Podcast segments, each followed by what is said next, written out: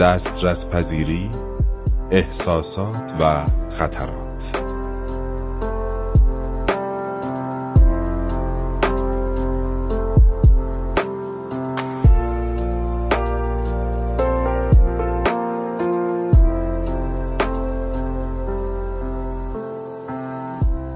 دانشجویانی که در حوزه ریسک مطالعه می‌کردند، خیلی زود فهمیدند ایده دسترس پذیری با دغدغه آنها مرتبط است. حتی قبل از انتشار کار ما، هوارد کانروتر، اقتصاددانی که آن زمان در مراحل اولیه مسیر حرفه‌ای خود در مطالعه ریسک و بیمه بود، متوجه شد در توضیح الگوی خرید بیمه و اقدامات حفاظتی بعد از وقوع حوادث، میتوان از اثر دسترس پذیری کمک گرفت. قربانیان فجایع و حوادث تا مدت‌ها احساس نگرانی دارند. مردم کالیفرنیا پس از هر زلزله شدیدی مدتی به دنبال خرید بیمه هستند و به منظور کاهش خطر تدابیر محافظتی را اتخاذ می‌کنند. دیگه بخار ساختمان‌هایشان را محکم می‌بندند تا خسارات ناشی از زلزله را کاهش دهند. درهای زیرزمین را مهرموم می کنند تا سیل در آن نفوذ نکند و آذوقه مواقع اضطراری را در دسترس قرار می دهند.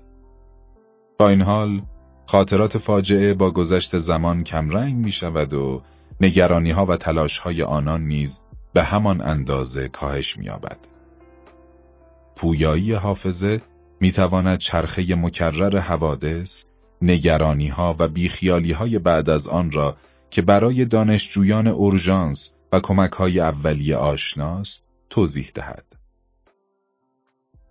کانروتر همچنین مشاهده کرد اقدامات محافظتی، چه اقدامات خود افراد، چه اقدامات دولت‌ها، معمولاً به گونه‌ای متناسب با بدترین حادثه‌ای طراحی می‌شوند که تا آن زمان رخ داده است. از زمان مصر باستان، جوامع پرآب شدن رودخانه‌هایی را زیر نظر می‌گرفتند که به طور دوره‌ای طغیان می‌کردند و همیشه مطابق با بالاترین حد آب رودخانه تا آن زمان عمل می‌کردند. تصور فاجعه‌ای بدتر به راحتی به ذهن خطور نمی‌کند. دسترس پذیری و احساسات. تأثیرگذارترین مطالعات در مورد سوگیری دسترس پذیری توسط دوستانمان در یوجین انجام شد. پل سلوویک و همکار دیرینه او سارا لیختنشتاین به همراه باروخ فیشهوف، دانشجوی سابق ما، این تحقیقات را انجام دادند. آنها در زمینه درک عمومی از خطرات پژوهش نوینی انجام دادند. این پژوهش شامل یک نظرسنجی بود که به نمونه استانداردی از سوگیری دسترس پذیری تبدیل شده است. آنها از شرکت کنندگان در نظرسنجی خود خواستند علل مرگ و میر را در دسته‌بندی‌های دوتایی در نظر بگیرند، مثلا دیابت و آسم یا سکته و تصادفات. در هر یک از این دسته‌بندی‌های دوتایی، افراد علت با نرخ مرگ و میر بالاتر را مشخص کرده و نسبت فراوانی هر دو مورد را تخمین زدند. قضاوت‌های آنان با آمارهای بهداشت و سلامت آن زمان مقایسه شد. در اینجا نمونه‌ای از یافته‌های آنها آورده شده است. نرخ مرگ و میر ناشی از سکته‌های مغزی تقریباً 2 برابر مجموع تصادفات است. اما 80% پاسخ دهندگان مرگ و میر ناشی از تصادفات را محتمل‌تر ارزیابی کردند. همچنین افراد مرگ و میر ناشی از طوفان را بسیار محتمل‌تر از بیماری آسم ارزیابی کردند، اما در واقع آسم 20 برابر طوفان جان انسانها را می‌گیرد.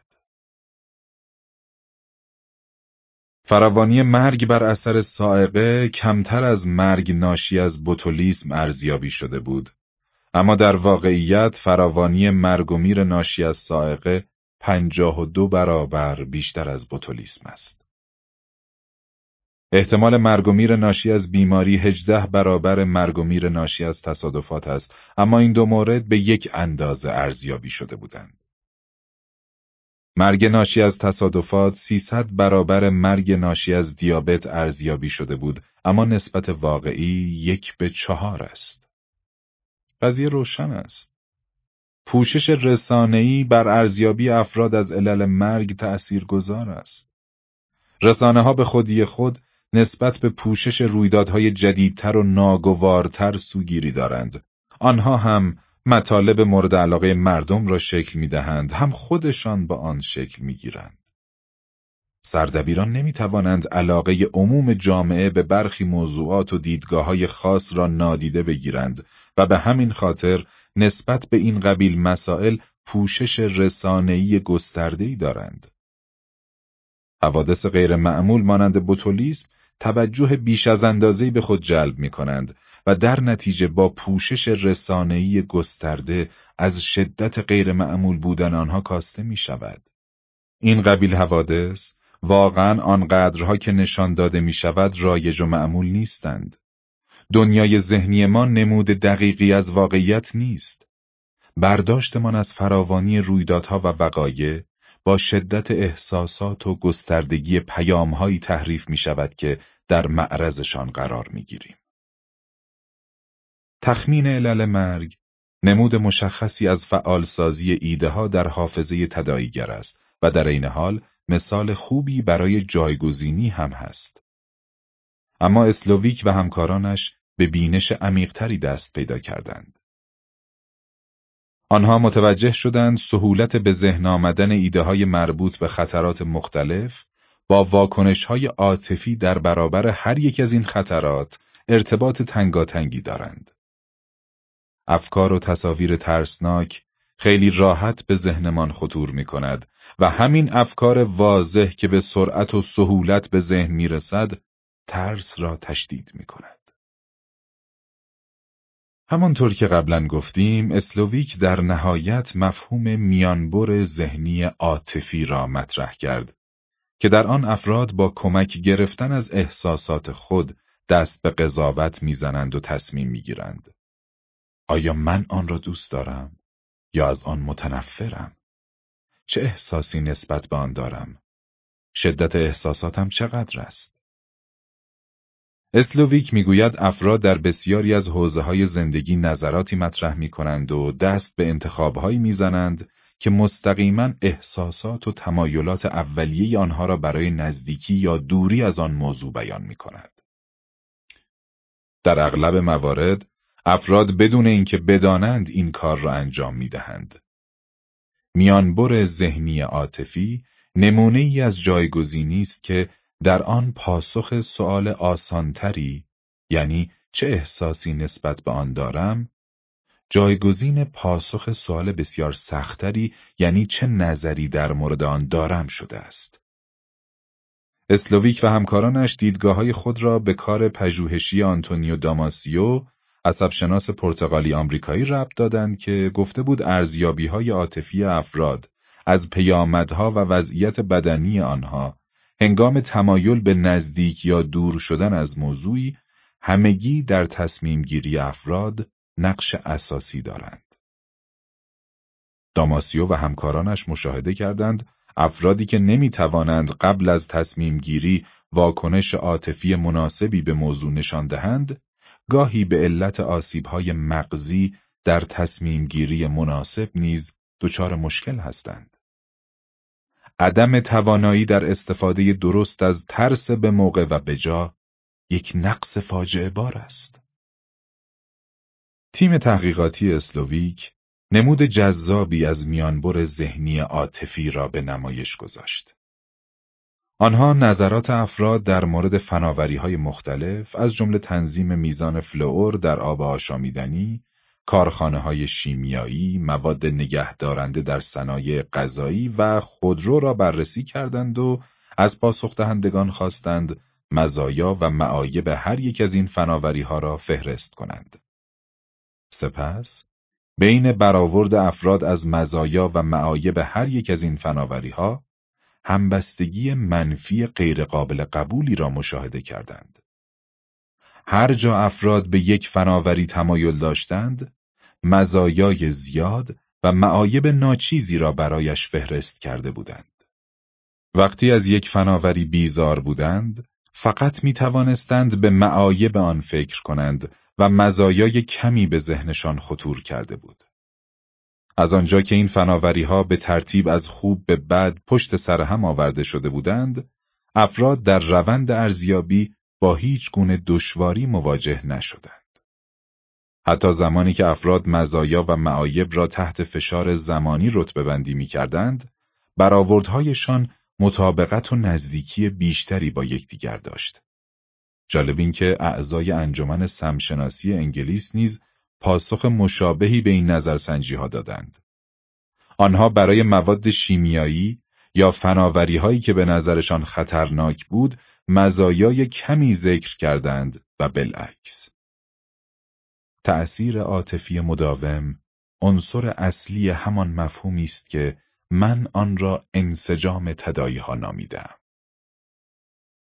بهترین قسمت آزمایش تازه از اینجا شروع می شود. پس از اتمام نظرسنجی اولیه، افراد متن مختصری را خواندند که در آن استدلال‌هایی به نفع فناوری‌های مختلف ذکر شده بود.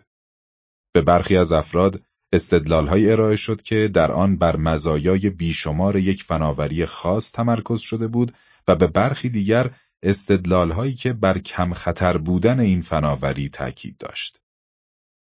این پیام‌ها در تغییر دیدگاه عاطفی افراد نسبت به فناوری‌ها مؤثر واقع شد. نتیجه چشمگیر این بود. افرادی که پیامی را در خصوص ستایش مزایای یک فناوری دریافت کردند، باورشان در خصوص معایب آن فناوری هم تغییر کرد. هیچ مدرک مرتبطی به آنها ارائه نشده بود، اما چون از آن فناوری بیش از پیش خوششان آمده بود، آن را کم خطرتر تصور می کردند. به همین ترتیب، افرادی که در مورد معایب کم یک فناوری خوانده بودند، دیدگاه مطلوب تری نسبت به مزایای آن پیدا کردند. همه چیز روشن است. همانطور که جاناتان هایت، روانشناس، در جای دیگری میگوید، دم عاطفی سگ منطقی را تکان میدهد. یعنی این عواطف و احساسات ما هستند که کنترل عقل را به دست میگیرند. میانبر ذهنی عاطفی با ایجاد جهانی به مراتب منظمتر از واقعیت، زندگی ما را ساده تر می کند.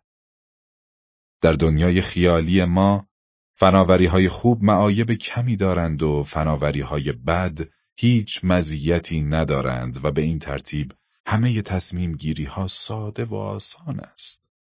البته در دنیای واقعی، ما اغلب با بدوبستان شدید، میان مزایا و معایب مواجه هستیم. مردم عادی و کارشناسان. پل اسلوویک احتمالاً بیش از هر شخص دیگری از ویژگی‌های عجیب و غریب فرایند قضاوت انسان در مورد ریسک آگاهی دارد. او در کار پژوهشی خود چون این تصویری از مردان و زنان شهروند ارائه می دهد.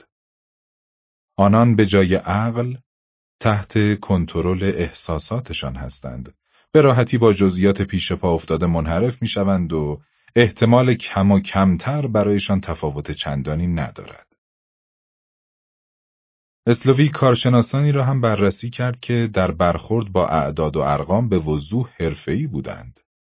مشاهده کرد که این کارشناسان نیز به بسیاری از سوگیری‌های مشابه دچار می‌شوند، اما اغلب قضاوت‌ها و ترجیحاتشان در خصوص ریسک با افراد دیگر تفاوت دارد. تفاوت میان کارشناسان و مردم عادی را تا حدودی می‌توان با سوگیری‌های موجود در قضاوت‌های عامیانه توضیح داد. اما اسلوویک موقعیت‌هایی را مطرح می‌کند که در آنها این تفاوت‌ها نشاندهنده تضاد واقعی در ارزش هاست.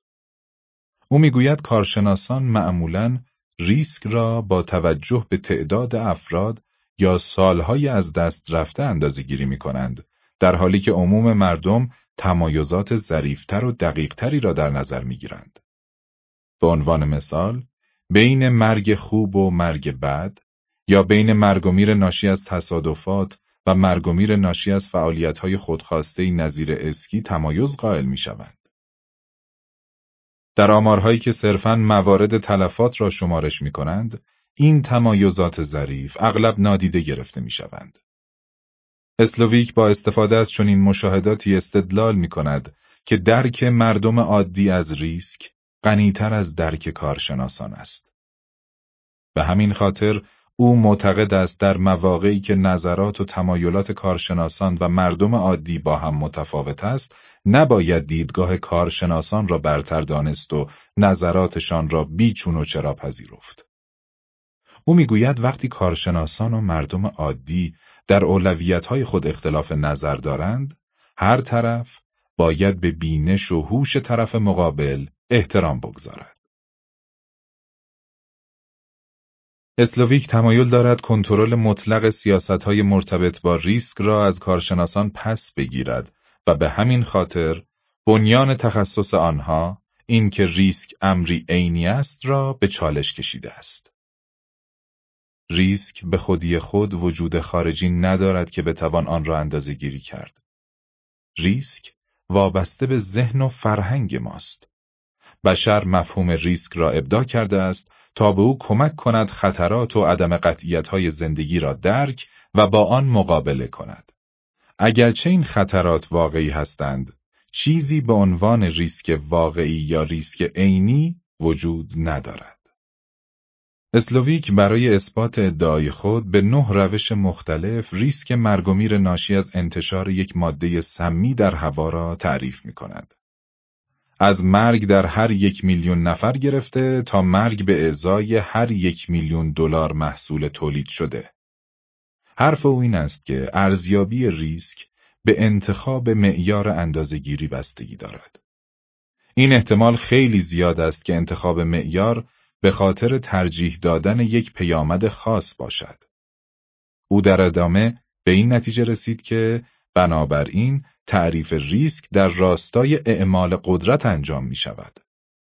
شاید گمان نمی کردید کسی بتواند با مطالعات تجربی در زمینه روانشناسی قضاوت به چنین موضوعات سیاسی پیچیده‌ای برسد. با این حال، سیاست هم در نهایت در خدمت مردم است و به پدیده‌های مربوط می شود که مردم می خواهند و برایشان بهتر است. هر پرسش سیاسی شامل فرضیاتی است در مورد ماهیت انسانها، به خصوص انتخاب‌های احتمالی آنها و عواقب انتخاب‌هایشان برای خود و جامعه.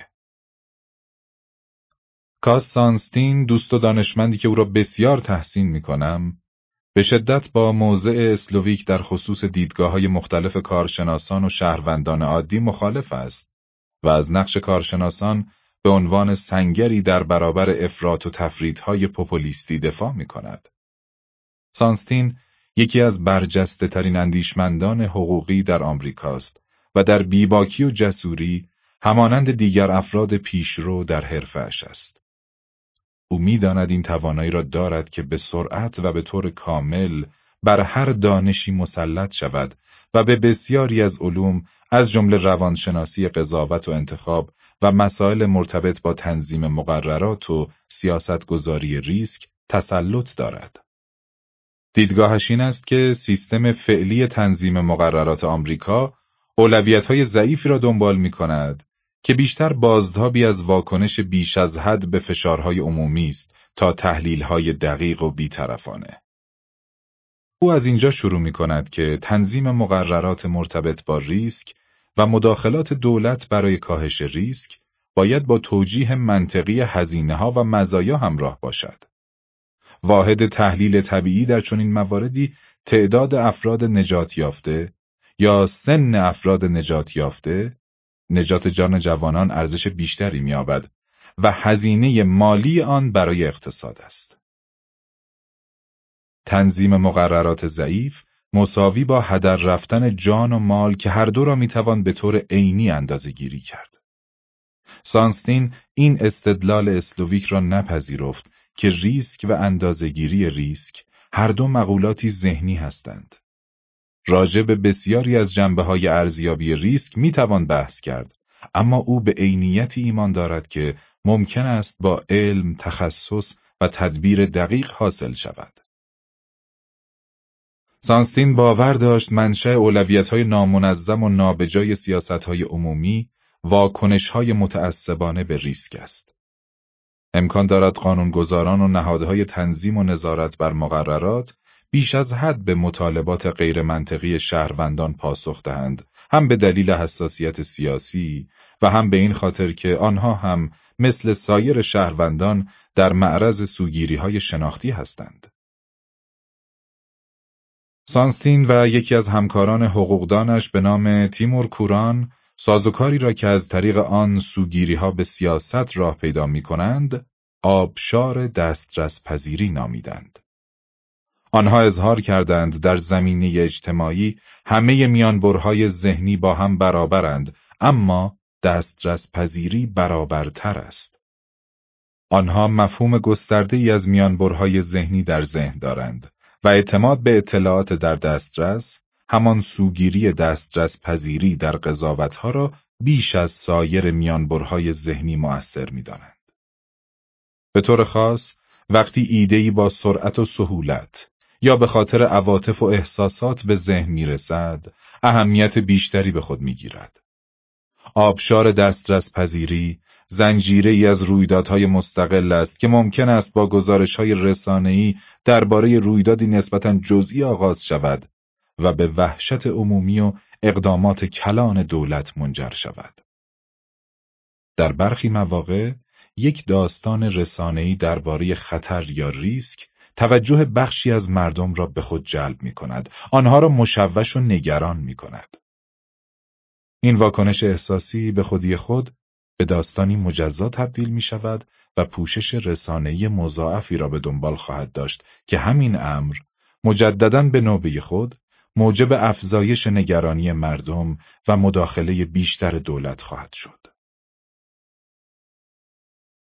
این چرخه گاهی به طور عمدی به دست کارآفرینان دسترس پذیری، افراد یا سازمان‌هایی که در راستای تداوم جریان اخبار نگران کننده تلاش می‌کنند پیش می‌رود. وقتی رسانه‌ها بر سر عناوینی که توجه مخاطب را به خود جلب می‌کند با هم رقابت می‌کنند، به طور روزافزون در خصوص شدت ریسک یا خطر اغراق می‌شود. به دانشمندان و آنهایی که سعی می‌کنند ترس و نفرت فزاینده را کاهش دهند توجه کمی می‌شود و یا اصلاً دیده نمی‌شوند و بیشتر با آنها خصمانه برخورد می‌شود. هر کس ادعا کند خطر یا ریسک آنقدرها هم که می‌گویند خطرناک و با اهمیت نیست، او را به ارتباط با دست‌های پشت پرده محکوم می‌کنند، می‌گویند پوششی برای افراد شرور است. از آنجا که این موضوع ذهن همه را درگیر می‌کند، از اهمیت سیاسی بالایی برخوردار می‌شود و پاسخ سیستم سیاسی با توجه به شدت احساسات عمومی تعیین می‌شود. حالا دیگر آبشار دسترس پذیری است که اولویت‌ها را تنظیم می‌کند. موضوعی به خاطر پوشش گسترده رسانه‌ها و توجه زیاد مردم بیش از اندازه در دسترس قرار گرفته است. سایر ریسک‌ها و موارد دیگری که در راستای منافع عمومی باید از تخصیص منابع سهم داشته باشند، همگی کمرنگ و محو شده و از کانون توجه خارج می‌شوند. کوران و سانستین بررسی‌های خود را بر دو موردی معطوف کردند که هنوز هم بحث برانگیز است: ماجرای لاو کانال و فاجعه آلار. ماجرای لاو کانال از این قرار بود: در طول یک فصل بارندگی در سال 1979 زباله‌های سمی دفن شده در لاو کانال، یک منطقه مسکونی واقع در نیویورک، نمایان شد. این زباله‌ها باعث آلودگی بیش از حد و همچنین بدبو شدن آب شد. ساکنان منطقه به شدت ترسیده و عصبانی بودند و یکی از آنها به نام لوئیس گیبس تلاش فراوانی کرد تا این ماجرا را در معرض توجه عموم قرار دهد. تلاش او برای مطرح کردن این موضوع نگرانی‌های گسترده‌تری ایجاد کرد و این رویداد به طور آبشاری و زنجیروار بیشتر و بیشتر در معرض اطلاع عموم قرار گرفت. در حالی که پوشش رسانه‌ای ماجرای لاو کانال روز به روز افزایش یافته و به اوج خود می‌رسید، دانشمندان سعی داشتند بگویند در شدت بیان ماجرا اغراق شده است و خطر آنقدرها هم که می‌گویند حاد نیست. اما کسی به آنها توجه نمی‌کرد و اظهاراتشان نادیده گرفته می‌شد. ABC نیوز برنامه‌ای با عنوان زمین مرگبار پخش کرد و اعتراضاتی در مقابل مجلس قانونگذاری برپا شد که در آن طی یک حرکت نمادین تابوت‌های خالی نوزادان را به حرکت درآوردند. تعداد زیادی از ساکنان آن منطقه با هزینه دولت جابجا شدند و کنترل زباله‌های سمی به مسئله اصلی محیط زیستی دهه 1980 میلادی تبدیل شد. در نهایت قانونی تصویب شد با عنوان قانون جامع پاسخگویی به محیط زیست، جبران خسارت و مسئولیت CERCLA که هدف آن ایجاد تعهد، جبران خسارت، پاکسازی مناطق سمی و آلوده و واکنش اضطراری در قبال انتشار مواد آلاینده در محیط زیست بود. این قانون یکی از بزرگترین دستاوردها در تصویب قوانین محیط زیستی است. تصویب این قانون هزینه‌های زیادی داشت، به طوری که برخی ادعا کردند اگر این مقدار پول به اولویت‌های دیگری تخصیص داده می‌شد، می‌توانست جان افراد بیشتری را نجات دهد. هنوز هم اختلاف نظرات زیادی در ارتباط با ماجرای لاو کانال وجود دارد و به نظر می‌رسد ادعاهای مطرح شده در خصوص خطرات آن برای سلامتی به اثبات نرسیده است. در حالی که کوران و سانستین ماجرای لاو کانال را تقریباً یک داستان ساختگی می‌دانند، در آن طرف ماجرا فعالان محیط زیستی هنوز هم در مورد فاجعه لاو کانال صحبت می‌کنند. در نمونه دوم کوران و سانستین از آبشار دسترس پذیری هم اختلاف نظرات شدیدی وجود دارد. ماجرای آلار در سال 1989 مطرح شد و منتقدان سرسختی که نگرانی‌های زیست محیطی داشتند، این قضیه را فاجعه آلار نامیدند. آلار ماده شیمیایی است که برای تنظیم رشد و بهبود ظاهر سیب‌ها به آنها اسپری می‌شد. ترس و نگرانی‌ها از آنجا شروع شد که رسانه‌های خبری گزارش‌هایی را پخش کردند مبنی بر اینکه مصرف این ماده شیمیایی در مقادیر بسیار بالا باعث ایجاد تومورهای سرطانی در موش‌ها می‌شود. این گزارش‌ها مردم را به شدت ترساند و این ترس به پوشش رسانه‌ای بیشتر منجر شد. سازوکار اساسی آبشار دسترس‌پذیری در این مرحله شکل می‌گیرد. این موضوع به خبر اول رسانه‌ها تبدیل شد. رسانه‌ها به صورت تمام و کمال به این موضوع پرداختند و تمام رویدادهای چشمگیر مرتبط با آن، مانند شهادت مریل استریپ، بازیگر معروف آمریکایی در مقابل کنگره را پخش کردند. صنعت سیب متحمل خسارات زیادی شد، زیرا ترس از مصرف سیب و محصولات مرتبط با آن روز به روز افزایش می‌یافت. کوران و سانستین میگویند یکی از شهروندان میخواست بداند ریختن آب سیب در فاضلاب ایمن‌تر است یا انتقال آن به محل جمع‌آوری زباله‌های سمی. تولید کنندگان استفاده از این ماده را متوقف کردند و سازمان غذا و داروی آمریکا نیز آن را ممنوع اعلام کرد. تحقیقات بعدی تایید کرد ممکن است این ماده سرطان‌زا باشد، اما سرطانزایی آن خیلی جزئی و کم است. با این حال ماجرای آلار قطعاً واکنشی اغراق‌آمیز نسبت به مسئله جزئی بود. نهایتاً این ماجرا به احتمال زیاد به زیان سلامتی عمومی جامعه تمام شد، زیرا مصرف سیب به شدت کاهش یافت. ماجرای آلار محدودیت توانایی ذهن ما در مقابله با ریسک‌های کوچک را نشان می‌دهد. ما یا این ریسک ها را به کلی نادیده میگیریم یا بیش از حد به آنها توجه میکنیم.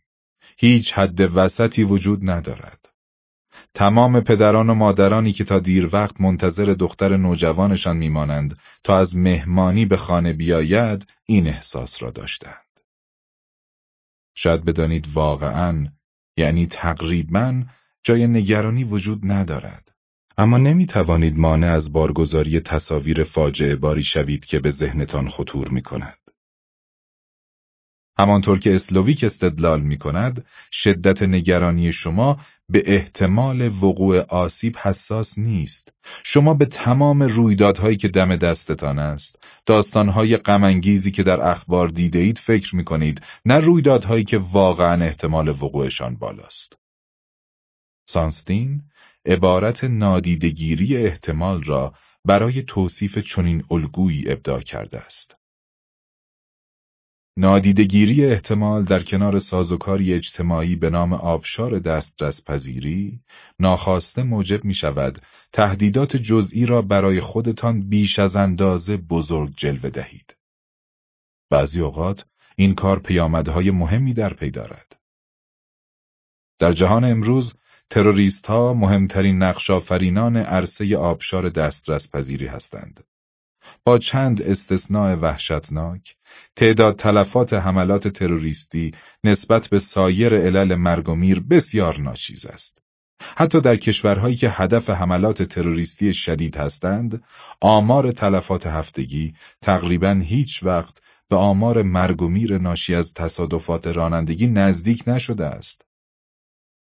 تفاوت در میزان دسترس پذیری، سهولت به خاطر آوردن و تکرار دفعات یادآوری آنها در ذهن است. تصاویر وحشتناکی که بیوقفه در رسانه‌ها تکرار می‌شوند، همه را مضطرب و نگران می‌کنند. تجربه هم می‌گوید دشوار است خود را به لحاظ منطقی در حالت آرامش کامل قرار دهید. برای خودتان استدلال بیاورید که آرامش خودتان را برهم نریزید و مضطرب و نگران نشوید. تروریسم به طور مستقیم با سیستم یک صحبت می کند. من در بحث بین دوستانم چه موضعی دارم؟ آبشار دسترس پذیری واقعی است و بیشک اولویت‌ها در تخصیص منابع عمومی کشور را مختل می کند.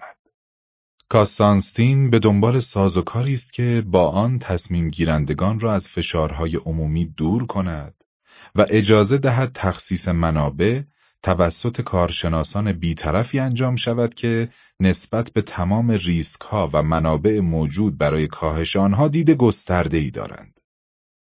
پل سلوویک اعتماد کمتری به کارشناسان دارد و معتقد است در چنین مواردی مردم عادی بهتر از کارشناسان عمل می کنند. او همچنین اظهار می کند بی‌توجهی کارشناسان به احساسات مردم به سیاست‌های منجر می شود که مورد پذیرش عموم جامعه نیست.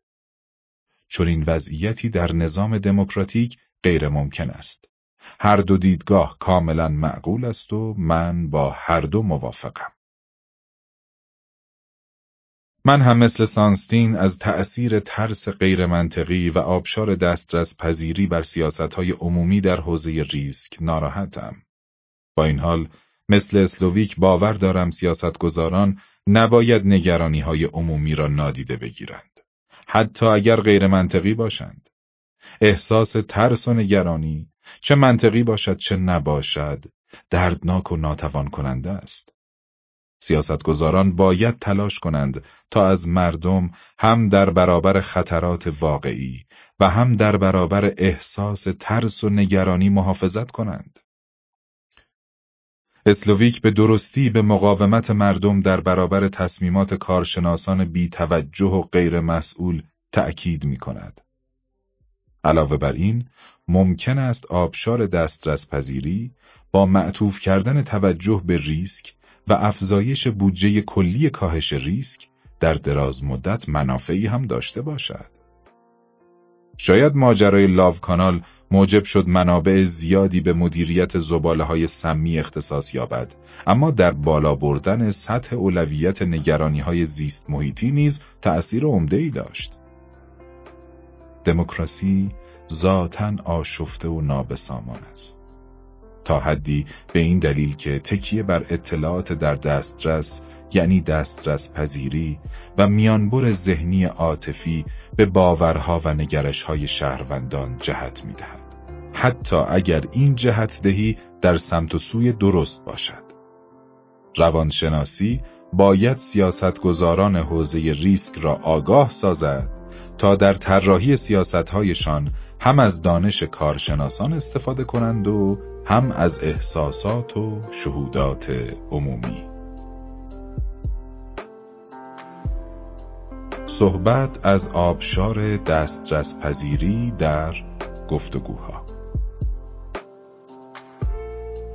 او از طرحی ابتکاری صحبت می کند که منافع زیادی دارد و هیچ هزینه‌ای هم ندارد، اما من به میانبر ذهنی عاطفی مشکوک هستم. این آبشار دسترس پذیری است، یک رویداد جزئی که رسانه‌ها و مردم به آن پروبال دادند تا شبکه‌های تلویزیونی ما را پر کند و همه در جامعه راجع به آن صحبت کنند.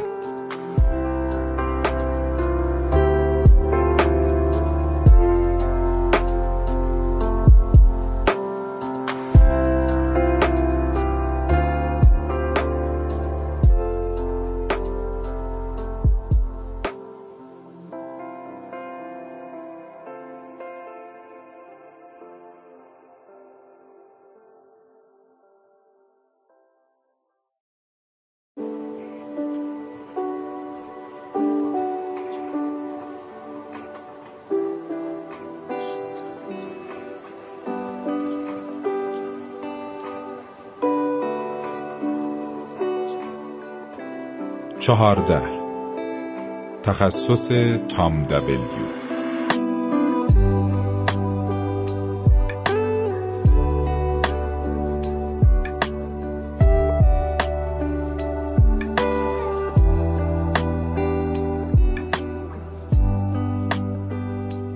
به این پازل ساده فکر کنید. تصور کنید تام دبلیو دانشجوی تحصیلات تکمیلی یکی از بزرگترین دانشگاه‌های شهر شماست. لطفاً 9 رشته‌ای که در ادامه می‌آید را به ترتیبی رتبه بندی کنید که احتمال تحصیل تام دبلیو در هر یک از این رشته‌ها را از زیاد به کم نشان دهد. از عدد 1 برای نشان دادن بیشترین احتمال و از عدد 9 برای نشان دادن کمترین احتمال استفاده کنید.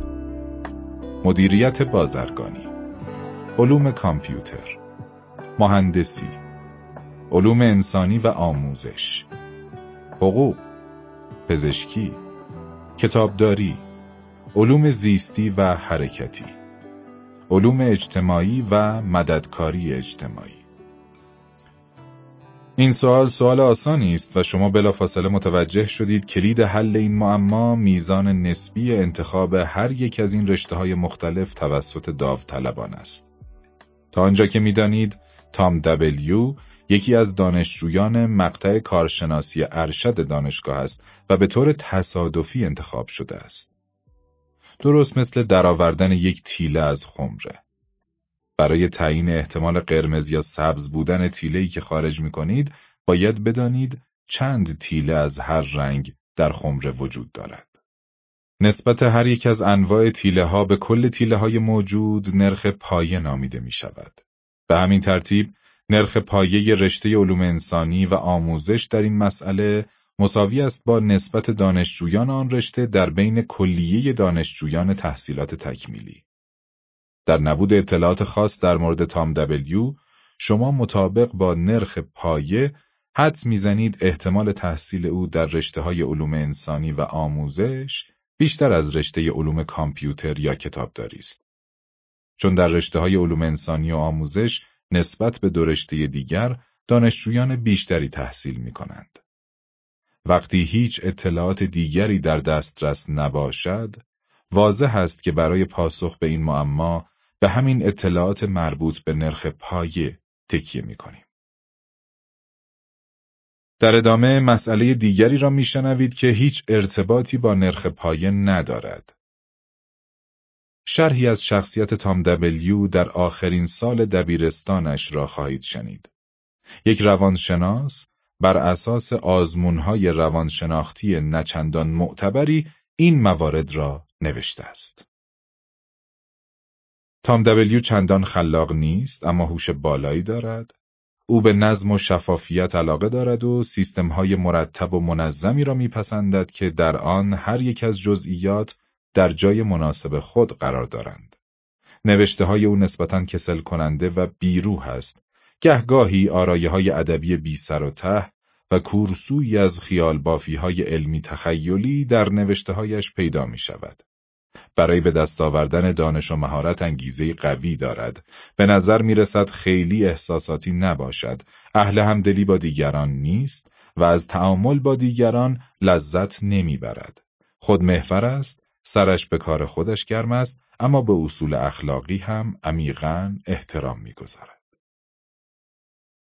حالا لطفاً برگه‌ای بردارید و هر یک از 9 رشته مذکور را با توجه به شباهت دانشجویان هر یک از این رشته‌ها با شخصیت تام دبلیو رتبه بندی کنید. از عدد 1 برای نشان دادن بیشترین احتمال و از عدد 9 برای نشان دادن کمترین احتمال استفاده کنید. اگر سعی کنید خودتان این تمرین را فوری انجام دهید، از این فصل بهره بیشتری خواهید برد. شنیدن شرح مذکور راجع به شخصیت تام دبلیو برای قضاوت در خصوص تخصص دانشجویان کارشناسی ارشد رشته‌های مختلف لازم است. این سوال هم خیلی سخت نیست. فقط کافی است کلیشه‌ای را بازیابی کنید که از دانشجویان رشته‌های مختلف در ذهنتان دارید یا حتی این کلیشه را بسازید. وقتی این آزمایش برای اولین بار در اوایل دهه 1970 میلادی انجام شد، میانگین رتبه‌بندی‌ها به این شهر بود. احتمالاً رتبه‌بندی شما هم تفاوت زیادی نداشته باشد.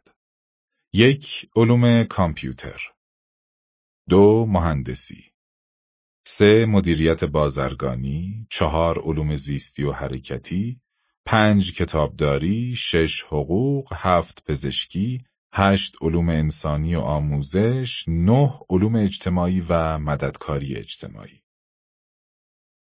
احتمالاً شما هم مثل بقیه علوم کامپیوتر را در صدر رتبه‌بندی خود قرار داده اید. شاید به خاطر نشانه‌هایی از منزوی بودن شخصیت تام دبلیو، به خاطر نداشتن ذوق ادبی، درس خواندن زیاد و روابط اجتماعی پایین. در واقع توصیف شخصیت تام دبلیو با چنین کلیشه‌ای مطابقت دارد. یکی دیگر از رشته‌هایی که در اکثر رتبه‌بندی‌ها جایگاه بالایی دارد، مهندسی یعنی سیستم‌های مرتب و منظم است. احتمالاً شما هم به این فکر کردید که شخصیت تام دبلیو با رشته‌های علوم اجتماعی و مددکاری اجتماعی سازگار نیست. احساساتی و اهل همدلی با دیگران نیست. به نظر می رسد کلیشه‌های تخصصی از 40 سال پیش که شخصیت تام دبلیو را طراحی کردم تا به حال تغییر چندانی نکردند. رتبه‌بندی این 9 رشته مختلف کار پیچیده‌ای است و قطعاً به سازماندهی و نظمی نیاز دارد که فقط سیستم 2 از عهده آن برمی‌آید. با این حال نکات نهفته در توصیفات مربوط به شخصیت تام دبلیو، جنازهای بی سر و ته و سایر موارد به این منظور طراحی شده بود تا تداعی‌های مرتبط با این کلیشه را در ذهن فعال کند. این فعالیت خودکاری است که سیستم 1 آن را انجام می‌دهد. برای انجام این تمرین نیاز داریم تا توصیف شخصیت تام دبلیو را با کلیشه‌های موجود در خصوص رشته‌های مختلف مقایسه کنیم. برای انجام این کار، دقت توصیفات، چه این توصیفات دقیقاً مطابق با شخصیت تام دبلیو باشد یا نه، اهمیتی ندارد. دانش شما از نرخ پایه در رشته‌های مختلف هم اهمیتی ندارد. شباهت یک شخص به کلیشه یک گروه به اندازه آن گروه هم ربطی ندارد. در واقع شما می توانید توصیف تام را با تصورتان از دانشجویان تحصیلات تکمیلی کتابداری مقایسه کنید، حتی اگر چنین رشته‌ای در دانشگاه وجود نداشته باشد. اگر دوباره تام دبلیو را زیر نظر بگیرید، متوجه می‌شوید شخصیت او با کلیشه‌های گروه کوچکی از دانشجویان، متخصصان کامپیوتر، کتابداران و مهندسان سازگارتر و با گروه بزرگتری از دانشجویان، علوم انسانی و آموزش، علوم اجتماعی و مددکاری اجتماعی ناسازگارتر است. در واقع افراد تقریباً همیشه احتمال تحصیل تام دبلیو در این دو رشته بزرگ را بسیار پایین می‌دانند. شخصیت تام دبلیو عمدن طوری طراحی شده بود که مخالف نرخ پایه باشد تا با گروه کوچکی از رشته‌ها هماهنگ باشد و با رشته‌های پرجمعیت‌تر علوم انسانی جور در نیاید. پیشبینی با استفاده از معرف‌گرایی. سومین بخش این آزمایش روی دانشجویان تحصیلات تکمیلی روانشناسی انجام شد که بخش بسیار مهمی است. آنها میبایست هر یک از رشته‌های تخصصی را به ترتیبی رتبه بندی می‌کردند که احتمال می‌دادند تام دبلیو در حال حاضر دانشجوی یکی از آن رشته است. این گروه واقعیت‌های آماری مرتبط با موضوع را می‌دانستند. آنها با نرخ پایه در رشته‌های مختلف آشنا بودند و می‌دانستند منبعی که شخصیت تام دبلیو را توصیف کرده است چندان قابل اعتماد نیست. با این حال انتظار داشتیم آنها منحصراً بر شباهت شخصیت تام دبلیو با کلیشه‌ها تمرکز کنند، چون این وضعیتی را معرف‌گرایی نامیدیم و نرخ پایه و تردید در درستی توصیف را نادیده بگیرند. آنها رشته علوم کامپیوتر را محتمل ترین رشته‌ای دانستند که تام دبلیو در آن تحصیل می‌کند، زیرا این رشته بالاترین امتیاز را در معرف‌گرایی کسب کرد. من و آموس آن سالی که در یوجین بودیم سخت کار کردیم. من بعضی اوقات شب را هم در دفتر می‌ماندم. در چنین شب‌هایی مشغول تهیه توصیفاتی در خصوص معرف‌گرایی و نرخ‌های پایه می‌شدم تا آنها را در برابر یکدیگر قرار دهم. مسئله تام دبلیو نتیجه تلاش من در این زمینه بود. در اولین ساعت صبح بود که توصیف شخصیت او را نوشتم. اولین شخصی که آن روز سر کار حاضر شد، رابین داوز، دوست و همکار ما بود. او هم آمارشناس ماهری بود و هم راجع به اعتبار قضاوت شهودی تردید داشت. اگر تنها یک نفر میتوانست اهمیت نرخ پایه را در این مسئله متوجه شود، آن یک نفر قطعاً رابین بود. من رابین را صدا زدم. سوالی را که تازه نوشته بودم به او دادم و از او خواستم رشته تام دبلیو را حدس بزند. هنوز هم لبخند حیله‌گرانه او را به یاد دارم زمانی که با تردید گفت علوم کامپیوتر؟ لحظه خوبی بود. حتی استاد آمار هم شکست خورده بود. البته رابین به محض اینکه به نرخ پایه اشاره کردم فوراً متوجه اشتباه خود شد، اما خود به خود به آن فکر نکرده بود. او بیش از هر شخص دیگری از نقش نرخ پایه در پیشبینی‌ها باخبر بود، اما وقتی توصیف شخصیت تام دبلیو را خواند، نرخ پایه را نادیده گرفت. همانطور که انتظار می‌رفت، او قضاوت در خصوص معرف‌گرایی را جایگزین احتمالی کرد که از او خواسته بودم ارزیابی کند. سپس من و آموس پاسخ همان سوال را از 114 دانشجوی تحصیلات تکمیلی روانشناسی در 3 دانشگاه بزرگ پرسیدیم. این افراد همگی چند واحد آمار هم گذرانده بودند. آنها ما را ناامید نکردند. رتبه بندی آنها از 9 رشته تحصیلی بر اساس احتمال هیچ تفاوتی با رتبه بندی های انجام شده بر اساس شباهت به کلیشه ها نداشت. جایگزینی به بهترین نحو انجام می شد. هیچ سر نخی وجود نداشت که نشان دهد شرکت کنندگان کار دیگری غیر از قضاوت در مورد معرف‌گرایی انجام می دهند. سوال در مورد احتمال سوال دشواری است. اما سوال در مورد شباهت سوال ساده تری است. پس افراد خیلی راحت سوال ساده تر را جایگزین سوال دشوارتر می کردند. اشتباه فاحشی است. زیرا قضاوت در مورد شباهت و قضاوت در مورد احتمال از قوانین منطقی یکسانی پیروی نمی کنند. در قضاوت در مورد شباهت، نادیده گرفتن نرخ پایه و درستی توصیف پذیرفتنی است. اما در ارزیابی احتمالات، اگر کسی نرخ پایه و کیفیت شواهد را نادیده بگیرد، قطعاً اشتباه خواهد کرد. احتمال اینکه تام دبلیو دانشجوی علوم کامپیوتر باشد مفهوم ساده‌ای نیست.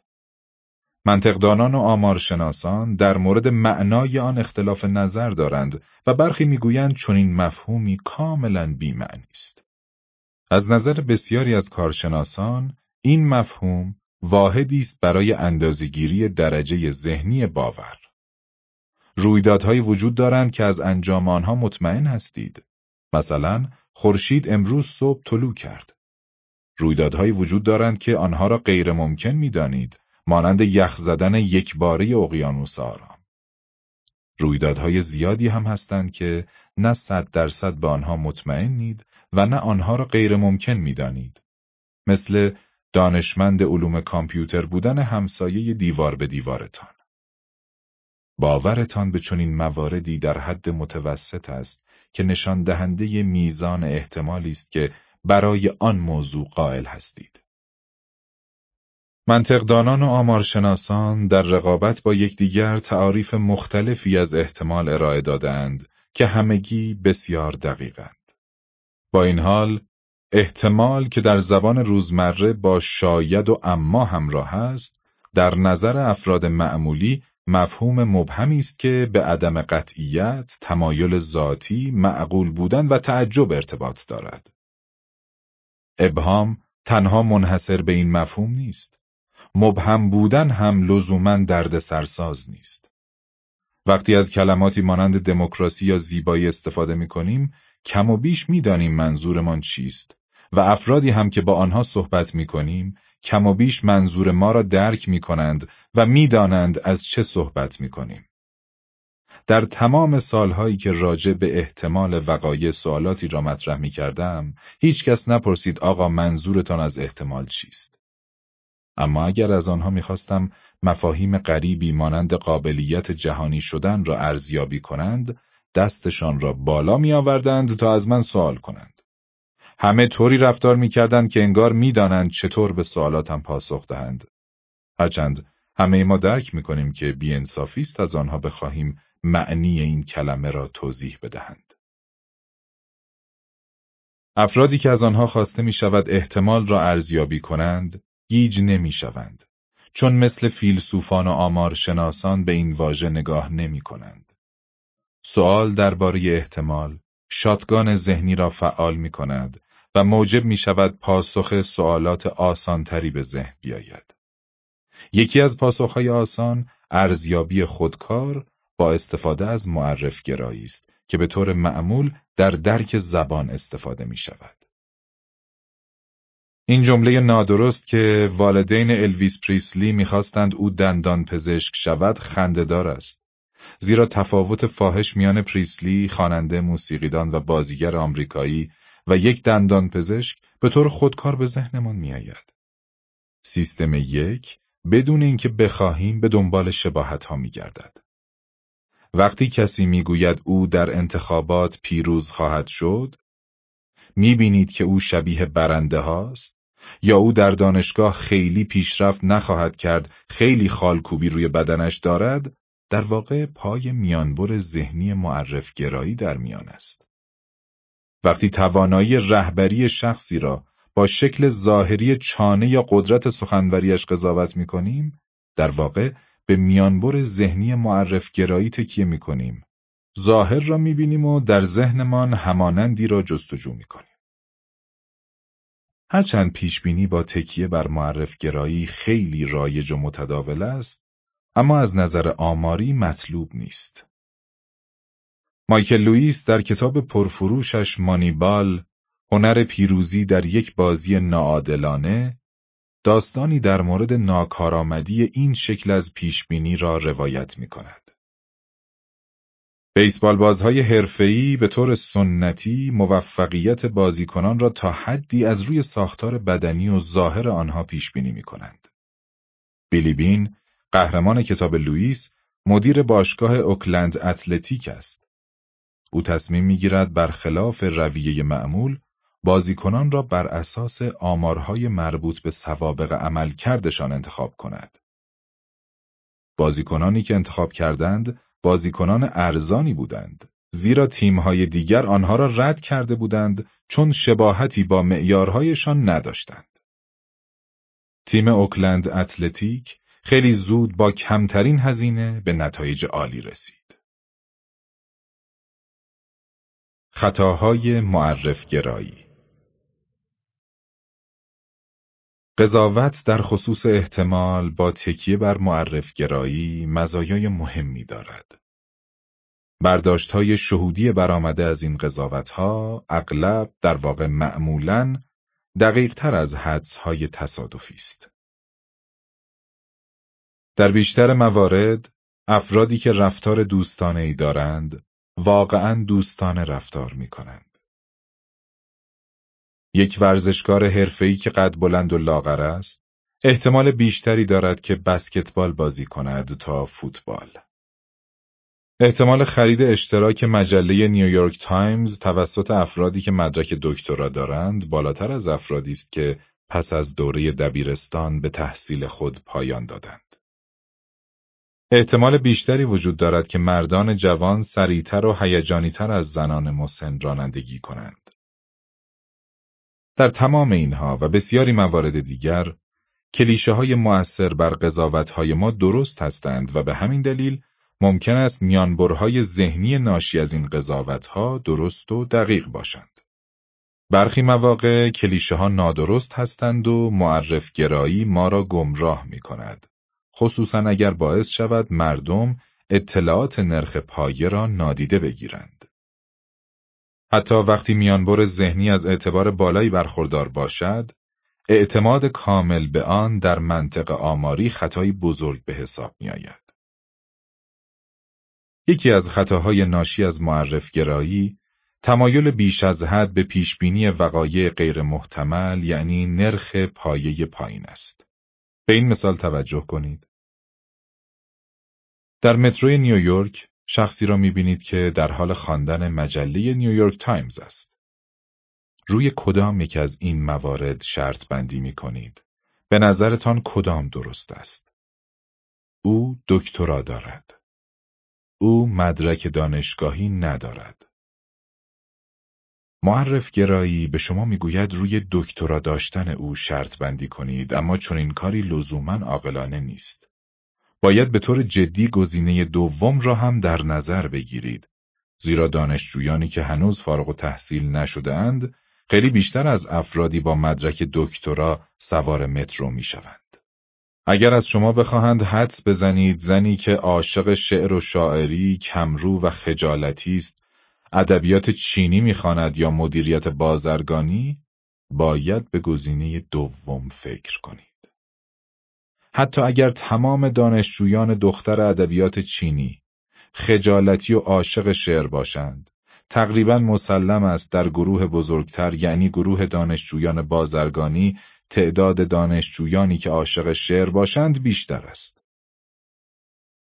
افرادی که تخصصی در آمار ندارند، برخی مواقع کاملاً قادرند از نرخ پایه در پیشبینی‌هایشان استفاده کنند. در نسخه ابتدایی مسئله تام دبلیو که هیچ جزئیاتی در مورد شخصیت او ارائه نمی‌شود، همه به وضوح می‌دانند احتمال تحصیل تام دبلیو در یک رشته خاص فقط به نرخ پایه فراوانی دانشجویان در هر یک از رشته‌ها بستگی دارد. با این حال، به محض توصیف شخصیت تام دبلیو، نرخ پایه کاملاً نادیده گرفته می شود. با توجه به شواهد اولیه، من و آموس به این باور رسیدیم که وقتی اطلاعاتی راجع به یک نمونه خاص در دسترس باشد، اطلاعات نرخ پایه همواره مورد بی‌توجهی قرار می گیرد. اما این نتیجه گیری خیلی تند بود. روانشناسان آزمایش‌های زیادی انجام داده‌اند که در آن اطلاعات مربوط به نرخ پایه به صراحت به عنوان بخشی از مسئله ارائه می شود و بسیاری از شرکت کنندگان تحت تأثیر آن قرار می گیرند. با این حال اطلاعات شخصی تقریباً غالب‌ترند تا اطلاعات صرفاً آماری. نوربرت شوارتز و همکارانش نشان دادند اگر از افراد بخواهیم مانند یک آمارشناس فکر کنند، استفاده از اطلاعات مربوط به نرخ پایه افزایش می‌یابد. حالا اینکه اگر از آنها بخواهیم مثل یک پزشک فکر کنند، نتیجه معکوس خواهد شد. چند سال پیش آزمایشی روی دانشجویان مقطع کارشناسی دانشگاه هاروارد انجام شد که یافته‌اش من را شگفت زده کرد. با فعال شدن سیستم 2، دقت پیشبینی در مسئله تام دبلیو به طور چشمگیری افزایش می‌یابد. در این آزمایش، همان مسئله قدیمی تام دبلیو با شکلی از آسودگی شناختی ترکیب شد. به نیمی از دانشجویان گفتند در حین انجام کار، گونه‌های خود را باد کنند و از بقیه خواستند اخم کنند. همانطور که قبلا دیدیم، اخم کردن به طور کلی هوشیاری سیستم 2 را افزایش داده و در عین حال بیش اطمینانی و اعتماد به شهودات را کاهش می‌دهد. دانشجویانی که گونه‌های خود را باد کرده بودند، عملی که چهره را از نظر احساسی خنثی می‌کند، همان نتایج آزمایش اصلی را تکرار کردند. تنها به معرف گرایی اعتماد کرده و نرخ پایه را نادیده گرفتند. همانطور که پژوهشگران پیش بینی کرده بودند، آنهایی که اخم کرده بودند به نرخ پایه حساسیت بیشتری نشان دادند، نتیجه‌ای که بسیار مفید و آموزنده است. وقتی قضاوت شهودی نادرستی انجام می شود، سیستم 1 و سیستم 2 هر دو باید مقصر شناخته شوند. سیستم 1 شهود نادرستی را پیشنهاد می کند و سیستم 2 هم آن شهود را تایید کرده و در قالب یک قضاوت بیان کرده است. با این حال، سیستم 2 به دو دلیل ممکن است عملکرد درستی نداشته باشد: جهل یا تنبلی. برخی افراد نرخ پایه را نادیده می گیرند، زیرا معتقدند در حضور اطلاعات فردی توجه به نرخ پایه اهمیتی ندارد. برخی دیگر نیز همین اشتباه را مرتکب می شوند، زیرا به اندازه کافی روی حل مسئله تمرکز نکردند. وقتی می بینیم با اخم کردن در نتیجه آزمایش تفاوت ایجاد می شود، می توان گفت تنبلی توضیح درستی برای نادیده گرفتن نرخ پایه است. حداقل در مورد دانشجویان کارشناسی دانشگاه هاروارد اینطور است. سیستم 2 آنها می‌داند که نرخ پایه حتی در مواردی که صریحاً ذکر نشده باشد به موضوع مربوط است و اهمیت دارد. اما فقط وقتی به این موضوع توجه می‌کنند که تلاش زیادی صرف حل مسئله کنند. دومین خطا در معرف‌گرایی حساس نبودن به کیفیت شواهد است. قانون سیستم 1 را به خاطر بیاورید. آنچه می‌بینید تمام واقعیت است. در مثال تام دبلیو، آنچه ماشین تداعیگر شما را فعال می‌کند، توصیف تام است که امکان دارد دقیق باشد یا برعکس توصیف دقیقی نباشد. این جمله که تام دبلیو بی احساس است و با دیگران همدردی نمی کند، احتمالاً کافی است تا شما و اغلب افراد را قانع کند که بعید است او دانشجوی علوم اجتماعی یا مددکاری اجتماعی باشد. اما به شما صراحتاً گفته شده بود که این توصیف خیلی قابل اعتماد نیست. به طور حتم متوجه هستید که وجود اطلاعات بی ارزش با عدم وجود اطلاعات تفاوت زیادی ندارد. اما قانون اول سیستم 1، یعنی آنچه می‌بینید تمام واقعیت است، مانع از این می‌شود که به کیفیت اطلاعات شک کنید. سیستم 1 شما به طور خودکار اطلاعات موجود را به عنوان اطلاعات درست و دقیق پردازش می‌کند، مگر اینکه بلافاصله تصمیم بگیرید شواهد را رد کنید. به عنوان مثال، فکر کنید اطلاعات را از شخص دروغگویی شنیده اید. هر وقت به کیفیت شواهد شک کردید، می توانید این کار را انجام دهید. سعی کنید قضاوت شما در خصوص احتمال به نرخ پایه نزدیک باشد. انتظار نداشته باشید انجام این کار آسان باشد. حفظ نظارت و خودکنترلی به تلاش قابل توجهی نیاز دارد. پاسخ درست به معمای تام دبلیو این است: نباید از باورهای قبلی خود فاصله بگیرید.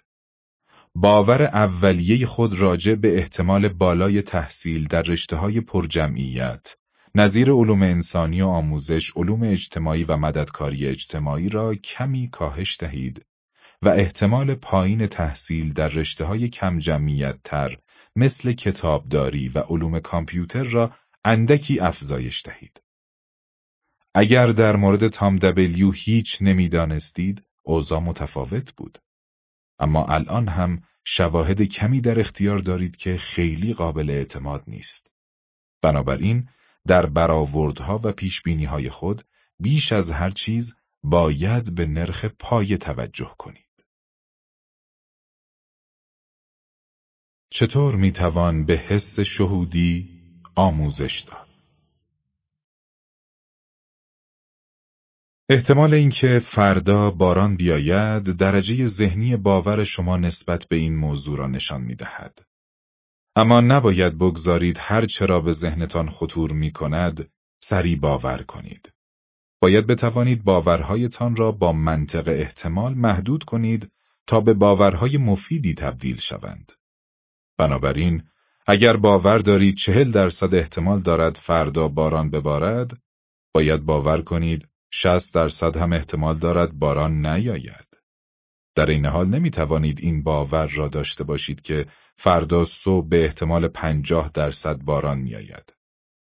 اگر باور دارید احتمال انتخاب فلان شخص به عنوان رئیس جمهور 30% است و 80% هم احتمال دارد در صورت پیروزی در دور اول، در دور بعدی هم انتخاب شود، پس باید باور داشته باشید شانس دوبار انتخاب شدن او 24% است. قوانین مربوط به مواردی نظیر مسئله تام دبلیو در آمار بیزی توضیح داده شده است. این رویکرد تأثیرگذار و مدرن در علم آمار به یاد یکی از وزرای انگلیسی قرن 18 میلادی به نام توماس بیز نامگذاری شده است. بیز برای نخستین بار به مسئله مهمی در علم آمار و بررسی شواهد توجه کرد. منطق این که افراد چگونه باید با توجه به شواهد و قرائن ذهنیت خود را تغییر دهند. قانون بیز مشخص می کند باورهای اولیه محقق، نرخ پایه در مثالهای این فصل چطور باید با شواهد موجود ترکیب شود تا به درجه‌ای برسد که یک فرضیه را نسبت به فرضیات دیگر ترجیح دهد.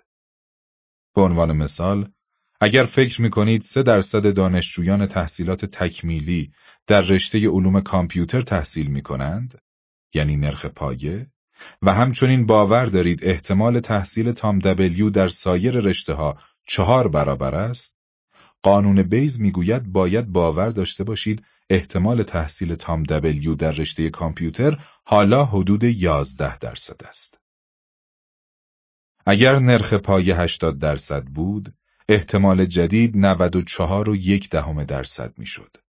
به همین ترتیب با تغییر نرخ پایه باور شما راجع به احتمال نهایی هم تغییر می کند. جزئیات ریاضی در این کتاب جایی ندارد، فقط باید 2 نکته را در مورد استدلال بیزی و چگونگی به اشتباه افتادنمان در این قبیل مسائل به خاطر بسپاریم. نخست این که توجه به نرخ و پایه اهمیت دارد.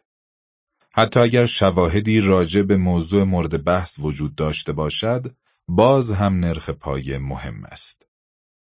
این نکته از نظر شهودی چندان واضح نیست. دوم این که برداشت‌های شهودی از شواهد ارائه شده غالباً اغراق‌آمیزند. انسجام تداعی‌ها در کنار تمایل ما به باور کردن هر آنچه می‌بینیم موجب می شود به داستانهایی که خودمان می سازیم باور داشته باشیم. با این 2 روش اساسی می توان استدلال بیزی را آموخت. لنگر قضاوت خود راجع به احتمال وقوع یک رویداد را با توجه به نرخ پایه تنظیم کنید. در درستی و کیفیت شواهد موجود تردید کنید و آنها را زیر سوال ببرید. هر دو ایده ساده و سرراست هستند. وقتی متوجه شدم هیچ وقت یاد نگرفته بودم این کارها را انجام دهم، خیلی شوکه شدم. حتی همین حالا هم انجام این کارها هنگام قضاوت برایم امری غیرعادی است. صحبت از معرف گرایی در گفتگوها. چمنها به خوبی مرتب شدند. مسئول پذیرش به نظر آدم شایسته است و از مبلمان جذابی در چیدمان استفاده شده است. اما این دلیلی نمی شود که بگوییم مدیریت شرکت هم خوب است. امیدوارم اعضای هیئت مدیره گرفتار معرف گرایی نشوند. به نظر می رسد این شرکت نوپا بتواند موفق شود. اما نرخ پایه موفقیت در این صنعت به شدت پایین است. از کجا بدانیم این شرکت با بقیه فرق دارد؟ آنها مرتباً مرتکب همان اشتباه می‌شوند، با تمرکز بر شواهد ضعیف وقایع نادری را پیش بینی می‌کنند. وقتی شواهد ضعیف است، باید به نرخ پایه توجه کرد. می‌دانم این گزارش عیب‌جویانه بر اساس شواهد محکمی ارائه شده است، اما چقدر به شواهد مطمئن هستیم؟ باید به عدم قطعیت هم فکر کنیم.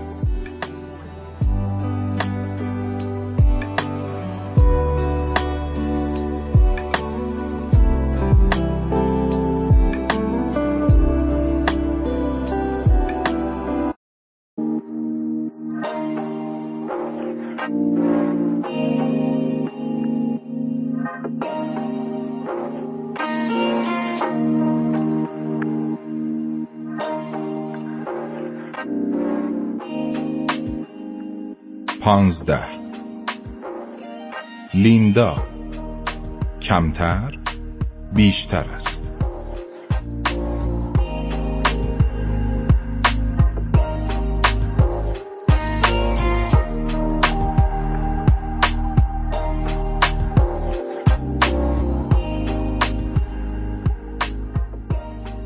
معروفترین و بحث برانگیزترین آزمایش ما در مورد شخصیتی ساختگی به نام لیندا بود.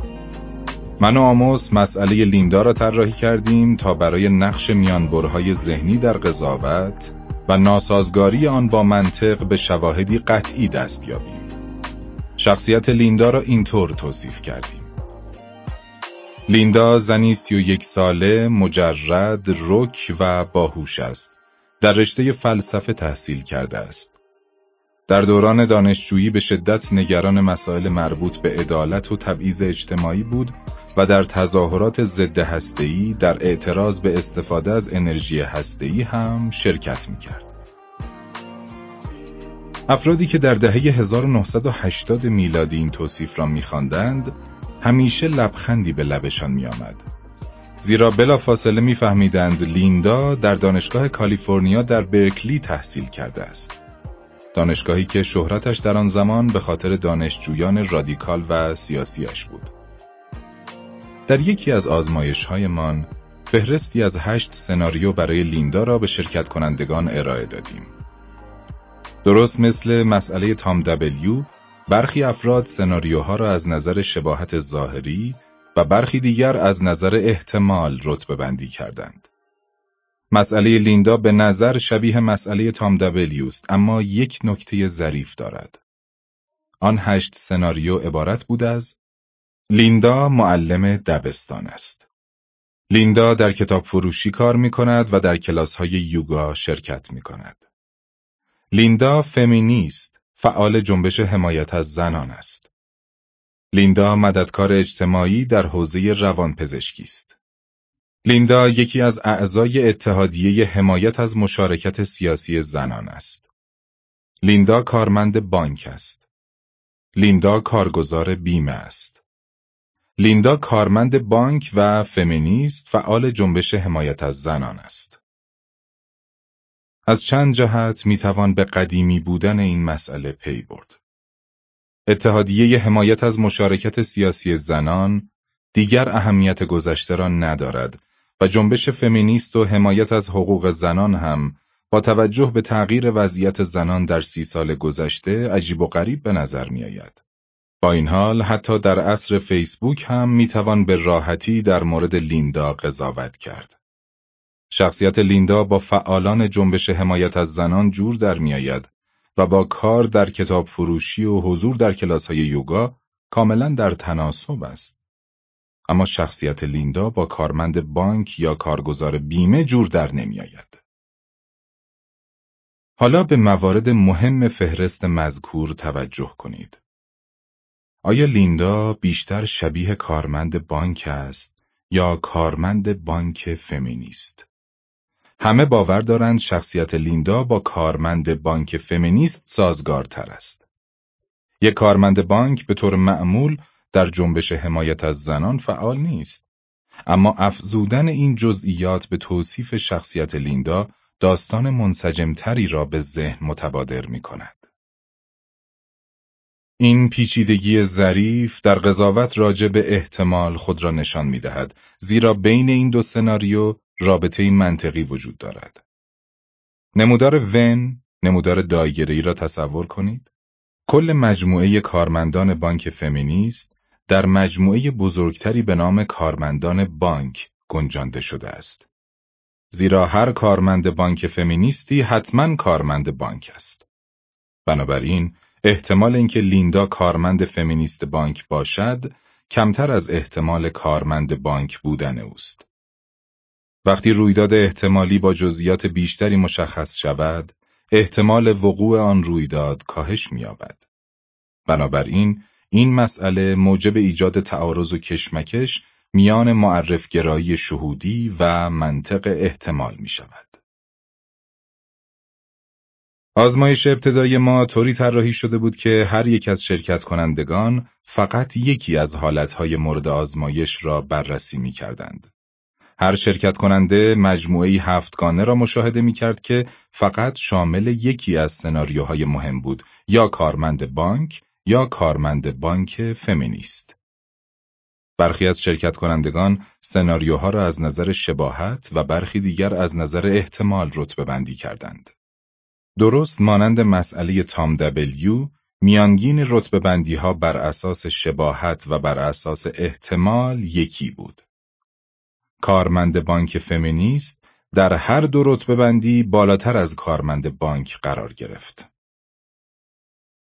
ما در ادامه این آزمایش را جور دیگری طراحی کردیم تا هر شرکت کننده تمام حالتهای آزمایش را بررسی کند و ما بتوانیم عملکرد او در هر یک از نسخه ها را با هم مقایسه کنیم.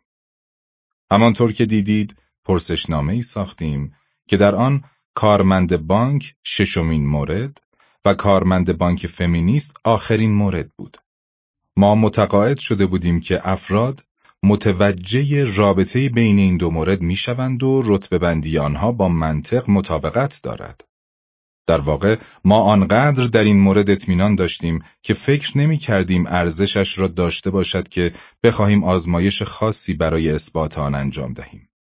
دستیار من در حال اجرای آزمایش دیگری در آزمایشگاه بود.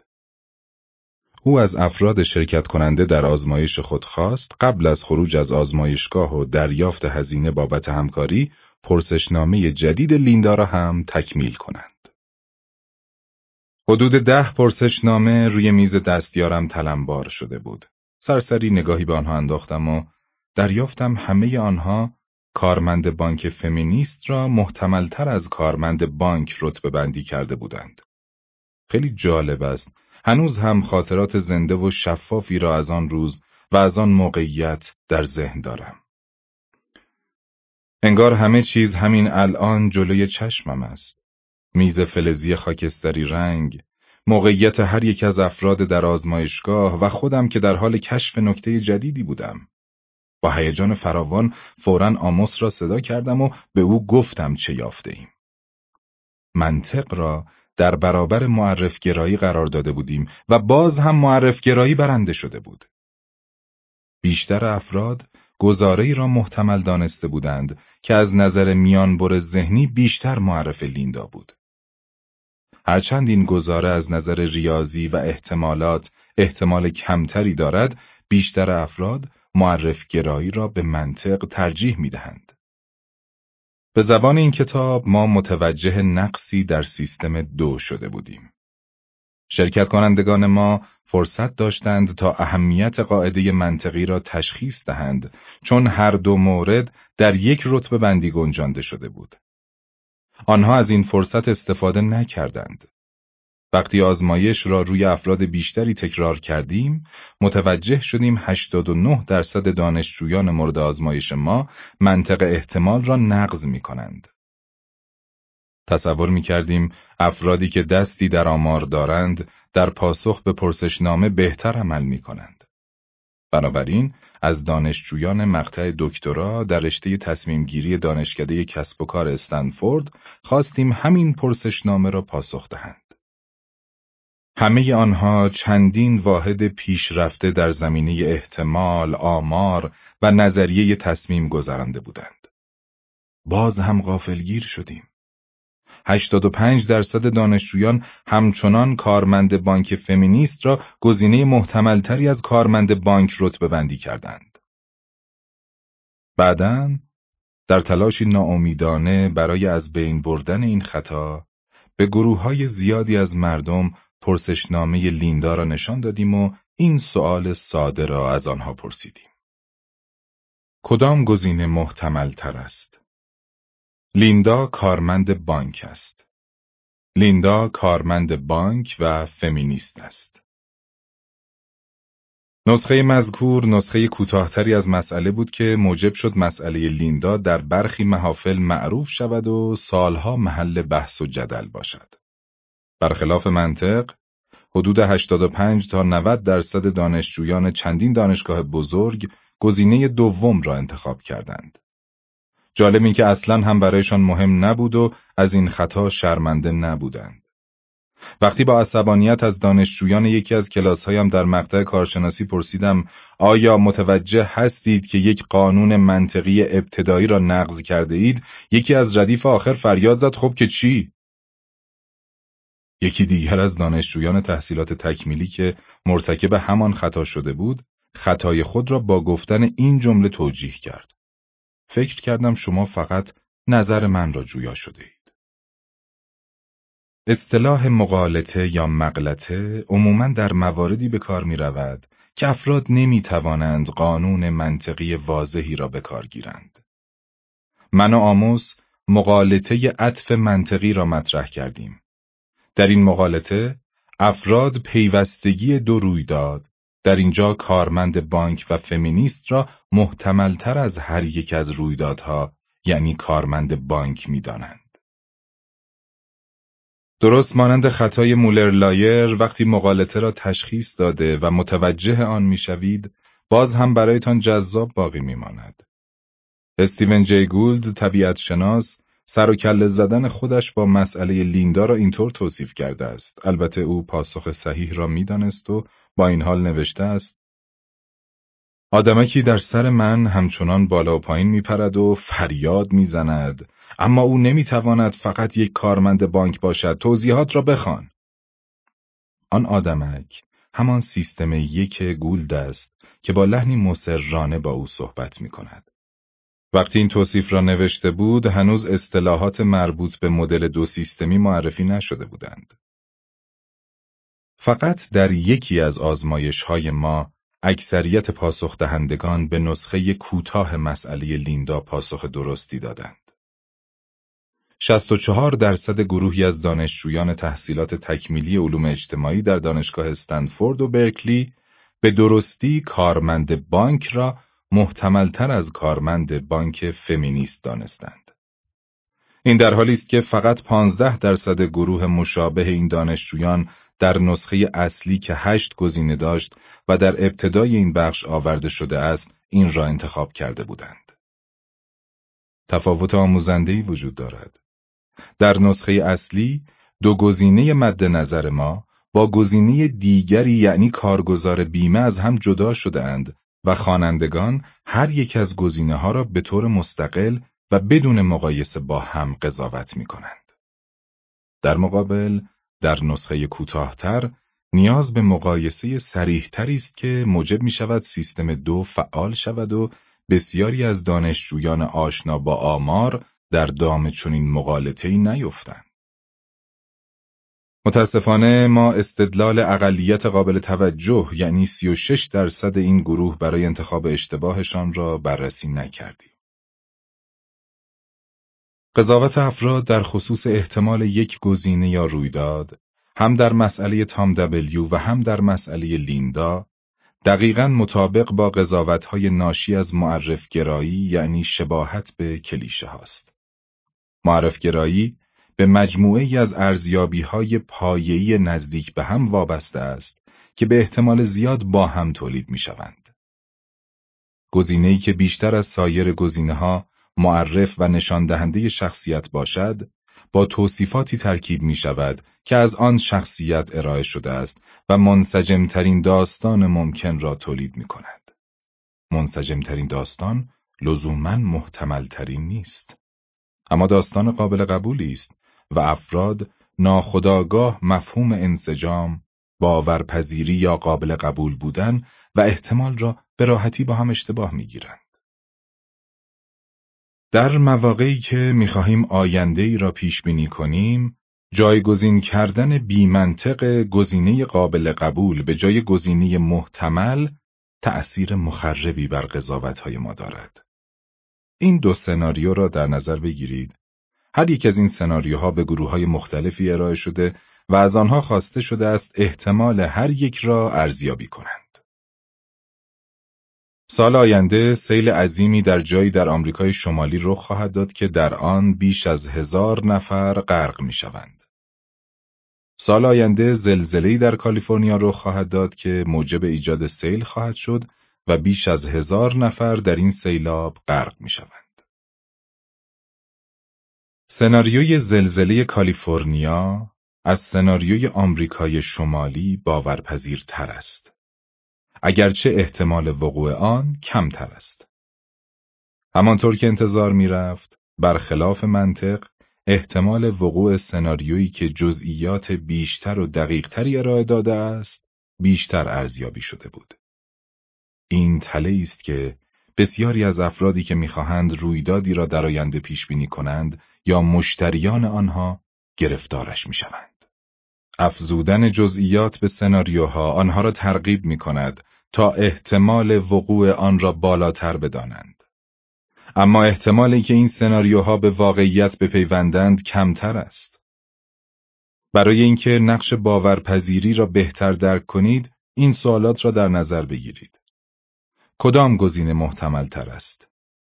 مارک مو دارد. مارک موهای بوری دارد. و کدام گزینه محتمل تر است؟ جین معلم است. جین معلم است و پیاده به سر کار می رود. ساختار منطقی این دو سوال مشابه مسئله لیندا است، اما هیچ مغالطه‌ای ایجاد نمی کنند، زیرا گزینه جزئی تر فقط جزئیات بیشتری ارائه داده است، ولی باورپذیرتر یا منسجمتر یا اصلاً گزینه بهتری به نظر نمی آید. ارزیابی میزان باورپذیری یا انسجام یک گزینه پاسخ درستی برای ارزیابی احتمال وقوع آن نیست. وقتی شهودی وجود نداشته باشد تا با منطق رقابت کند، منطق غالب می شود. کمتر بیشتر است، حتی در ارزیابی‌های مشترک. کریستوفر هسی از دانشگاه شیکاگو از گروهی از افراد خواست سرویس غذاخوری عرضه شده در بخش فروش ویژه یک فروشگاه محلی را قیمت گذاری کنند. در این بخش از فروشگاه، ظروف غذاخوری به طور معمول بین 30 تا $60 قیمت دارند. در آزمایش او 3 گروه از افراد وجود داشتند. جدولی به این شهر را به یکی از گروه‌ها نشان دادند. سرویس الف 40 پارچه، بشقاب غذاخوری 8 عدد همه سالم، کاسه سوپخوری سالادخوری 8 عدد همه سالم، بشقاب دسرخوری 8 عدد همه سالم، فنجان 8 عدد که 2 تا از آنها شکسته است، نلبکی 8 عدد که 7 تا از آنها شکسته است. سرویس ب 24 پارچه، بشقاب غذاخوری 8 عدد همه سالم، کاسه سوپخوری سالادخوری 8 عدد همه سالم، بشقاب دسرخوری 8 عدد همه سالم. کریستوفر هسی نام این فعالیت را ارزیابی مشترک می‌گذارد، زیرا امکان مقایسه دو مجموعه با هم فراهم است. به دو گروه دیگر فقط یکی از این دو مجموعه را نشان دادند. کریستوفر هسی این فعالیت را ارزیابی تکی می‌نامد. ارزیابی مشترک آزمایشی است که در آن هر شرکت کننده تمام حالت‌های موجود در آزمایش را بررسی می‌کند. در ارزیابی تکی هر شرکت کننده فقط یکی از حالت‌های آزمایش را بررسی می‌کند. با این فرض که ظروف موجود در این دو سرویس از کیفیت یکسانی برخوردار هستند، کدام یک ارزش بیشتری دارد؟ سوال ساده است. می‌بینید که سرویس الف شامل تمام ظروف سرویس ب و 7 ظرف سالم و اضافی است، پس باید بهای بیشتری داشته باشد. در واقع شرکت کنندگان در آزمایش ارزیابی مشترک مایل بودند برای خرید سرویس الف کمی بیشتر از سرویس ب پول بپردازند. $32 برای سرویس الف در مقابل $30 برای سرویس ب. اما نتایج در آزمایش ارزیابی تکی برعکس بود. به نظر اعضای این گروه سرویس ب ارزش بالاتری نسبت به سرویس الف داشت. $33 برای سرویس ب در مقابل $23 برای سرویس الف. ما می‌دانیم چرا این اتفاق افتاد. پیش از هر چیز، سرویس‌ها شامل ست ظروف غذاخوری را با هنجارها و نمونه‌های اولیه مطابقت می‌دهیم. بلافاصله می توانیم درک کنیم چرا قیمت سرویس ب باید از سرویس الف بیشتر باشد. چون هیچ کس دوست ندارد برای خرید ظروف شکسته هزینه‌ای پرداخت کند. با این ذهنیت قیمت‌گذاری بالاتر برای سرویس ب تعجب برانگیز نخواهد بود. کریستوفر هسی الگوی حاصل را کمتر بیشتر است نامید، با حدود 16 ظرف از سرویس الف که 7 تا از آنها سالم بودند، ارزش آن بالاتر رفت. جان لیست، اقتصاددان تجربی، آزمایش سی را در شرایط واقعی بازار کارت‌های بیسبال تکرار کرد و همین نتایج را گرفت. او مجموعه‌ای از 10 کارت با ارزش بالا را به حراج گذاشت. مجموعه مشابه دیگری را نیز طراحی کرد که علاوه بر این 10 کارت، 3 کارت دیگر با ارزش متوسط هم در آن وجود داشت. همانطور که در آزمایش سرویس غذاخوری دیدیم، در ارزیابی مشترک، مجموعه بزرگتر بالاتر از مجموعه کوچکتر ارزش گذاری شد. اما در ارزیابی تکی، مجموعه کوچکتر بهای بیشتری یافت. از دیدگاه نظریه اقتصاد، چون این نتیجه نگران کننده است. ارزش اقتصادی سرویس غذاخوری یا مجموع کارت‌های بیسبال باید با مجموع ارزش تک تک ظروف یا تک تک کارت‌ها حساب شود. هر ارزش افزوده‌ای که به مجموع اضافه شود، هر ظرف یا هر کارتی باید قیمت کل مجموعه را افزایش دهد. مسئله لیندا و مسئله سرویس غذاخوری دقیقاً ساختار یکسانی دارند. احتمال هم مانند ارزش اقتصادی یک متغیر جمعی است. این مثال هم همین را نشان می‌دهد. احتمال لیندا کارمند بانک فمینیست است، به علاوه لیندا کارمند بانک غیر فمینیست است، برابر است با احتمال لیندا کارمند بانک است. به همین خاطر است که ارزیابی تکی مسئله لیندا درست مثل آزمایش ظروف غذاخوری الگوی کمتر بیشتر است را ایجاد می کند. سیستم یک به جای جمع بستن میانگین می گیرد. بنابراین با حذف کارمند بانک غیر فمینیست از مجموعه احتمال افزایش می یابد. با این حال ماهیت جمعی این متغیرها در موارد مربوط به پول آشکارتر است و در موارد مربوط به ارزیابی احتمال چندان واضح نیست. به همین خاطر است که ارزیابی مشترک در آزمایش ظروف غذاخوری خطا را از بین میبرد، اما در آزمایش لیندا اینطور نیست.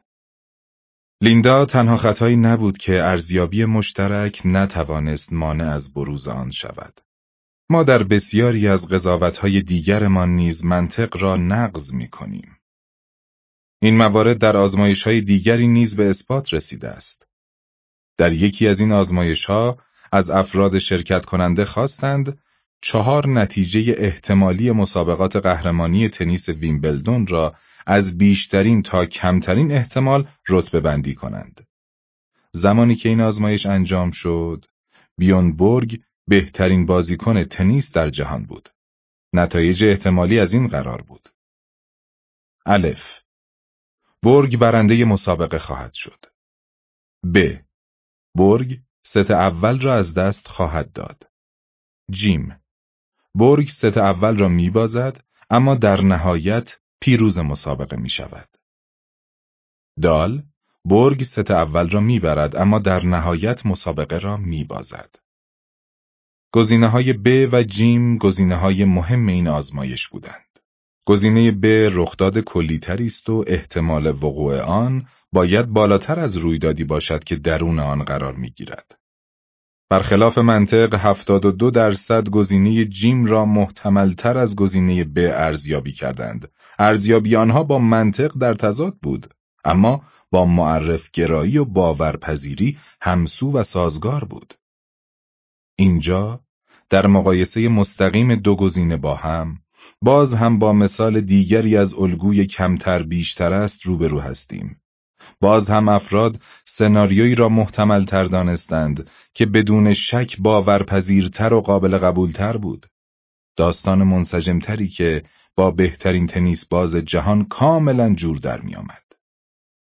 برای اینکه مطمئن شویم افراد به خاطر مغالطه عطف منطقی دچار برداشت نادرست نمیشوند، مسئله‌ای طراحی کردیم که به قضاوت در خصوص احتمال نیاز داشت، اما گزینه‌ها توصیفی نبودند و اصلاً واژه احتمال را هم به کار نبرده بودیم.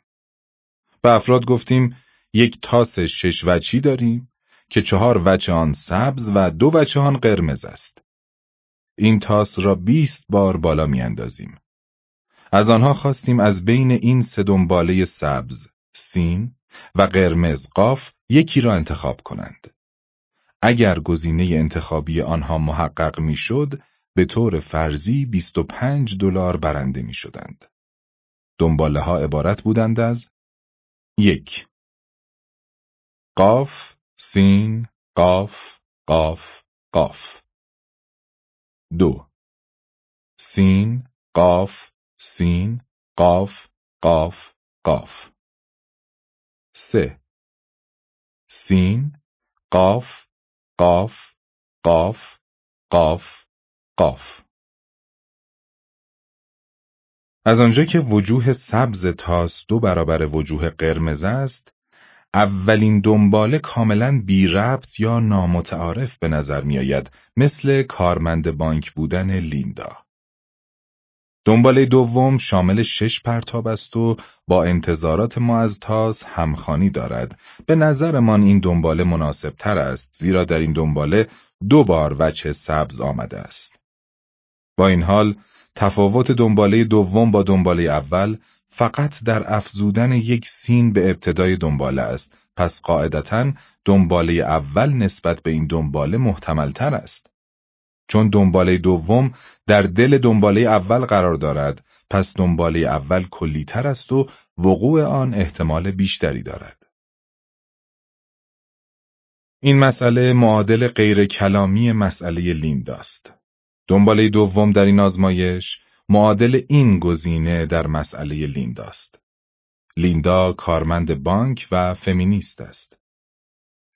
مثل آزمایش لیندا، اینجا هم معرف‌گرایی غالب شد. تقریباً 2/3 پاسخ دهندگان ترجیح دادند روی دنباله 2 شرط ببندند، نه دنباله 1. با این حال، بیشتر افراد وقتی استدلال مربوط به انتخاب هر یک از گزینه‌ها را شنیدند، استدلال درست یعنی دنباله 1 را قانع کننده تر یافتند. مسئله بعدی موفقیت بزرگی برای ما بود، چون بالاخره توانستیم شرایطی را ایجاد کنیم که بروز مغالطه عطف منطقی را تا حد امکان کاهش دهد. به 2 گروه از افراد 2 نسخه از یک مسئله را با اندکی تفاوت ارائه کردیم. مسئله سمت راست. مطالعه‌ای در حوزه سلامت روی نمونه آماری متشکل از مردان بالغ از گروه‌های سنی و شغلی گوناگون در بریتیش کلمبیا انجام شد. لطفاً بهترین حدس خود را راجع به مقادیر زیر بیان کنید. چند درصد مردان مورد بررسی یک بار یا بیشتر دچار حمله قلبی شدند؟ چند درصد مردان مورد بررسی هم بیش از 55 سال سن داشتند و هم یک یا چند بار دچار حمله قلبی شدند؟ مسئله سمت چپ. مطالعه‌ای در حوزه سلامت روی نمونه آماری متشکل از 100 مرد بالغ از گروه‌های سنی و شغلی گوناگون در بریتیش کلمبیا انجام شد. لطفاً بهترین حدس خود را راجع به مقادیر زیر بیان کنید. چند نفر از 100 شرکت کننده این مطالعه یک بار یا بیشتر دچار حمله قلبی شدند؟ چند نفر از 100 شرکت کننده در این مطالعه هم بیش از 55 سال داشتند و هم یک یا چند بار دچار حمله قلبی شدند؟ 65 درصد گروهی که مسئله سمت راست را دیدند دچار خطا شدند و تنها 25 درصد گروهی که مسئله سمت چپ را دیدند به خطا افتادند. چرا سؤال چند نفر از 100 شرکت کننده خیلی ساده تر از چند درصد است؟ یکی از توضیحات احتمالی این است که اشاره به 100 نفر در ذهن ما نوعی بازنمایی فضایی یا تصویرسازی ذهنی ایجاد می کند. تصور کنید از تعداد زیادی از افراد می خواهند خودشان را در یک اتاق گروه بندی کنند. آنهایی که اول نامشان با حروف الف تا سین شروع می شود در گوشه چپ اتاق جمع شوند. سپس از هر گروه می خواهند باز هم گروه بندی های دیگری درون گروه بزرگتر ایجاد کنند. اکنون رابطه شمول کاملا واضح است. حالا می توانید ببینید افرادی که نامشان با پ شروع می شود زیر مجموعه ای از گروه بزرگتری هستند که در گوشه چپ اتاق جمع شدند. در سوال مربوط به نظرسنجی پزشکی، قربانیان حمله قلبی در گوشه ای از اتاق قرار می گیرند و برخی از آنها کمتر از 55 سال دارند. همه چون این تصاویر واضح و مشخصی در ذهنشان نمی سازند.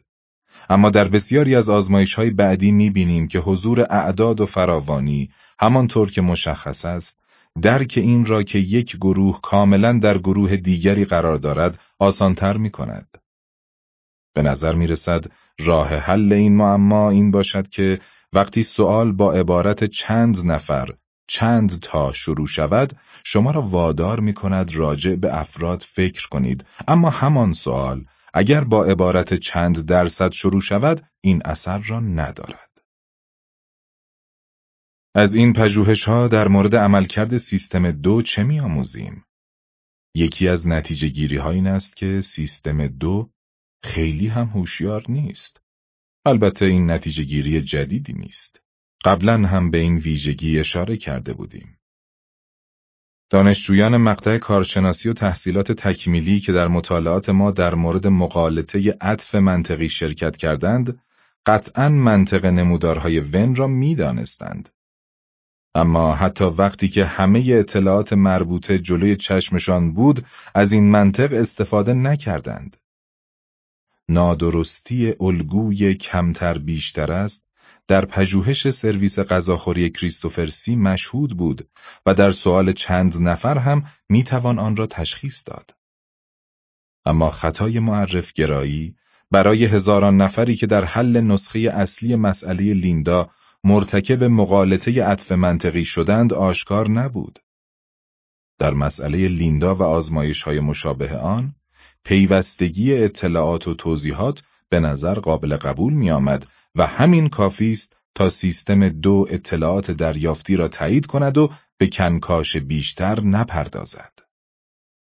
تنبلی سیستم 2 بخشی از ماجرا است. من فکر می‌کنم اگر به آنها می‌گفتیم تعطیلاتتان به جوابی که به این سوال می‌دهید بستگی دارد، یا مهلت نامحدودی به آنها می‌دادیم و می‌گفتیم منطقی فکر کنید و تا وقتی از پاسخ خود مطمئن نشدید آن را اعلام نکنید، بیشتر افراد در دام مغالطه عطف منطقی نمی افتادند. با این حال، تعطیلات آنها به پاسخ درستی که به پرسش آزمایش می دادند بستگی نداشت. آنها زمان خیلی کمی را صرف پاسخ به پرسش ها می کردند و طوری به سوالات جواب می دادند که گویی از آنها خواسته شده بود فقط نظرشان را راجع به موضوع بگویند. تنبلی سیستم 2 یکی از واقعیت‌های مهم زندگی است. جالب است که معرف‌گرایی می‌تواند مانع از اعمال یک قاعده منطقی واضح شود. چشمگیرترین جنبه داستان لیندا تضاد آن با پژوهش ظروف شکسته است. این دو مسئله ساختار یکسانی دارند اما به نتایج متفاوتی منجر می‌شوند. افرادی که فقط سرویس غذاخوری شامل ظروف شکسته را می‌بینند، قیمت خیلی کمی روی آن می‌گذارند. رفتار آنها بازتابی از یک قاعده شهودی است. افراد دیگری که هر دو سرویس را به یک باره و در کنار هم می‌بینند، از این قانون منطقی پیروی می‌کنند که ظروف بیشتر ارزش افزوده دارد. در ارزیابی تکی که افراد فقط یک جنبه از پژوهش یا یک موقعیت را مشاهده می کنند، شهود بر قضاوت حاکم می شود، اما در ارزیابی مشترک منطق حکم فرماست. در مقابل در مسئله لیندا، حتی در ارزیابی مشترک هم غالباً شهود بر منطق حاکم می شود، گرچه دیدیم شرایطی هم وجود داشت که در آن منطق غالب بود. من و آموس باور داشتیم موارد نقض آشکار منطق احتمالات در مسائل شفافی که مشاهده کردیم در نوع خود جالب بود و ارزش آن را داشت که یافته‌هایمان را با همکارانمان هم در میان بگذاریم. همچنین معتقد بودیم این نتایج باعث تقویت استدلال ما برای قدرت میانبرهای ذهنی در قضاوت و قانع کردن آنهایی می شود که در این خصوص شک و تردید دارند. اما کاملا اشتباه می کردیم. در عوض مسئله لیندا خیلی بحث برانگیز شد و جنجال زیادی به پا کرد.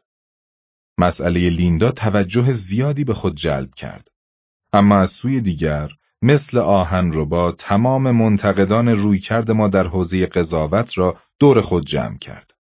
پژوهشگران در آزمایش‌های مربوط به این حوزه دستورالعمل‌ها و راهنمایی‌هایی طراحی کردند تا بروز مغالطه را کاهش دهند. ما هم در آزمایش‌هایمان همین کار را انجام دادیم. برخی اظهار نظر کردند در مسئله لیندا منطقی است که شرکت کنندگان آزمایش واژه احتمال را هم معنی قابل قبول بودن یا باورپذیر بودن در نظر بگیرند. این استدلال‌ها تا جایی پیش رفت که کل کار پژوهشی ما را زیر سوال می‌برد. برخی می‌گفتند پژوهش شما گمراه کننده بوده است. اگر بخواهیم یک توهم شناختی برجسته و مشخص را زیر سوال ببریم یا ناچیز بشماریم، سایر توهمات و خطاهای شناختی را هم باید نادیده بگیریم.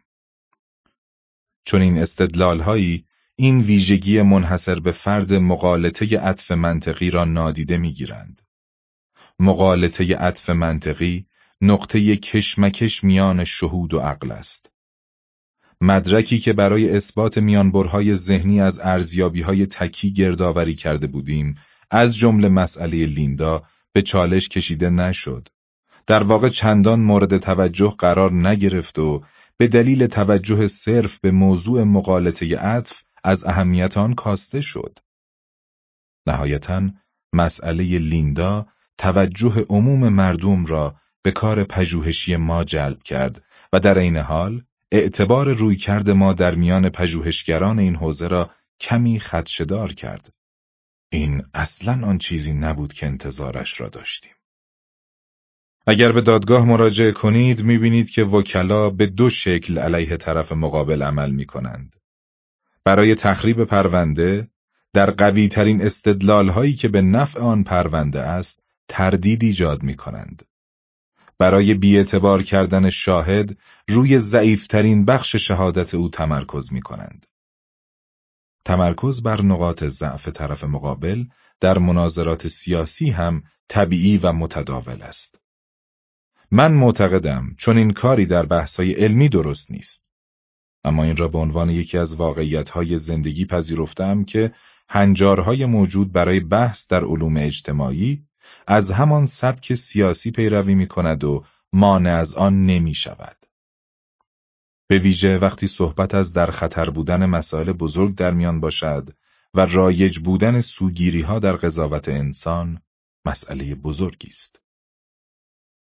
چند سال پیش با رالف هرتویگ، یکی از منتقدان سرسخت مسئله لیندا، گفتگوی دوستانه‌ای داشتم و تلاش کردم تا با همکاری هم اختلافاتمان راجع به این مسئله را حل و فصل کنیم.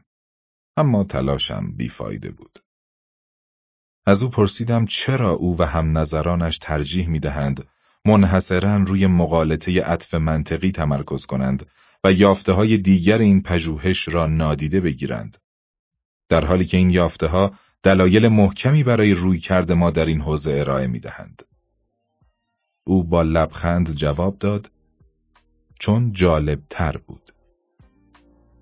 هرتویگ در ادامه گفت: مسئله لیندا به اندازه کافی توجهات را به خود جلب کرده است و ما نباید شاکی باشیم که چرا آنها به سایر یافته‌ها بی‌توجهی می‌کنند. صحبت از قانون کمتر بیشتر است در گفتگوها. آنها سناریوی خیلی پیچیده‌ای ساختند و اصرار داشتند آن را بسیار محتمل بنامند، اما اینطور نیست. این سناریو فقط داستان باورپذیر و قابل قبولی است. آنها هدیه ارزانی را به یک محصول گران قیمت اضافه کردند و جذابیت کل خرید را پایین آوردند. در این مورد باید بگوییم کمتر بیشتر است. در بیشتر مواقع مقایسه مستقیم باعث می شود مردم دقیق‌تر و منطقی‌تر عمل کنند، اما همیشه اینطور نیست.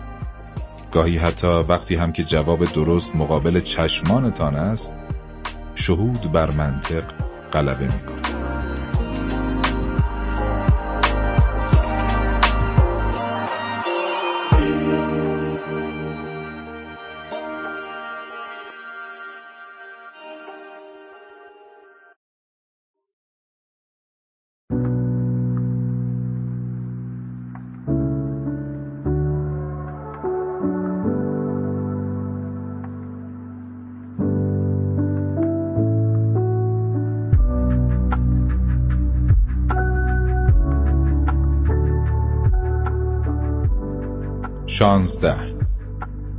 غلبه علتها بر آمار.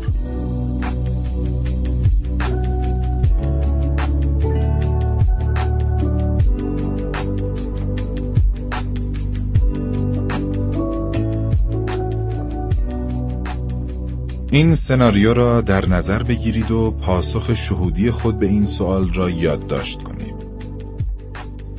شبی در تصادف رانندگی یک تاکسی شخصی را زیر می‌گیرد و فرار می‌کند.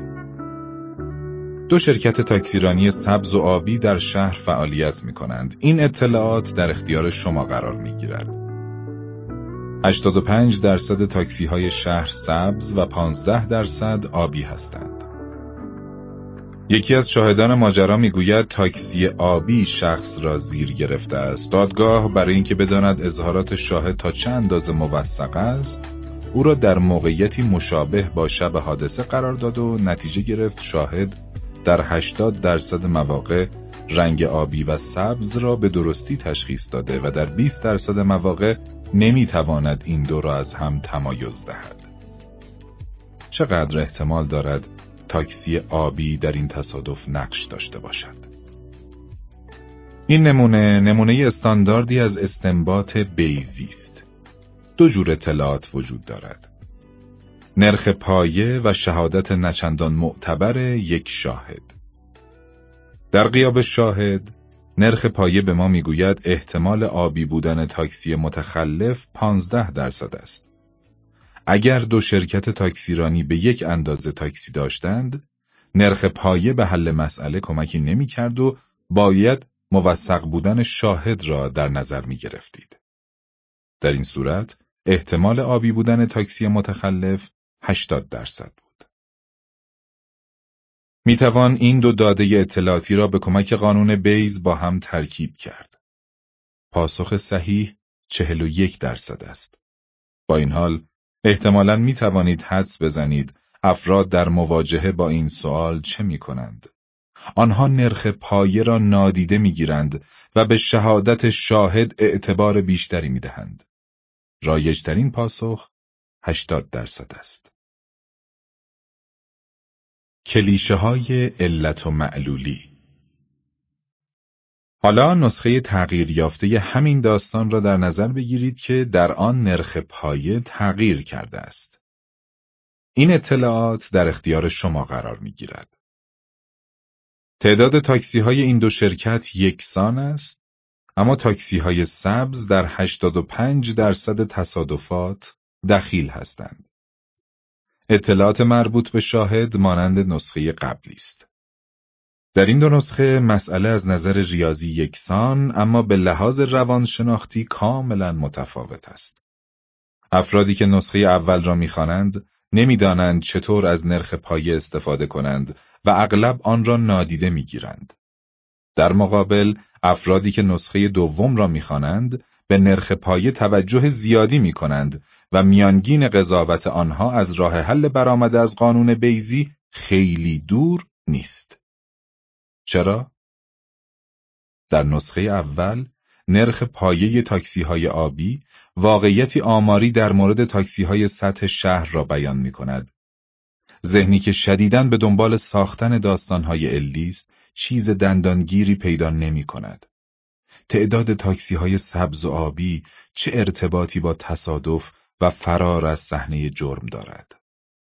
در مقابل، در نسخه دوم، رانندگان تاکسی‌های سبز 5 برابر رانندگان تاکسی‌های آبی تصادف می‌کنند. اینجا ذهن فوراً نتیجه‌گیری می‌کند رانندگان تاکسی‌های سبز آدم‌های دیوانه و بی‌احتیاطی هستند. حالا در ذهنتان از بی‌احتیاطی رانندگان تاکسی‌های سبز یک کلیشه ساخته اید و آن را در مورد تک تک راننده‌های این شرکت به کار می‌برید. این کلیشه به راحتی در داستان علت و معلولی جای میگیرد، زیرا بی احتیاطی یک واقعیت علی مربوط به رانندگان تاکسی است. در این نسخه دو داستان علی وجود دارد که باید با هم ترکیب شوند. اولین مورد همان تصادف و فرار از صحنه است که به طور طبیعی این ایده را به ذهن متبادر می کند که راننده تاکسی سبز مسئول این ماجرا است. مورد دوم شهادت تنها شاهد ماجراست که قاطعانه میگوید تاکسی آبی بوده است. نتایج حاصل از این دو داستان در مورد رنگ ماشین متناقض است و تقریباً یکدیگر را خنثی میکنند. شانس این دو رنگ تقریباً برابر است.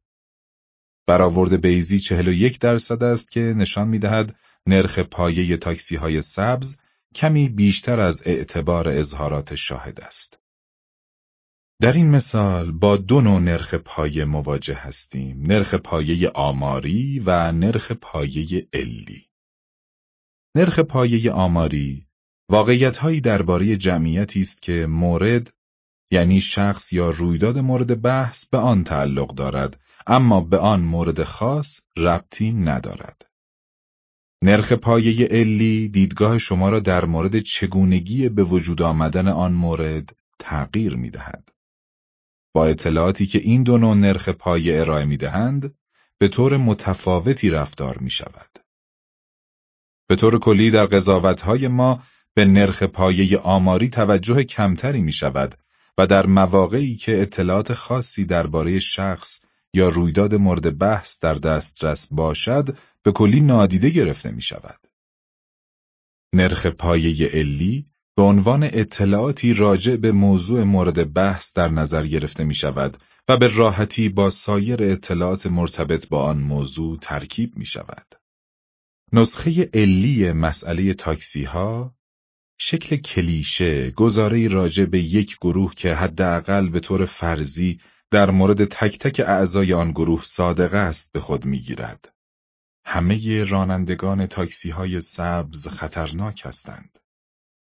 حالا دو مثال دیگر را در نظر بگیرید. بیشتر فارغ التحصیلان این مدرسه حاشیه شهری به دانشگاه راه می‌یابند. فرانسوی‌ها به دوچرخه سواری علاقه دارند. این گزاره‌ها برداشت‌هایی را راجع به تک تک اعضای این گروه‌ها در ذهن ایجاد می‌کند که در قالب یک داستان علت و معلولی می‌گنجد. احتمالاً به خاطر برخی ویژگی‌های آموزشی مفید در این مدرسه حاشیه شهری است که بسیاری از فارغ التحصیلان آن مشتاق درس خواندن هستند و می‌توانند به دانشگاه راه یابند. در فرهنگ و زندگی اجتماعی فرانسوی‌ها عاملی وجود دارد که باعث می‌شود بسیاری از فرانسوی‌ها به دوچرخه سواری علاقه‌مند شوند. وقتی راجع به احتمال قبولی یکی از فارغ التحصیلان در دانشگاه فکر می‌کنید یا وقتی دودل هستید با یک فرانسوی که تازه با هم آشنا شدید راجع به تور دو فرانس صحبت کنید، این واقعیت‌ها به ذهنتان خطور می‌کنند. در فرهنگ ما کلیشه سازی واژه نامطلوبی است، اما در ادبیاتی که من در این کتاب به کار می‌برم بار معنای بدی ندارد. در واقع واژه‌ای خنثی است. یکی از ویژگی‌های اساسی سیستم یک این است که دسته‌بندی‌های مختلف را در قالب هنجارها یا نمونه‌های اولیه بازنمایی می‌کند. ما درباره اسب‌ها، یخچال‌ها و افسران پلیس نیویورک به این شکل فکر می‌کنیم. بازنمایی یک یا چند عضو عادی از هر یک از این دسته‌بندی‌ها را در حافظه خود حفظ می‌کنیم. در دسته‌بندی‌های اجتماعی این بازنمایی‌ها کلیشه نام دارند. برخی کلیشه‌ها به طور فجیعی نادرست هستند و برخی کلیشه‌های خصمانه هم ممکن است پیامدهای وحشتناکی داشته باشند. اما نمی‌توان از واقعیت‌های روانشناختی فرار کرد. کلیشه‌ها درست یا نادرست نحوه تفکر ما راجع به دسته‌بندی‌ها و مقولات مختلف را شکل می‌دهند. ممکن است شما هم متوجه کنایه‌آمیز بودن این مسئله شده باشید. در مسئله تاکسی‌ها، نادیده گرفتن اطلاعات نرخ پایه یک جور نقص شناختی و نوعی ناکامی در بکارگیری استدلال بیضی است. در این مسئله اتکا به نرخ پایه علی مطلوب‌تر به نظر می‌آید. کلیشه سازی راجع به رانندگان تاکسی‌های سبز دقت قضاوت را بهبود می‌بخشد. با این حال در مسائل دیگری مثل استخدام یا طبقه بندی افراد بر اساس اطلاعات کلی یعنی پرونده سازی یک هنجار اجتماعی قوی علیه کلیشه سازی وجود دارد که در قانون هم آمده است. باید همین طور باشد. در زمینه‌های اجتماعی حساس نمی‌خواهیم با در نظر گرفتن آمار گروه به نتیجه‌گیری اشتباهی درباره افراد برسیم. ما تمایل داریم نرخ پایه را یک واقعیت آماری درباره گروه بدانیم، نه یک واقعیت فرضی راجع به افراد. زیرا از نظر اخلاقی درست نیست یک کلیشه گروهی را به تک تک اعضای آن گروه تعمیم دهیم. به عبارت دیگر، ما نرخ پایه علی را قبول نداریم و آن را رد می‌کنیم. وجود هنجارهای اجتماعی علیه کلیشه سازی از جمله مخالفت با طبقه بندی افراد بر اساس اطلاعات کلی یعنی پرونده سازی برای ایجاد جامعه‌ای متمدن‌تر و برابرتر بسیار مفید و سودمند است. خوب است به خاطر داشته باشید نادیده‌گیری کلیشه‌های معتبر ناگزیر به قضاوت‌های بی‌کیفیت منجر می‌شود. مقاومت در برابر کلیشه سازی یک موضع اخلاقی ستودنی است، اما این تصور ساده انگارانه که چنین مقاومتی هزینه‌ای ندارد کاملا اشتباه است. دستیابی به جامعه بهتر ارزش پرداخت این هزینه را دارد. انکار چنین هزینه‌ای از نظر روحی لذت بخش و از نظر سیاسی درست به نظر می‌آید، اما از لحاظ علمی قابل دفاع نیست. تکیه بر میانبرهای ذهنی عاطفی در مناظرات و استدلال‌های سیاسی رایج است. موقعیت‌هایی که از نظر ما مطلوب هستند، هیچ هزینه‌ای ندارند و موقعیت‌هایی که با آن مخالفیم، هیچ مزیتی ندارند.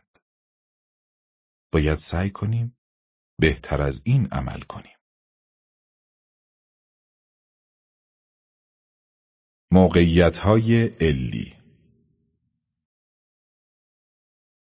من و آموس نسخه‌های مختلفی از مسئله تاکسی‌ها را طراحی کردیم، اما مفهوم قدرتمند نرخ پایه علی را خودمان ابداع نکردیم. این مفهوم را از ایساک آیزن روانشناس وام گرفتیم.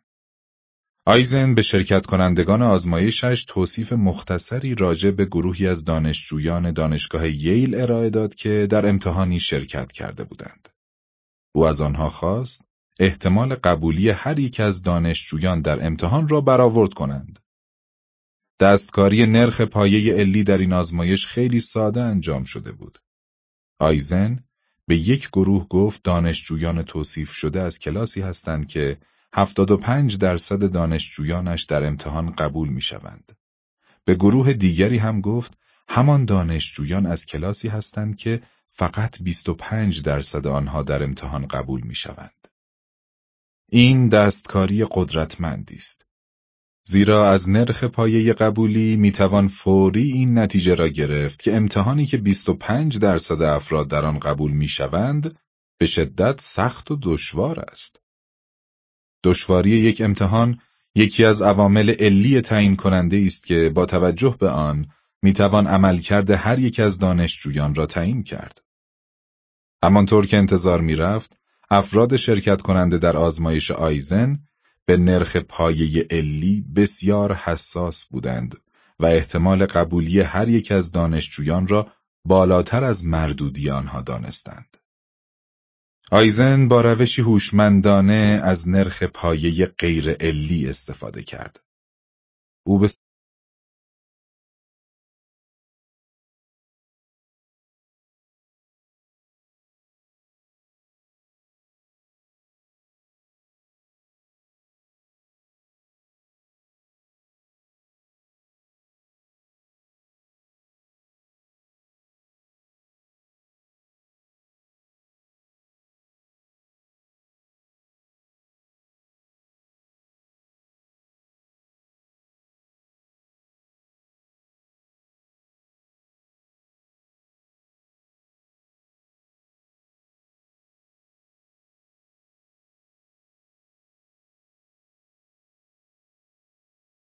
احتمال قبولی هر یک از دانشجویان را بالاتر از مردودی آنها دانستند. آیزن با روشی هوشمندانه از نرخ پایه غیر علی استفاده کرد. او به سوژه‌های خود گفت دانشجویانی که توصیفشان را خوانده‌اند از نمونه انتخاب شده بودند که خود متشکل از دانشجویان قبول شده یا مردودی است. به عنوان مثال، اطلاعات مربوط به گروهی که مردودی‌های بیشتری داشته است به این شرح ارائه شده بود. پژوهشگر به یافتن علت ناکامی دانشجویان در امتحان علاقمند بود و نمونه ایجاد کرد که 75% افراد آن نمونه در امتحان رد شده بودند. به تفاوت این دو نرخ پایه توجه کنید. این نرخ پایه یک واقعیت کاملا آماری درباره گروهی است که نمونه‌ها از آن انتخاب شده بود. این نرخ پایه هیچ تأثیری در سوال پرسیده شده راجع به قبولی یا مردودی هر یک از دانشجویان ندارد. همانطور که انتظار می‌رفت، نرخ پایه‌ای که صریحاً بیان شده بود، تأثیراتی در قضاوت داشت، اما تأثیر آن خیلی کمتر از نرخ پایه علی بود. سیستم یک می تواند داستانهایی را پردازش کند که عناصر تشکیل دهنده آنها با یکدیگر ارتباط علت و معلولی دارند، اما در استدلال آماری ضعیفند. البته برای کسی که تفکر بیزی را مد نظر دارد، این دو نسخه تفاوتی نمی کند. اینجاست که وسوسه می شویم این نتیجه قانع کننده را بگیریم که سیستم یک از نرخ پایه علی استفاده می کند و حقایق صرفاً آماری را کم و بیش نادیده می گیرد. آزمایش بعدی که یکی از مطالعات مورد علاقه من است، نشان می‌دهد اوضاع کمی پیچیده‌تر است. آیا می‌توان روانشناسی را آموزش داد؟ مسئله رانندگان تاکسی‌های بی‌احتیاط و امتحان دشوار دو پژوهشی است که نشان می‌دهد افراد با استفاده از نرخ پایه علی به استنباط می‌رسند. در یکی از مثالها یک ویژگی کلیشه‌ای به یک شخص نسبت داده می‌شود و در مثال دیگر ویژگی قابل توجه یک وضعیت بر ارزیابی ما از عملکرد شخص تأثیر می‌گذارد. افراد شرکت کننده در این آزمایش‌ها استنباط درستی داشتند و قضاوت‌هایشان بهتر شد. متأسفانه همیشه اوضاع به این خوبی پیش نمی‌رود. در ادامه آزمایشی کلاسیک را توصیف می‌کنم که نشان می‌دهد مردم از اطلاعات نرخ پایه اطلاعاتی مغایر با دیگر باورهایشان استنباط نمی‌کنند. این آزمایش نتیجه‌گیری ناخوشایند دیگری هم دارد. آموزش روانشناسی بیشتر شبیه وقت تلف کردن است. این آزمایش مدت‌ها پیش توسط ریچارد نیسبت، روانشناس اجتماعی و یوجین بورگیدا، یکی از شاگردان او در دانشگاه میشیگان انجام شد. آنها آزمایش کمک رسانی معروفی را که چند سال قبل در دانشگاه نیویورک انجام شده بود، برای دانشجویان توصیف کردند. در آن آزمایش شرکت کنندگان به اتاقک‌های تک نفره‌ای هدایت می‌شدند و از آنها خواسته می‌شد با شیئی شبیه گوشی در مورد زندگی شخصی و مشکلاتشان صحبت کنند. قرار بود هر کدام از آنها حدود 2 دقیقه صحبت کنند. در هر لحظه فقط یک گوشی فعال بود. یک نفر صحبت می کرد و بقیه افراد صحبت‌های آن شخص را می شنیدند. در هر گروه 6 شرکت کننده وجود داشت که یکی از آنها نمایشی بود. یعنی از طرف خود آزمایشگرها موظف شده بود نقشی را اجرا کند. طبق نقشه‌ای که آزمایشگرها طراحی کرده بودند، شخص نمایشی زودتر از بقیه شروع به صحبت کرد.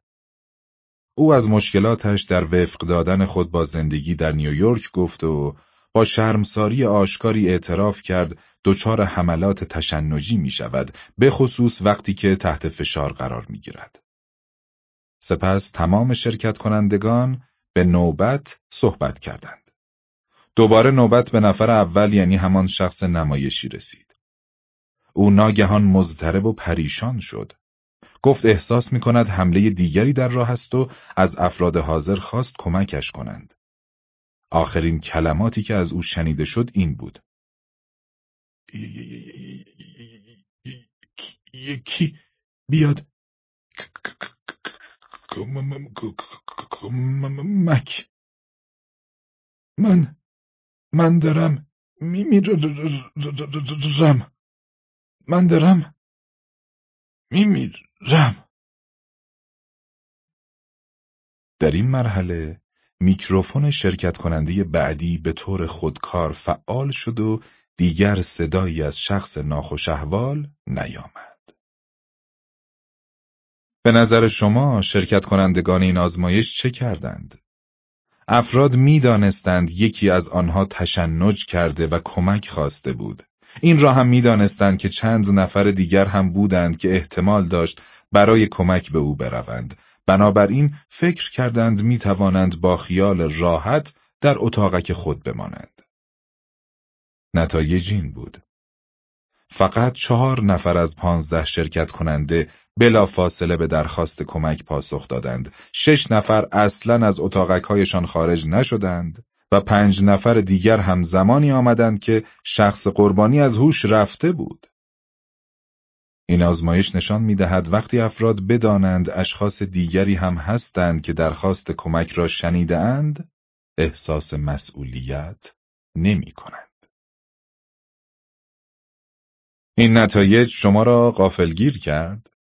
احتمالاً حسابی تعجب کردید. بیشتر ما خود را افراد شایسته‌ای می‌پنداریم که در چنین شرایطی شتابان برای کمک به هم نوع خود حاضر می‌شود و انتظار داریم دیگران هم همین کار را انجام دهند. البته هدف آزمایش این بود که نشان دهد چنین انتظاری درست نیست. حتی افراد شایسته هم وقتی می‌بینند دیگران می‌توانند برای کمک به شخص تشنج کرده حاضر شوند، دیگر به خودشان زحمت نمی‌دهند برای کمک رسانی در چنین شرایط ناخوشایندی شتاب کنند. این موضوع در مورد شما هم صادق است. آیا تمایل دارید این جمله را تایید کنید؟ وقتی توصیف آزمایش کمک رسانی را شنیدم، با خودم فکر کردم اگر آنجا بودم بلافاصله به کمک شخص غریبه می رفتم. احتمالاً دقیقاً همان کاری را می کردم که اگر خودم با شخص تشنج کرده تنها بودم انجام می دادم. شاید اشتباه می کنم. اگر خودم را در موقعیتی فرض کنم که افراد دیگری هم فرصت کمک دارند، ممکن است پا پیش نگذارم. حضور دیگران بیش از آنچه در ابتدا تصور می کردم احساس مسئولیت شخصی من را کاهش می دهد.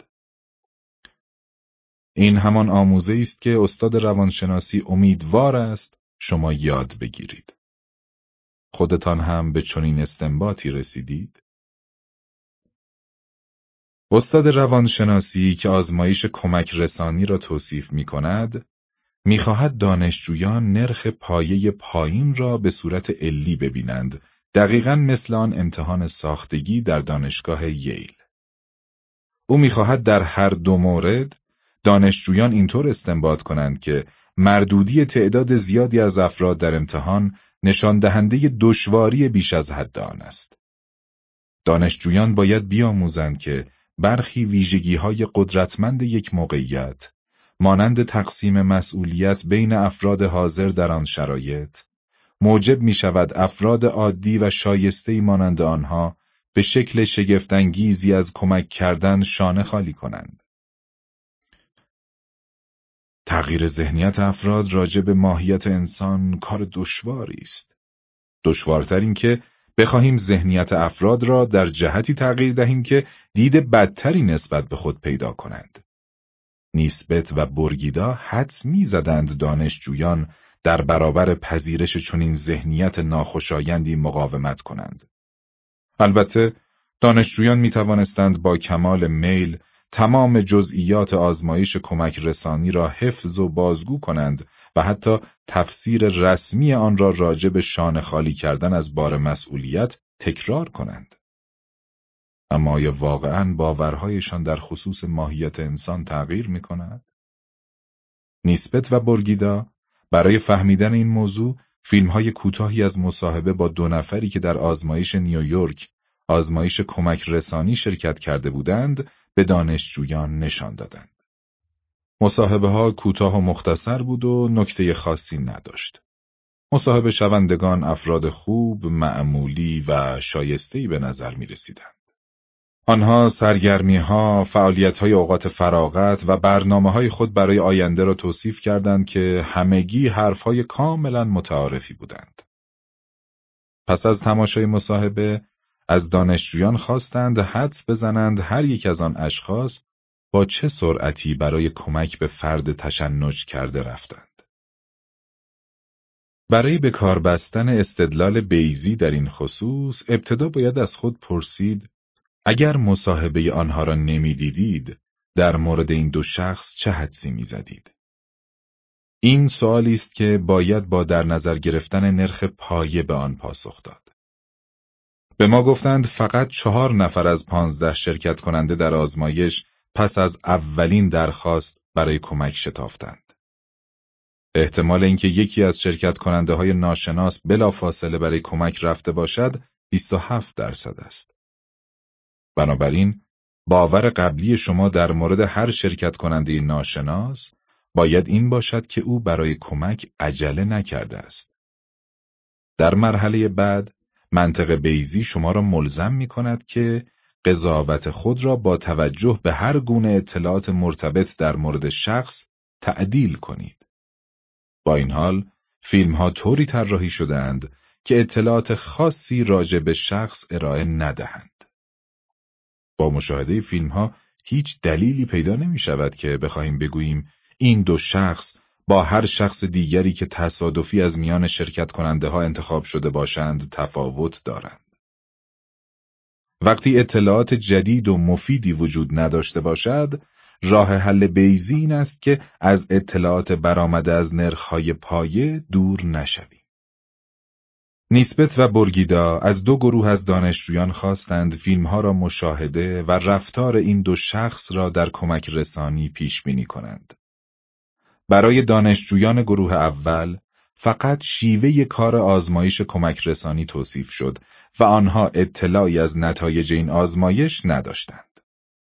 بدین ترتیب، پیشبینی آنها بازتابی از دیدگاهشان در خصوص ماهیت انسان و درک آنها از موقعیت خواهد بود.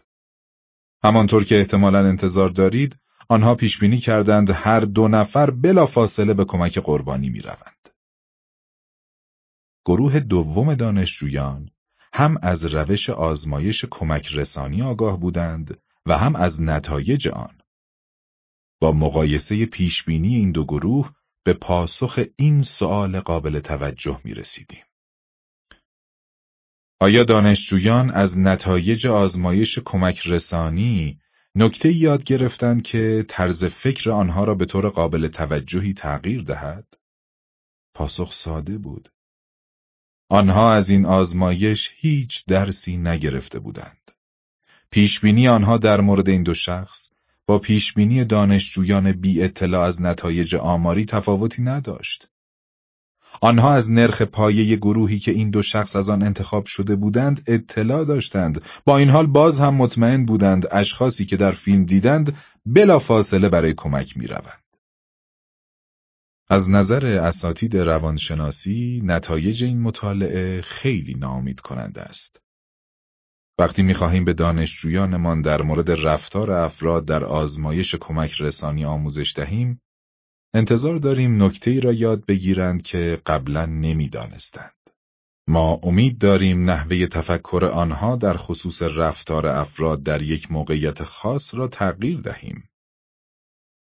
این هدف در مطالعه نیسبت بورگیدا محقق نشد. هیچ دلیلی وجود ندارد که ثابت کند اگر آنها آزمایش روانشناختی دیگری را انتخاب می کردند، نتایج متفاوتی می گرفتند. در واقع، نیسبت و بورگیدا در پژوهشی دیگر به یافته‌های مشابهی رسیدند. در آن پژوهش، یک فشار اجتماعی خفیف موجب میشد افراد شوک‌های الکتریکی دردناکتری از حد تصور ما و خودشان را تحمل کنند. دانشجویانی که به درک جدیدی از قدرت شرایط اجتماعی نرسیدند، از آن آزمایش هیچ درسی نگرفتند. پیشبینی آنها راجع به غریبه‌ها یا رفتار خودشان نشان می‌دهد دیدگاهشان در مورد نحوه رفتار تغییر نکرده است. به قول نیسبت و بورگیدا، دانشجویان بی سر و صدا خودشان و دوستان و آشنایانشان را از نتیجه آزمایشی غافلگیر کننده جدا می کنند. در واقع فکر می کنند خودشان استثنا هستند و در شرایط مشابه رفتار متفاوتی بروز می دهند. با این حال، اساتید روانشناسی نباید ناامید شوند. نیسبت و بورگیدا روشی را پیشنهاد می دهند که می توان به کمک آنها نکات روانشناسی موجود در چنین آزمایش‌هایی را برای دانشجویان قابل درک و آموزش کرد.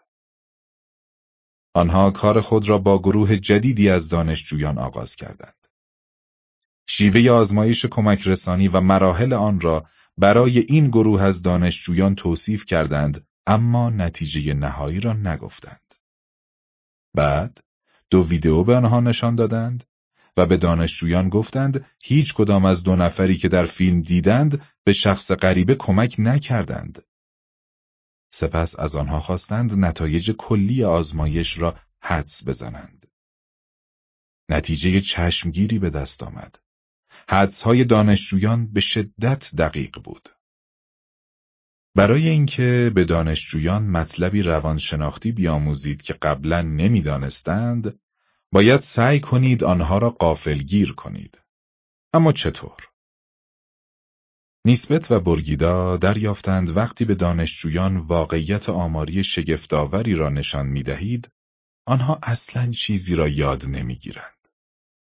اما وقتی دانشجویان با نمونه‌های فردی غافلگیر شوند، دو آدم خوبی که کمک نکردند، بلافاصله می‌توانند این موضوع را تعمیم دهند و استنباط کنند کمک کردن به شخص غریبه در چنین شرایطی دشوارتر از آن است که فکر می‌کردند. نیسبت و بورگیدا نتایج پژوهش‌های خود را در جمله‌ای بیادماندنی خلاصه می‌کنند. افراد تمایل ندارند تعمیمی کلی را در قضاوت راجع به تک تک افراد در نظر بگیرند، اما مایلند امری جزئی را به کل افراد تعمیم دهند. عدم تمایل افراد به تعمیم استنباط کل به جز برابر است با تمایل آنها به تعمیم استنباط جز به کل.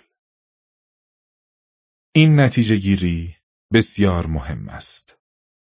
افرادی که در حال آموزش حقایق آماری شگفت‌آور درباره رفتار انسان هستند، ممکن است تا حدی تحت تأثیر قرار گیرند و شنیده‌هایشان را با دوستانشان در میان بگذارند.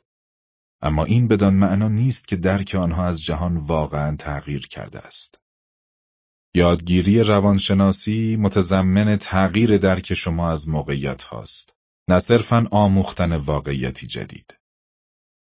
بین طرز فکر ما راجع به آمار و طرز فکر ما راجع به موردهای فردی شکاف عمیقی وجود دارد. نتایج آماری همراه با تفسیر علی تأثیر قویتری بر طرز فکر ما دارند تا اطلاعات غیر علی. اما حتی آمار علی قانع کننده هم باورهای دیرینه ما را تغییر نخواهند داد. باورهایی که ریشه در تجربیات شخصی ما دارند. از سوی دیگر، موردهای فردی غافلگیر کننده تأثیر قویتری دارند و ابزار مؤثرتری برای آموزش روانشناسی هستند.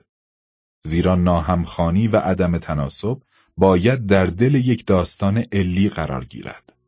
به همین خاطر، در کتاب حاضر سوالاتی مطرح شده است که شخص شنونده را مخاطب قرار می دهد. وقتی خودتان غافلگیری را در عمل احساس کنید، به احتمال زیاد مطالب بیشتری یاد میگیرید تا اینکه فقط شنونده یک سری حقایق کلی باشید. صحبت از علتها و آمار در گفتگوها. نمیتوان تصور کرد آنها صرفاً با آمار و ارقام مطلبی یاد بگیرند.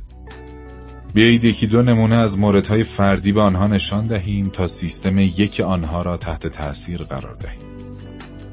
جای نگرانی نیست. این اطلاعات آماری نادیده گرفته نمی شوند. برعکس، بلا فاصله از این اطلاعات برای کلیشه سازی استفاده می شود.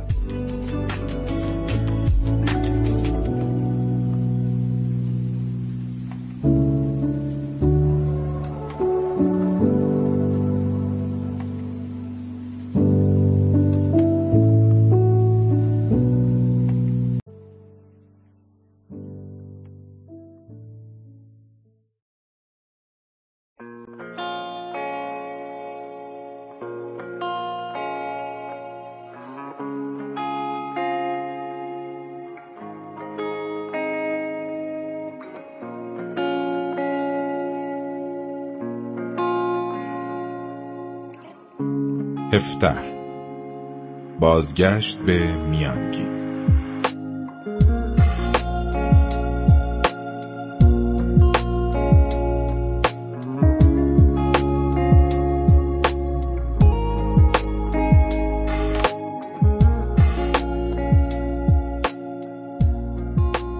زمان تدریس روانشناسی آموزش مؤثر به مربیان پرواز نیروی هوایی اسرائیل یکی از رضایت بخش ترین لحظات دوران کاری خود را احساس کردم.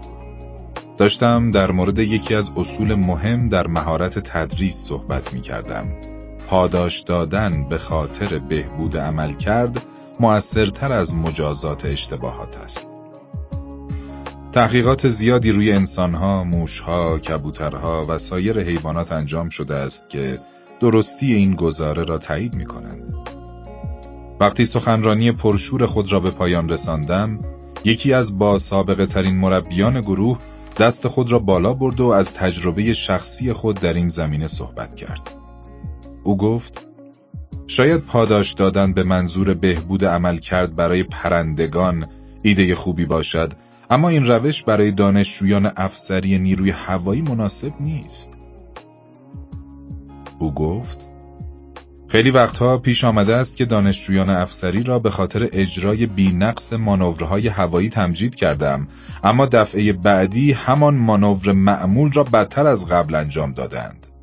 از طرف دیگر اغلب پیش آمده که به خاطر اجرای بد سر دانشجویی داد زدم و او دفعه بعد عملکرد بهتری از خود نشان داده است. بنابراین لطفاً به ما نگویید پاداش اثر دارد و مجازات جواب نمی دهد، چون قضیه برعکس است.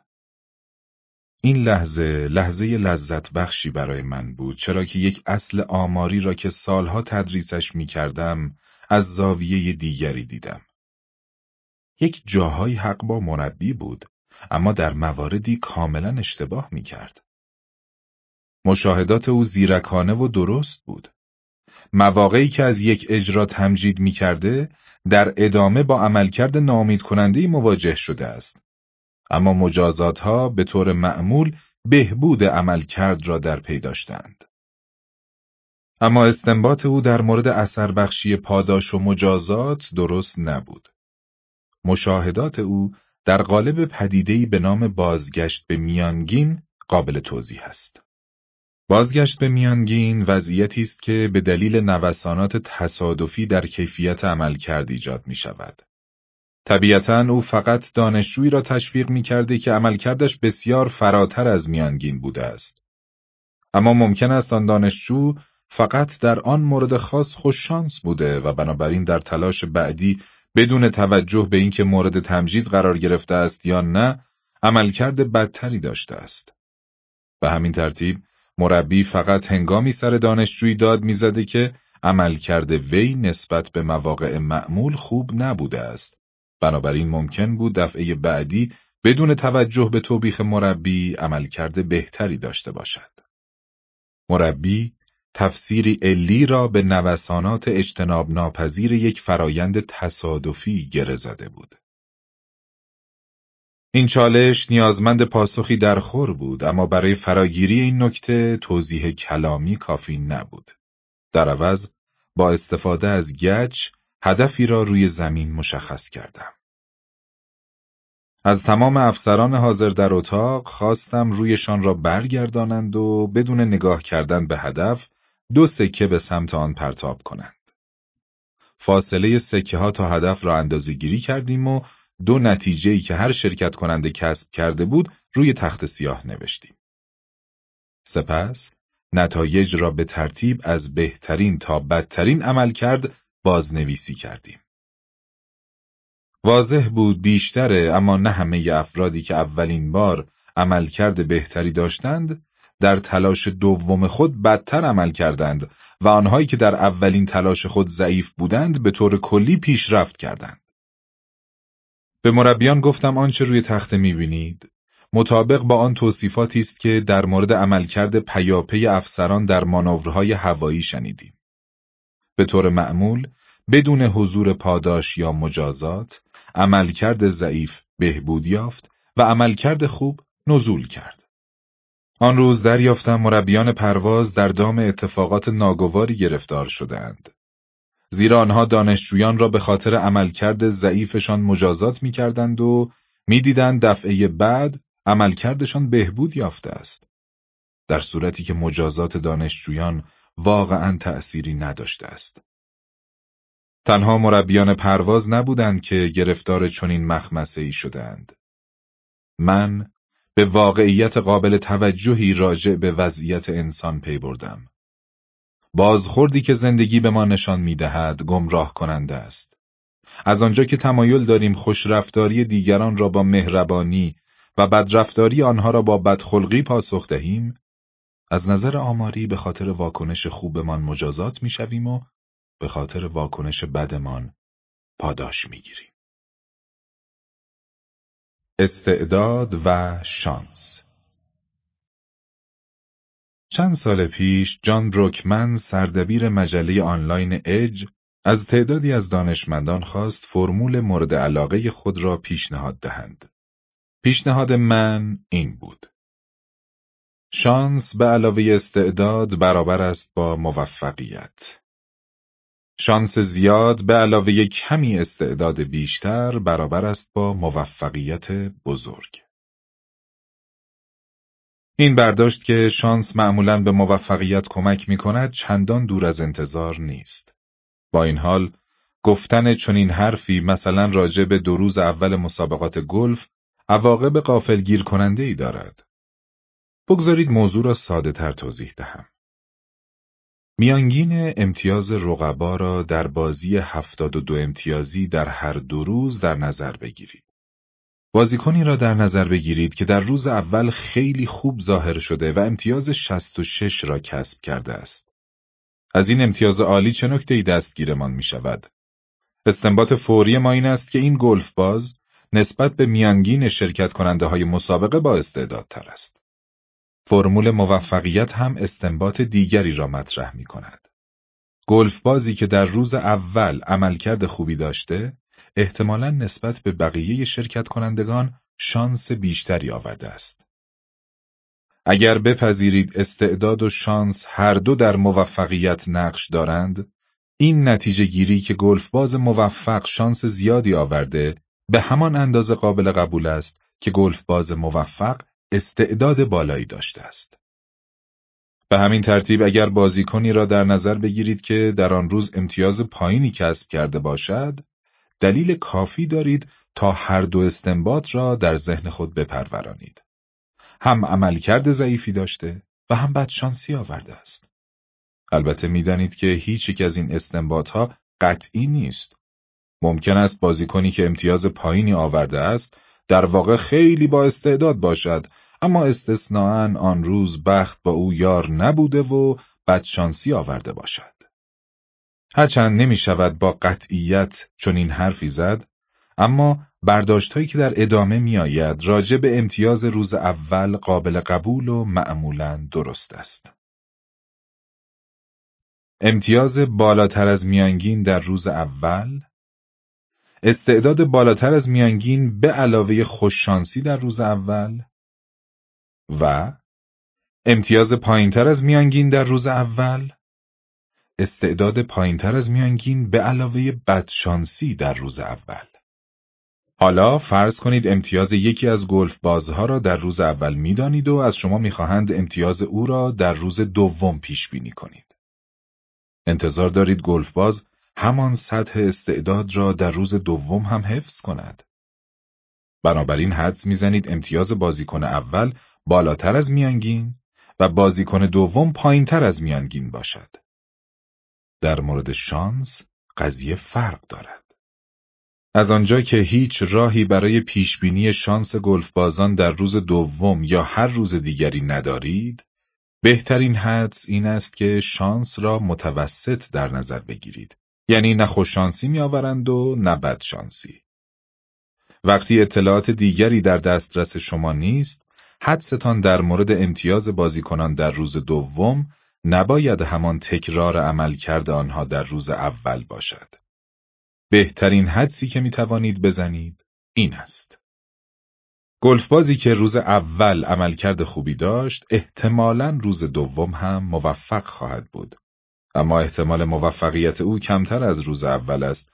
ممکن است خوششانسی روز اول را نداشته باشد. گلفبازی که روز اول عملکرد ضعیفی داشت احتمالاً روز دوم هم کمتر از حد متوسط ظاهر خواهد شد، اما عملکرد او بهبود می‌یابد، چرا که ممکن است بدشانسی روز اول ادامه دار نباشد.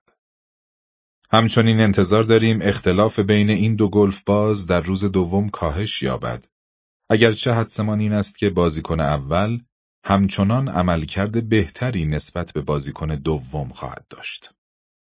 اینکه عملکرد پیش بینی شده ی روز دوم نسبت به شواهد موجود، یعنی عملکرد گلف بازها در روز اول متعادلتر و به میانگین نزدیکتر است، همیشه مایه تعجب دانشجویانم می شود. به این الگو بازگشت به میانگین می گویند. هرچه امتیاز اولیه بالاتر و از میانگین دورتر باشد، انتظار عقبگرد بیشتری داریم. زیرا امتیاز بسیار بالا نشان دهنده شانس بالاتر است. پیشبینی بازگشت منطقی است اما تضمینی نیست.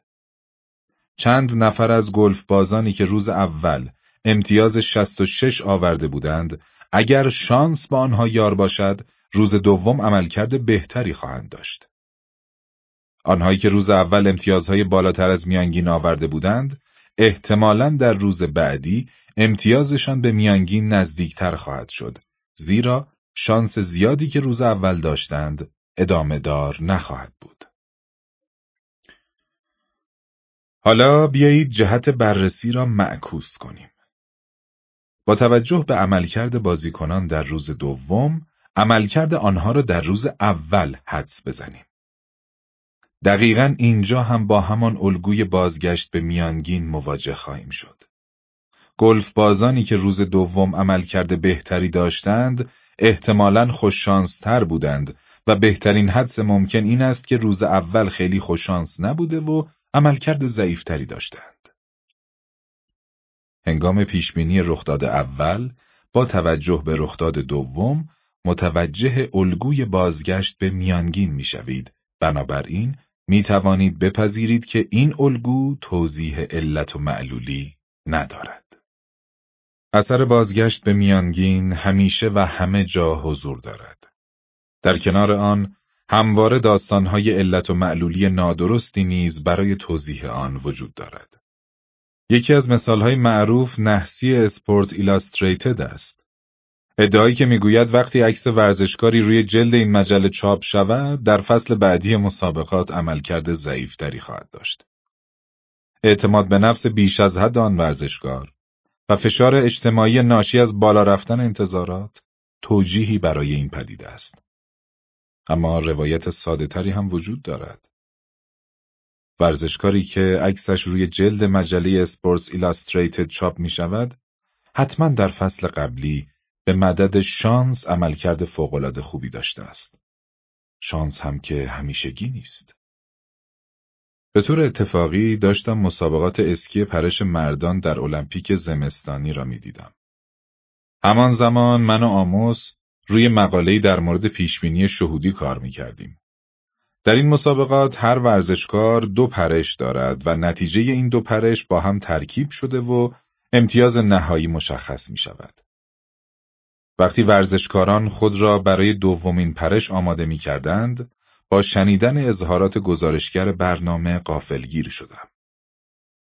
نروژ در اولین پرش خود عالی عمل کرد. حالا استرس بیشتری داره تا برتری خود رو در پرش دوم هم حفظ کنه و احتمالاً به همین خاطر عملکرد بدتری خواهد داشت. یا سوئد در اولین پرش عملکرد بدی داشت و حالا میدونه چیزی برای از دست دادن نداره و با آرامش خاطر پرش دوم را انجام میده. همین باعث میشه عملکرد بهتری داشته باشه. بدیهی است گزارشگر پدیده بازگشت به میانگین را درک کرده و بدون هیچ شواهدی یک داستان علی ابداع کرده بود. این داستان حتی میتوانست درست باشد. شاید اگر قبل از هر پرش ضربان قلب ورزشکاران را اندازه گیری کنیم، متوجه میشویم پس از پرش بد واقعاً آرامترند و اضطراب کمتری دارند. شاید همینطور نباشد. نکته‌ای که باید به خاطر داشته باشید این است که تغییر عملکرد در پرش اول و پرش دوم نیازی به توضیح علت و معلولی ندارد. به لحاظ ریاضی، این امر پیامد اجتناب ناپذیر این واقعیت است که شانس در نتیجه اولین پرش نقش داشته است. داستان چندان قانع کننده ای نیست. همه ما داستان علی را ترجیح می دهیم. اما تمام ماجرا همین است. درک بازگشت به میانگین. پدیده بازگشت به میانگین برای ذهن انسان ناآشناست، به این علت که قابل درک و شناسایی نیست یا به این خاطر که توضیح درستی برایش ارائه نشده است. در واقع آنقدر غریب و ناآشناست که 200 سال پس از نظریه گرانش و حساب دیفرانسیل برای اولین بار مطرح شد. یکی از بهترین نوابغ انگلیسی قرن 19 این پدیده را با دشواری زیاد کشف و مطرح کرد. بازگشت به میانگین یا همان رگرسیون را سر فرانسیس گالتون، ریاضیدان مشهور و پسرعمه ناتنی چارلز داروین، در اواخر قرن 19 میلادی کشف و نامگذاری کرد. می توانید هیجان کشف این پدیده را در مقاله 1886 گالتون با عنوان بازگشت به میانگین در پژوهش پیرامون اندازه قد و قامت در حوزه وراثت بخوانید. در این مقاله اندازه قد در نسل‌های متوالی و همچنین مقایسه قد پسران و پدران گزارش شده است. او راجع به مطالعات خود در این خصوص می‌نویسد: به نظر می‌رسید نتایج حاصل بسیار قابل توجه باشد. من این نتایج را اساس سخنرانی خود در مؤسسه سلطنتی در تاریخ 9 فوریه 1877 قرار دادم. با توجه به این آزمایش‌ها به نظر می‌رسید فرزند از نظر اندازه قد به والدین خود شباهت ندارد، اما همواره به میانگین گرایش دارد. اگر والدین خیلی بلند باشند، او کوتاه‌تر، و اگر والدین خیلی کوتاه باشند، او بلندتر از آنهاست. یافته‌های بعدی این آزمایش‌ها این بود که بازگشت فرزندان به میانگین با انحراف والدین از میانگین تناسب مستقیم دارد. بدیهی است گالتون انتظار داشت مخاطبان دانش آموخته‌اش در مؤسسه سلطنتی، قدیمی‌ترین جامعه تحقیقاتی مستقل در جهان، به اندازه او با این مشاهدات قابل توجه غافلگیر شوند. در واقع آنچه بیش از همه او را شگفت زده کرده بود نظم آماری موجود در این پدیده بود که به اندازه هوایی که تنفس می‌کنیم رایج و متداول بود. تأثیر رگرسیون یا بازگشت به میانگین را می‌توان در همه جا دید، اما تشخیصش به راحتی امکان پذیر نیست، چون از دید ما پنهان است. چندین سال طول کشید تا گالتون از کشف بازگشت به میانگین در اندازه قد فرزندان در نسل‌های متوالی به مفهوم وسیع‌تری از رگرسیون برسد. در مواقعی که دو مقدار همبستگی کافی نداشته باشند، بازگشت به میانگین اجتناب ناپذیر است. او برای دستیابی به چنین نتیجه‌ای به کمک باهوشترین آمارشناسان عصر خود نیاز داشت. یکی از موانعی که سر راه گالتون وجود داشت، مسئله اندازه‌گیری رگرسیون بین متغیرهایی بود که با واحدهای متفاوتی اندازه‌گیری می‌شدند، مثل وزن و نواختن پیانو. این مشکل با استفاده از جمعیت به عنوان استاندارد مرجع حل شد. تصور کنید 100 کودک از کلاس‌های مختلف در مقطع ابتدایی را به عنوان جمعیت انتخاب کرده و وزن هر یک و نواختن پیانو را در خصوص تک تک آنها اندازه‌گیری و از بالا تا پایین رتبه بندی کنند. اگر جین در رتبه بندی نواختن پیانو در رده 3 و در رتبه بندی وزن در رده 27 قرار بگیرد، بهتر است بگوییم او پیانیست بهتری است تا دانش آموزی چاق. بگذارید با چند فرض مسئله را ساده تر کنیم. در هر سنی، موفقیت در نواختن پیانو فقط به تعداد ساعات تمرین در هفته بستگی دارد. وزن هم به خوردن بستنی بستگی دارد. خوردن بستنی و ساعات تمرین پیانو در هفته هیچ ارتباطی با هم ندارند. حالا، با استفاده از رتبه بندی ها یا نمرات استانداردی که آمارشناسان ترجیح می دهند، می توان چنین معادلاتی نوشت. سن به علاوه خوردن بستنی برابر است با وزن. سن به علاوه ساعت تمرین در هفته برابر است با نواختن پیانو. وقتی بخواهیم نواختن پیانو را از روی وزن دانش آموزان پیش بینی کنیم، با بازگشت به میانگین روبرو خواهیم شد. اگر بدانیم تام از نظر وزنی رتبه 12 را دارد، کاملا بالاتر از حد متوسط، می توانیم از نظر آماری استنباط کنیم او احتمالاً نسبت به میانگین دانش آموزان سن بالاتری دارد و همچنین احتمالاً بیشتر از سایر کودکان بستنی می خورد. اگر بدانیم باربارا در نواختن پیانو رتبه 85 را دارد، خیلی کمتر از میانگین گروه، می توانیم نتیجه بگیریم احتمالاً سن کمتری دارد و به احتمال زیاد در طول هفته کمتر از سایر کودکان تمرین می کنند. ضریب همبستگی بین دو مقدار که بین 0 و 1 متغیر است، اندازه وزن نسبی عواملی است که بین آن دو مشترک است. به عنوان مثال، همه ما نیمی از ژن‌های خود را از پدر و نیم دیگر را از مادر خود به ارث میبریم.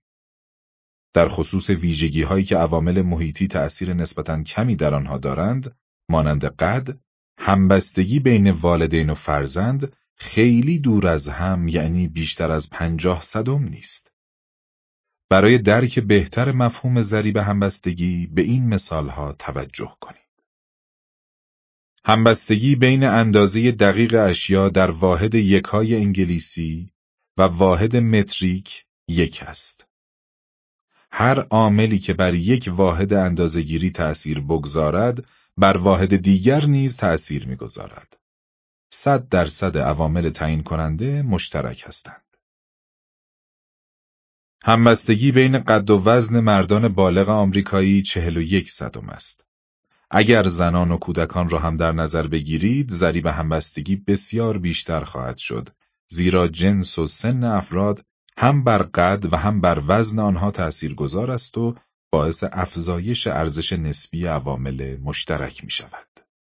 ضریب همبستگی بین نمره آزمون ورودی دانشگاه و معدل دانشگاهی تقریباً 60% است. با این حال، همبستگی بین آزمون‌های استعداد و موفقیت در مقطع تحصیلات تکمیلی خیلی کمتر است. بیشتر به این خاطر که استعداد اندازه‌گیری شده در این گروه منتخب تفاوت چندانی با هم ندارد. اگر همه استعداد مشابهی داشته باشند، به نظر می‌رسد تفاوت در این مقدار نقش مهمی در میزان موفقیت نداشته باشد. ضریب همبستگی بین درآمد و سطح تحصیلات در آمریکا تقریباً 40% است. ضریب همبستگی بین درآمد خانواده و 4 رقم آخر شماره تلفن آنها 0 است. چند سال طول کشید تا فرانسیس گالتون فهمید همبستگی و رگرسیون دو مفهوم جدا از هم نیستند، بلکه دیدگاه‌های مختلفی در مورد یک مفهوم هستند. قاعده کلی ساده است، اما پیامدهای غافلگیر کننده‌ای دارد. هر زمان که همبستگی بین دو مقدار کمتر از 1 باشد، یعنی کامل نباشد، بازگشت به میانگین اتفاق می‌افتد. برای درک دیدگاه گالتون به گزاره‌ای توجه کنید که برای بیشتر افراد جالب است. زنان بسیار باهوش تمایل دارند با مردانی ازدواج کنند که هوش کمتری از آنها دارند. می توانید در مهمانی از دوستانتان بخواهید توضیح دهند چرا چنین اتفاقی می افتد. این مطلب می تواند آغازگر بحث خوبی باشد که دوستانتان را حسابی سرگرم کند. حتی افرادی که تا حدودی با آمار و ارقام سر و کار داشته باشند، دنبال یک داستان علت و معلولی می گردند تا نظر خود را در قالب آن بیان کنند. برخی افراد ممکن است فکر کنند زنان باهوش نمی‌خواهند با مردان باهوش رقابت کنند، یا نمی‌خواهند به خاطر اینکه مردان باهوش نمی‌خواهند با زنان باهوش رقابت کنند، در انتخاب همسر مجبور به سازش شوند. توضیحات دور از ذهنی در این مهمانی به گوش خواهد خورد. حالا این عبارت را در نظر بگیرید: ضریب همبستگی بین نمرات هوشی همسران کامل نیست، یعنی کمتر از 1 است. بدیهی است چنین گزاره‌ای درست است و چندان هم سرگرم کننده نیست. چه کسی انتظار همبستگی کامل را دارد؟ توضیحی وجود ندارد. اما گزاره‌ای که به نظر شما جالب و گزاره‌ای که به نظرتان بی اهمیت آمد، از نظر جبری یکسان هستند. اگر ضریب همبستگی بین هوش همسران کامل نباشد و اگر زنان و مردان به طور متوسط از نظر هوش تفاوتی نداشته باشند، بنابراین ازدواج زنان بسیار باهوش با شوهرانی که به طور متوسط از هوش و ذکاوت کمتری برخوردارند و البته برعکس از نظر ریاضی امر اجتناب ناپذیری است. همبستگی غیر کامل بهترین توضیح ممکن برای بازگشت به میانگین است. احتمالاً حالا درگیری گالتون با مفهوم رگرسیون را تا حدودی درک می‌کنید. در واقع دیوید فریدمن آمارشناس می‌گفت اگر موضوع رگرسیون در یک دادگاه کیفری یا مدنی مطرح شود، طرفی که باید بازگشت به میانگین را به هیئت منصفه توضیح دهد پرونده را می‌بازد. چرا توضیح این مسئله اینقدر سخت است؟ دلیل عمده دشواری درک این مسئله یکی از موضوعات اصلی این کتاب است. ذهن ما به شدت نسبت به توضیحات علی تعصب دارد و با آمار صرف میانه خوبی ندارد. وقتی توجه ما به رویدادی جلب شود، حافظه تداعیگر به دنبال علت آن رویداد می‌گردد.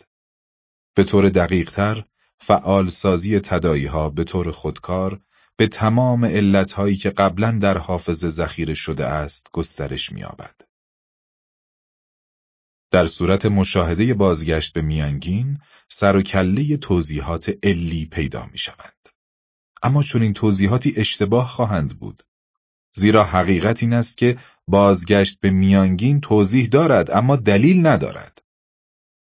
اتفاقی که توجه ما را در مسابقات گلف جلب می‌کند، ضعیف شدن مکرر عملکرد گلف بازانی است که در روز اول موفق بودند.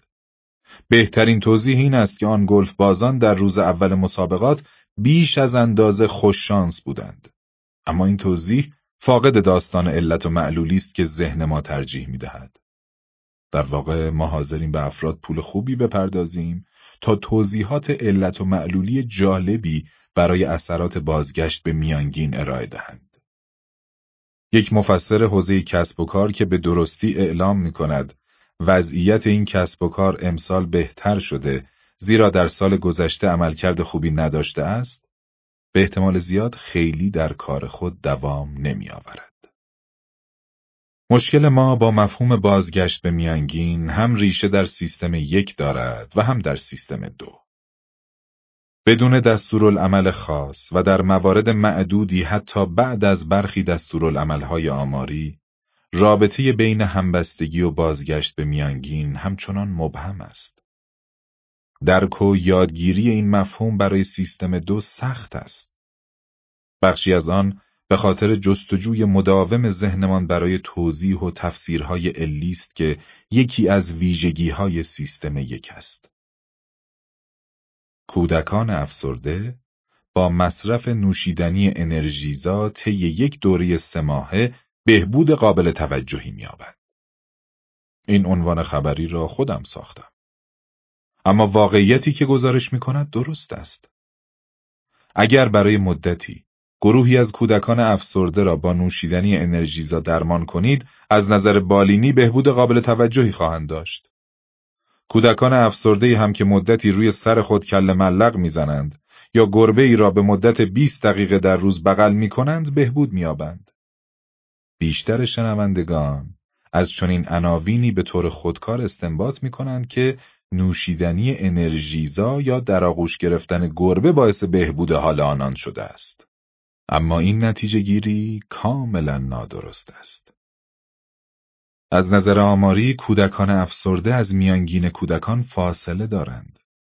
آنها نسبت به بیشتر کودکان افسرده هستند و گروه‌هایی که از میانگین فاصله زیادی دارند به مرور زمان به میانگین برمیگردند.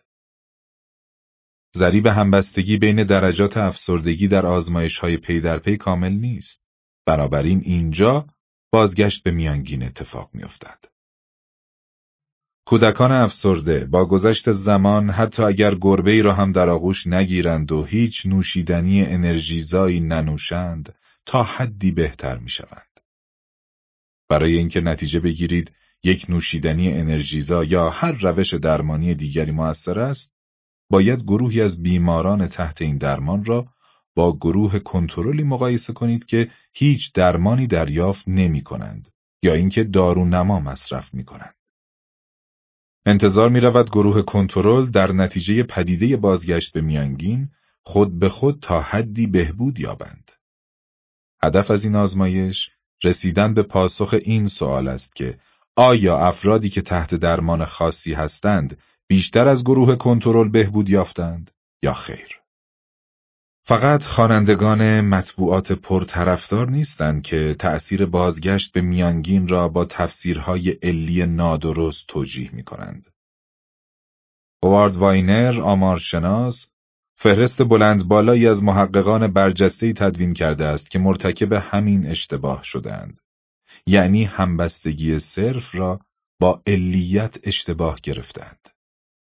تأثیر بازگشت به میانگین در بسیاری از تحقیقات مشکلاتی ایجاد کرده است و حتی دانشمندان با تجربه هم به درستی این نگرانی را دارند که در دام استنباط علی بیهوده گرفتار شوند. یکی از مثالهای مورد علاقه من از خطاهای پیشبینی شهودی از یکی از کتابهای فوق‌العاده ماکس بیزرمن با عنوان قضاوت در تصمیم‌گیری‌های مدیریتی اقتباس شده است. او می‌نویسد: شما مسئول پیشبینی فروش یکی از فروشگاه‌های زنجیره‌ای بزرگ هستید. همه فروشگاه‌ها از نظر اندازه و انتخاب کالاها شبیه هم هستند، اما میزان فروش هر یک از آنها به دلیل موقعیت مکانی، رقابت و عوامل تصادفی متفاوت است.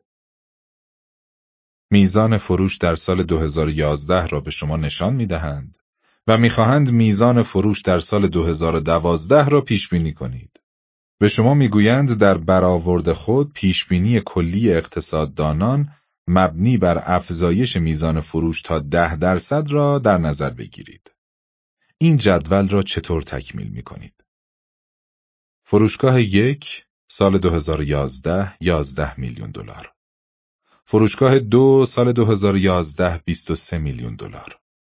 فروشگاه سه سال 2011 $18 میلیون. فروشگاه چهار سال 2011 $29 میلیون. جمع $81 میلیون. جمع در سال 2012 $89,100,000. با توجه به آنچه در این فصل شنیدید، می‌دانید که راه حل بدیهی افزودن 10% به میزان فروش هر فروشگاه کار اشتباهی است. می‌خواهید در پیش‌بینی‌های خود بازگشت به میانگین را در نظر بگیرید. برای این کار لازم است به فروشگاه‌هایی که عملکرد ضعیف‌تری داشتند بیش از 10% و به دیگر فروشگاه‌ها کمتر از 10% اضافه کنید یا حتی کم کنید.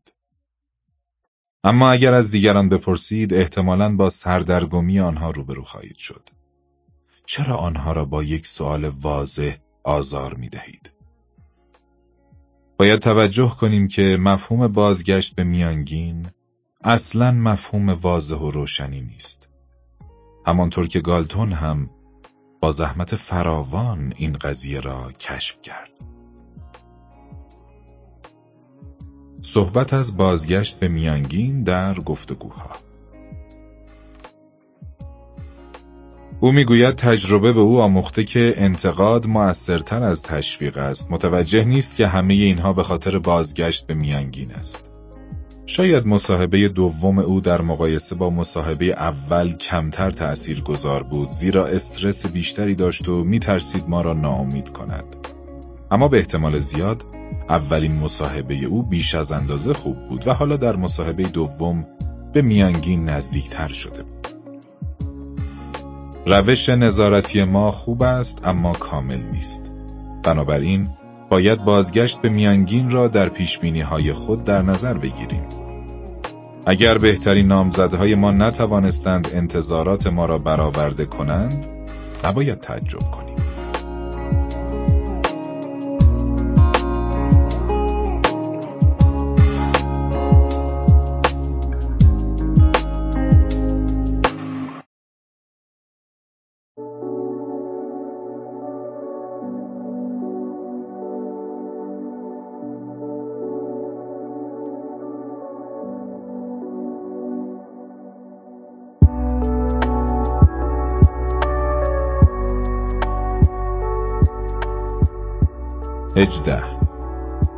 کنترل پیشبینی‌های شهودی.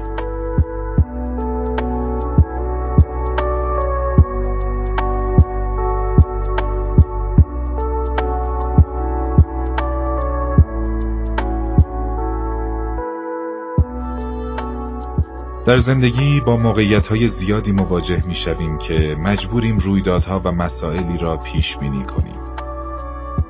اقتصاددانان تورم و بیکاری را پیش‌بینی می‌کنند، تحلیلگران مالی میزان درآمد را پیش‌بینی می‌کنند، کارشناسان نظامی تلفات جانی را پیش‌بینی می‌کنند، سرمایه‌گذاران خطرپذیر میزان سودآوری را ارزیابی می‌کنند، ناشران و تولید کنندگان مخاطبان خود را پیش بینی می کنند، پیمانکاران زمان لازم برای اتمام پروژه ها را برآورد می کنند، آشپزها میزان تقاضای غذاهای موجود در منوی خود را پیش بینی می کنند، مهندسان مقدار بتون مورد نیاز برای یک ساختمان را تخمین می زنند، فرماندهان آتش نشانی تعداد ماشین های مورد نیاز برای خاموش کردن آتش را پیش بینی می کنند. در زندگی خصوصیمان واکنش همسرمان به پیشنهادی را پیشبینی می‌کنیم یا سازگاری خود با شغل جدیدمان در آینده را تخمین می‌زنیم. برخی قضاوت‌ها در حوزه پیشبینی مانند کار مهندسان است، یعنی بیشتر بر پایه جدول‌ها، محاسبات دقیق و تحلیل صریح نتایج مشاهده شده در موارد مشابه انجام می‌شود. سایر پیشبینی‌ها بر اساس شهود و سیستم یک در دو نوع مختلف انجام می شوند. برخی شهودها اساساً ناشی از مهارت و تبحر حاصل از تجربه مکرر است. قضاوت‌های سریع و خودکار اساتید شطرنج، فرماندهان آتش نشانی و پزشکانی که گری کلین در کتاب منابع قدرت توصیف کرده است، نمایانگر همین شهود کارشناسانه است که در آن راه حل مشکل فعلی به سرعت به ذهن خطور می کند، زیرا نشانه‌های آشنایی تشخیص داده می شود. شهودهای دیگر که گاهی از همان ابتدا نمی توان آنها را از نظر ذهنی با دسته قبلی تمیز داد، از عملکرد میانبرهای ذهنی سرچشمه می گیرد که اغلب سوال ساده را جایگزین سوال سخت‌تر می کند. ممکن است قضاوت‌های شهودی با اطمینان بالایی انجام شود، حتی در مواقعی که این قضاوت‌ها بر اساس ارزیابی‌های برآمده از شواهد ضعیف باشد و بازگشت به میانگین هم در آنها لحاظ نشده باشد. البته بسیاری از قضاوت‌ها به خصوص در حوزه تخصصی تحت تأثیر ترکیبی از تحلیل و شهود است. شهودات غیر بازگشتی یا نادیدگیری بازگشت به میانگین در شهودات. بگذارید دوباره به سراغ شخصیتی برویم که پیشتر با او آشنا شده ایم. جولی در حال حاضر دانشجوی سال آخر یکی از دانشگاه‌های دولتی است. وقتی 4 سالش بود می توانست نوشته‌ها را به راحتی بخواند. معدل GPA او در دانشگاه چقدر است؟ GPA یا همان Grade Point Average شیوه نمردهی معتبر و متحد و شکلی در سراسر جهان است که در بازه 0 تا 4 بوده و شیوهی برای ارزشیابی تحصیلی در مدارس و دانشگاه‌های کشورهای مختلف از جمله آمریکا، آلمان و کانادا است. افرادی که با نظام آموزشی آمریکا آشنا هستند، به سرعت عددی نزدیک به 3.7 یا 3.8 به ذهنشان خطور می کند. چطور چنین اتفاقی می افتد؟ چندین عملیات سیستم یک در این ماجرا دخیل است. ذهن به دنبال برقراری یک پیوند علی میان شواهد، یعنی توانایی خواندن جولی در 4 سالگی و هدف پیشبینی، یعنی معدل او در دانشگاه می گردد. این پیوند ممکن است غیر مستقیم باشد. در این حالت، توانایی خواندن زود هنگام و معدل بالا هر دو نشانه استعداد تحصیلی است. باید ارتباطاتی هم بین این دو برقرار شود. احتمالاً شما، یعنی سیستم دوی شما، داستان موفقیت جولی در مسابقه ماهیگیری با مگس یا برتری او در رشته وزنه‌برداری در دبیرستان را موضوع بی ربطی می دانید. ظاهراً این روند 2 وجه دارد. ما می توانیم اطلاعات بی ربط یا نادرست را رد کنیم، اما تشخیص و رفع عیب و نقص‌های کوچکتری که در شواهد وجود دارد کاری نیست که سیستم یک بتواند انجام دهد. در نتیجه پیشبینی‌های شهودی به کیفیت شواهد حساس نیستند. وقتی پیوند یا ارتباطی پیدا می شود، مثل توانایی خواندن جولی در 4 سالگی، ذهن فکر می کند آنچه می بیند تمام واقعیت است. حافظه تداعیگرتان به سرعت و به طور خودکار از اطلاعات موجود بهترین داستان ممکن را می سازد. در مرحله بعدی، شواهد موجود با یک هنجار مرتبط سبک سنگین می شود. کودکی که در 4 سالگی می تواند به راحتی نوشته ها را بخواند، چقدر باهوش است؟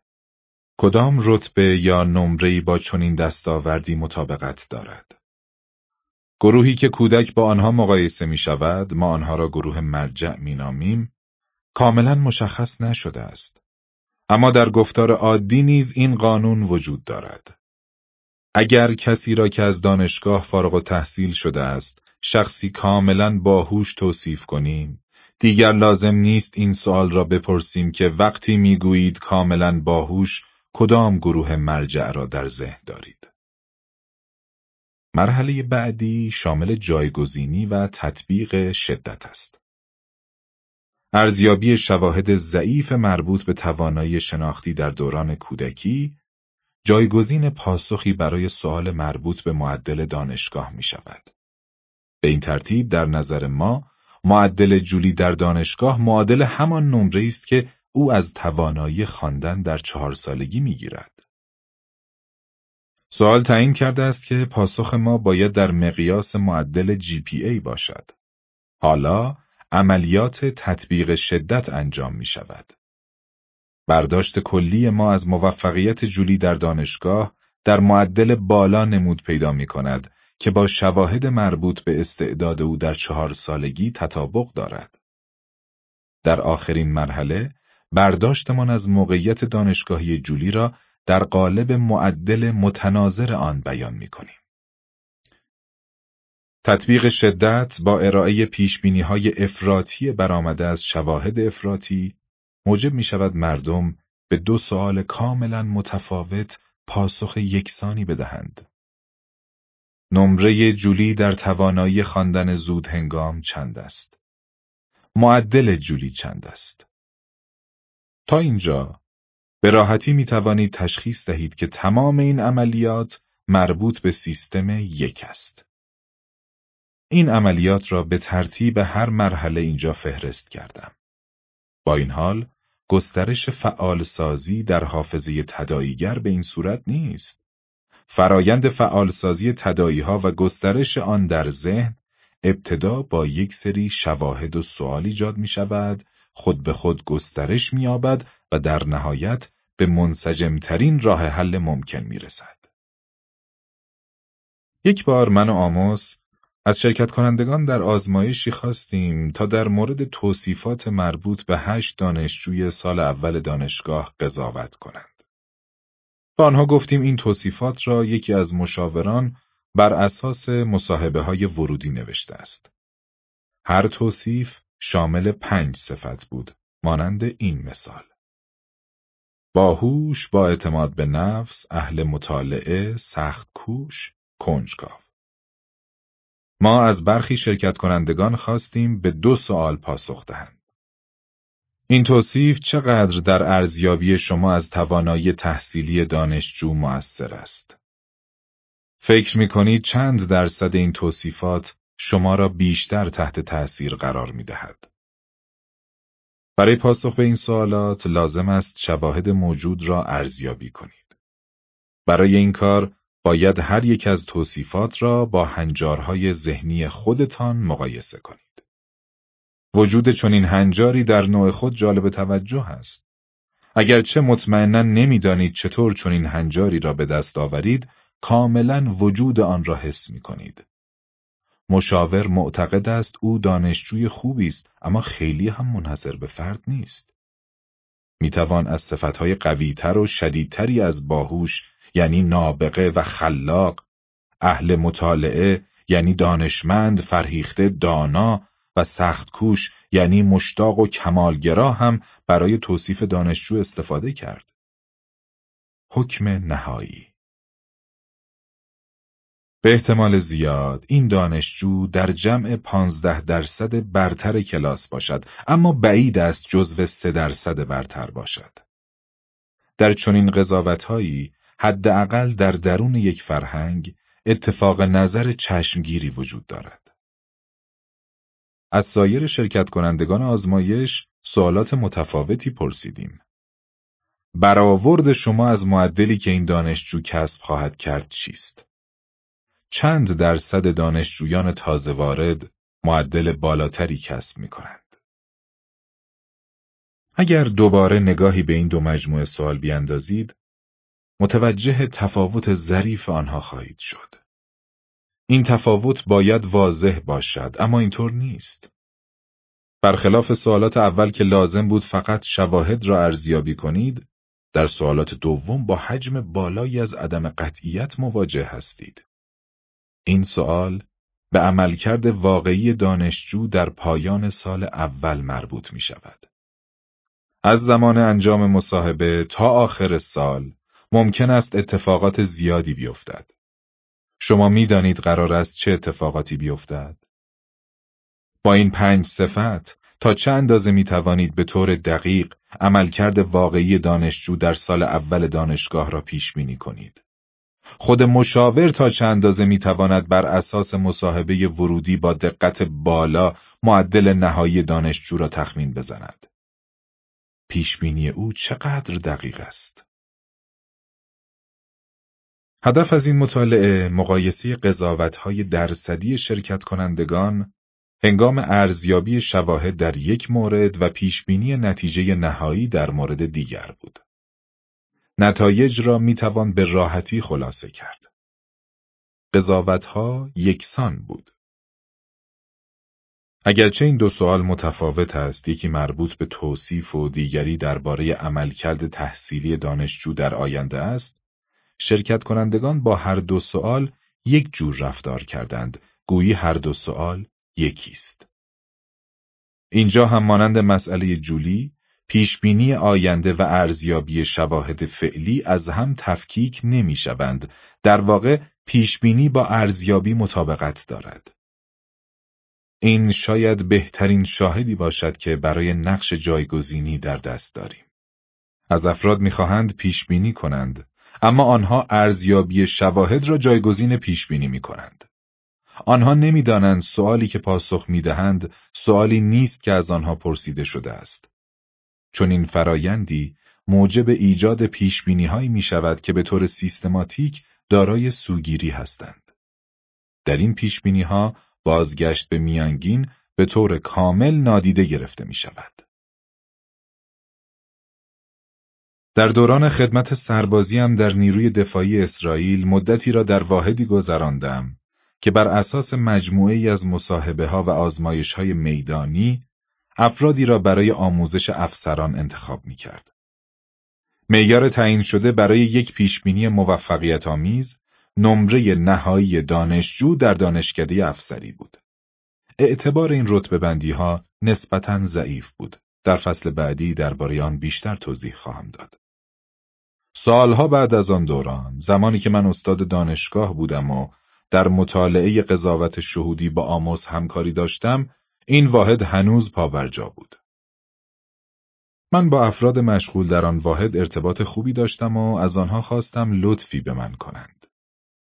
از آنها خواستم علاوه بر سیستم رتبه‌بندی معمول که برای ارزیابی داوطلبان استفاده می‌کردند، راجع به نمره‌ای که هر یک از دانشجویان آینده در دانشکده افسری کسب می‌کنند، بهترین حدس خود را ارائه دهند. آنها صدها پیشبینی در این مورد جمع‌آوری کردند. افسرانی که این پیشبینی‌ها را ارائه کرده بودند، همگی با سیستم رتبه‌بندی حروفی و نسبت هر یک از رتبه‌بندی‌های A و B و غیره که در دانشکده افسری رایج بود، آشنا بودند. نتایج قابل توجهی به دست آمد. فراوانی نسبی رتبه‌های A و B در پیشبینی‌ها تقریباً با فراوانی نمرات نهایی دانشکده افسری یکی بود. این یافته‌ها مثال قانع کننده‌ای برای فرایند جایگزینی و تطبیق شدت است. افسرانی که این پیشبینی‌ها را ارائه کرده بودند، نتوانسته بودند بین این دو کار تمایز قائل شوند. مأموریت معمول آنها که ارزیابی عملکرد داوطلبان در زمان اقامتشان در آن واحد نظامی بود. وظیفه‌ای که از آنها خواسته بودم انجام دهند، که همان پیشبینی عملی نمره نهایی بود. آنها به سادگی با استفاده از تطبیق شدت، رتبه بندی های معمول خود را به زبان مقیاس مورد استفاده در دانشکده افسری بیان کرده بودند. باز هم بی‌توجهی به عدم قطعیت در پیشبینی ها موجب شد بازگشت به میانگین کاملا نادیده گرفته شود. تصحیح پیشبینی‌های شهودی. باز هم برگردیم به مسئله جولی، همان کودکی که در 4 سالگی میتوانست نوشته‌ها را به راحتی بخواند. روش درست پیشبینی معدل او را در فصل قبل توضیح دادیم. مثل کاری که در مورد عملکرد گلف بازان در روزهای متوالی و در مورد وزن و نواختن پیانو انجام دادیم، اینجا هم میخواهم برای سن خواندن و نمرات دانشگاه یک معادله بنویسیم. 100% برابر است با عوامل خاص سن خواندن به علاوه عوامل مشترک برابر است با سن خواندن. 100% برابر است با عوامل خاص معدل به علاوه عوامل مشترک برابر است با معدل. عوامل مشترک شامل استعداد ژنتیکی، میزان حمایت خانواده از علایق تحصیلی و هر موضوع دیگری است که باعث می شود یک شخص در کودکی زودتر از موعد بتواند بخواند و در بزرگسالی دوران تحصیلی موفقی داشته باشد. البته عوامل زیادی وجود دارد که می تواند بر یکی از این نتایج تأثیرگذار باشد و بر دیگری تأثیری نداشته باشد. ممکن است جولی والدین بلند پروازی داشته باشد که او را وادار کرده باشند زودتر از موعد خواندن را یاد بگیرد. ممکن است او درگیر ماجرای شکست عشقی شود و نمرات دانشگاهی او به شدت افت کند. حتی احتمال دارد در دوران نوجوانی هنگام اسکی دچار سانحه و نقص عضو شده و با مشکلاتی مواجه شود که آینده او را تغییر دهند. مواردی از این قبیل زیاد است. به یاد بیاورید که همبستگی بین دو مقدار، در این مثال سن خواندن و معدل، برابر است با نسبت عوامل مشترک به عوامل تعیین کننده. حدس شما درباره این نسبت چیست؟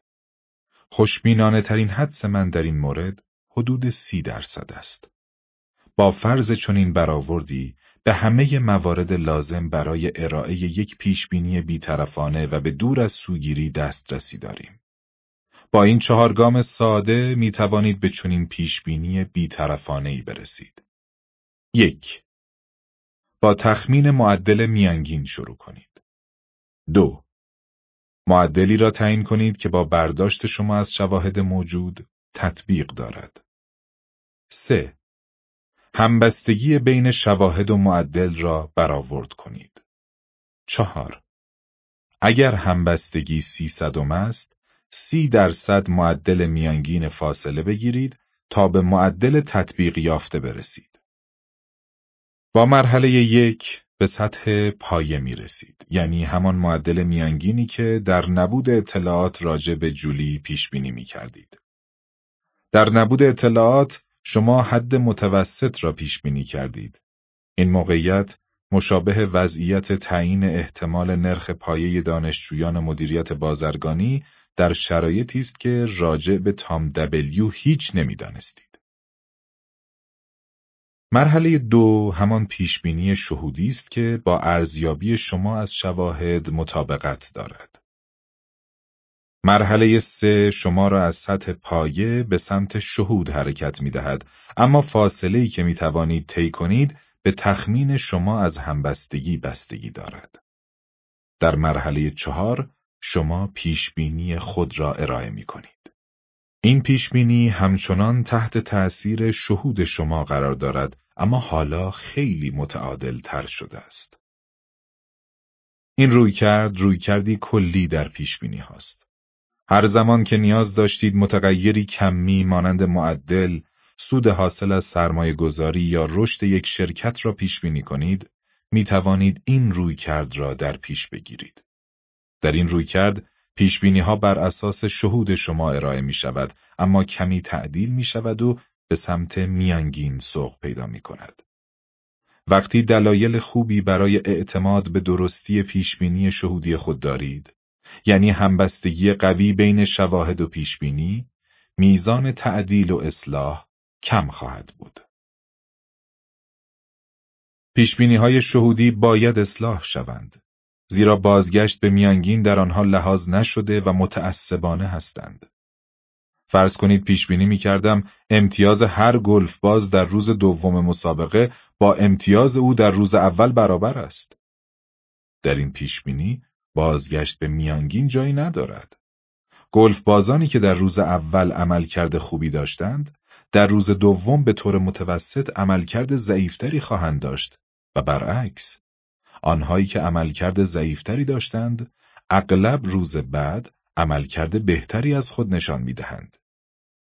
وقتی این پیش‌بینی‌ها را در نهایت با نتایج واقعی مقایسه کنیم، متوجه می‌شویم نادیده گرفتن بازگشت به میانگین موجب سوگیری شده است. به طور متوسط، این پیش‌بینی‌ها برای آنهایی که روز اول عملکرد بهتری داشتند، بیش از حد خوشبینانه و برای آنهایی که شروع بدی داشتند، بیش از حد بدبینانه است. پیشبینی‌ها به اندازه شواهد موجود افراطی و به دور از واقعیت هستند. به همین ترتیب، اگر از دستاوردهای دوران کودکی برای پیشبینی نمرات دانشگاه استفاده کنید و بازگشت به میانگین را در نظر نگیرید، بیشتر اوقات از نتایج تحصیلی این کودکان در دانشگاه ناامید خواهید شد و از موفقیت آنهایی که دیرتر خواندن را شروع کردند شگفت زده می‌شوید. پیشبینی‌های شهودی اصلاح شده چنین سوگیری‌هایی را از بین می‌برد. با این حال باز هم ممکن است چیزی را بیش از حد زیاد یا بیش از حد کم تخمین زده و ارزش واقعی آن را دست کم گرفته باشید. با این حال پیشبینی‌های شما همچنان بی‌طرفانه‌تر و به دور از سوگیری است. ممکن است خطاهایی هم داشته باشید، اما این خطاها کوچکتر هستند و به سمت یک گزینه خاص سوگیری ندارند.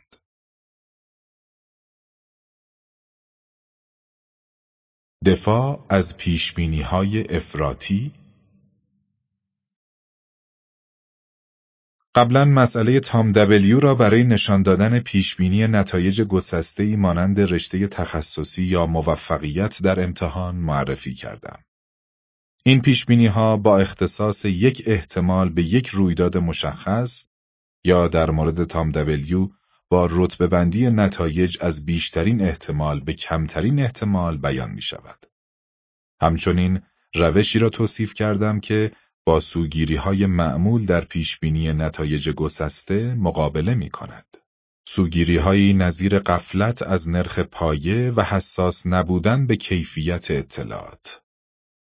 سوگیری‌هایی که در پیشبینی‌هایی نظیر معدل یا درآمد یک شرکت با آن مواجه شدیم، یعنی پیشبینی‌هایی که در یک مقیاس بیان می‌شوند، مشابه سوگیری‌هایی است که در قضاوت درباره احتمال نتایج مشاهده می‌کنیم. روش تصحیح این پیشبینی ها هم یکسان است. هر دو شامل یک پیشبینی پایه‌ای هستند. اگر هیچ اطلاعی راجع به موضوع مورد نظر نداشته باشید، این پیشبینی را ارائه می دهید. در خصوص مقولات، این پیشبینی همان نرخ پایه است. در خصوص اعداد، این پیشبینی همان میانگین نتایج در گروه مربوط است. هر دو شامل یک پیشبینی شهودی هستند که بیانگر عددی است که به ذهن شما خطور می کند، خواه آن عدد بیانگر احتمال باشد، خواه معدل. در هر دو مورد هدف شما رسیدن به یک پیش‌بینی است که جایی بین سطح پایه و واکنش شهودی شما قرار گیرد. در نبود شواهد مفید، در حالت پیش‌فرض، شما در سطح پایه باقی می‌مانید. در نقطه مقابل شما باز هم به پیش‌بینی اولیه خود اتکا می‌کنید. البته تنها زمانی این اتفاق می‌افتد که پس از بررسی انتقادی شواهد باز هم به پیش‌بینی اولیه خود کاملاً اطمینان داشته باشید.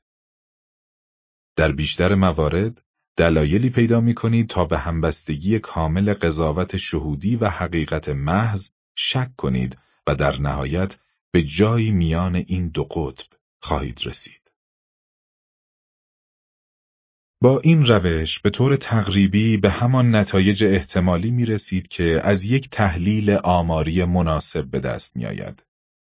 این روش اگر به خوبی اجرا شود، شما را به سمت پیشبینی‌های بیطرفانه، ارزیابی منطقی احتمالات و پیشبینی‌های متعادل از نتایج عددی سوق می دهد. هر دو روش برای رفع این سوگیری به یک میزان تلاش می کنند. پیشبینی‌های شهودی بیش از حد افراطی هستند و شک و تردید در آنها جایی ندارد. اصلاح پیشبینی‌های شهودی یکی از وظایف سیستم دو است. برای یافتن دسته‌بندی مرجع، تخمین پیشبینی اولیه و ارزیابی کیفیت شواهد نیاز به تلاش قابل توجهی است. تلاش فقط در مواقع خطر و مواقعی که خودتان آگاهانه می‌خواهید مرتکب اشتباهی نشوید توجیه پذیر است. علاوه بر این، باید بدانید ممکن است تصحیح شهودها زندگی شما را پیچیده کند. یکی از ویژگی‌های پیشبینی‌های بی‌طرفانه این است که فقط در صورتی پیشبینی وقایع نادر یا افراطی را مجاز می‌دانند که اطلاعات خیلی خوبی در دست باشد. اگر انتظار دارید پیشبینی‌هایتان اعتبار قابل قبولی داشته باشد، هیچ وقت نتایج خیلی نادر یا دور از میانگین را حدس نمی‌زنید.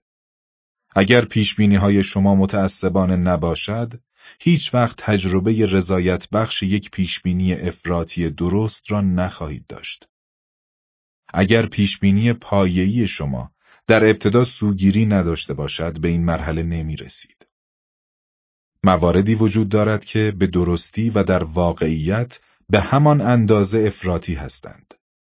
اگر پیشبینی‌های افراطی داشته باشید، می توانید پس از مراحلی که در جهت تصحیح آن پیشبینی شهودی طی می‌کنید، به درستی یک پیشبینی افراطی را به عنوان یک پیشبینی مناسب تایید کنید. وقتی بهترین دانشجوی شما در دانشکده حقوق یکی از قضات دیوان عالی آمریکا شود، یا وقتی کسب و کاری که امید زیادی به موفقیت آن داشتید در نهایت به یک دستاورد تجاری بزرگ تبدیل شود، هرگز نمی توانید بگویید حدس می زدم این طور بشه. با توجه به محدودیت شواهد، هرگز پیشبینی نخواهید کرد که دانش آموز ممتاز دبیرستانی به یک دانشجوی رتبه اول در پرینستون تبدیل شود. به همین خاطر، هرگز به یک سرمایه‌دار خطرپذیر نمی‌گویند احتمال موفقیت یک شرکت نوپا در آغاز کار بسیار بالاست. اصل تعدیل پیشبینی‌های شهودی ایراداتی دارد که باید آنها را جدی گرفت. زیرا نبود سوگیری و تعصب همیشه مهمترین مسئله نیست. پیشبینی‌های بی‌طرفانه زمانی ارجحیت دارند که همه خطاهای پیشبینی صرف نظر از جهتگیری آنها به یک چشم دیده شوند. اما شرایطی هم وجود دارد که یک نوع خطای خاص خیلی بدتر از انواع دیگر است.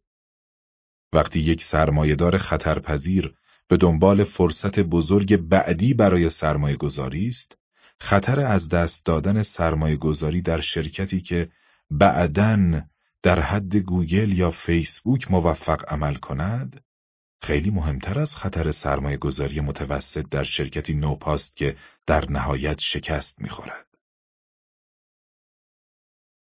هدف سرمایه‌گذاران خطرپذیر این است که به درستی پیشبینی‌های افراطی انجام دهند حتی به قیمت ارزیابی افراطی چشمانداز بسیاری از سرمایه‌گذاری‌های دیگر.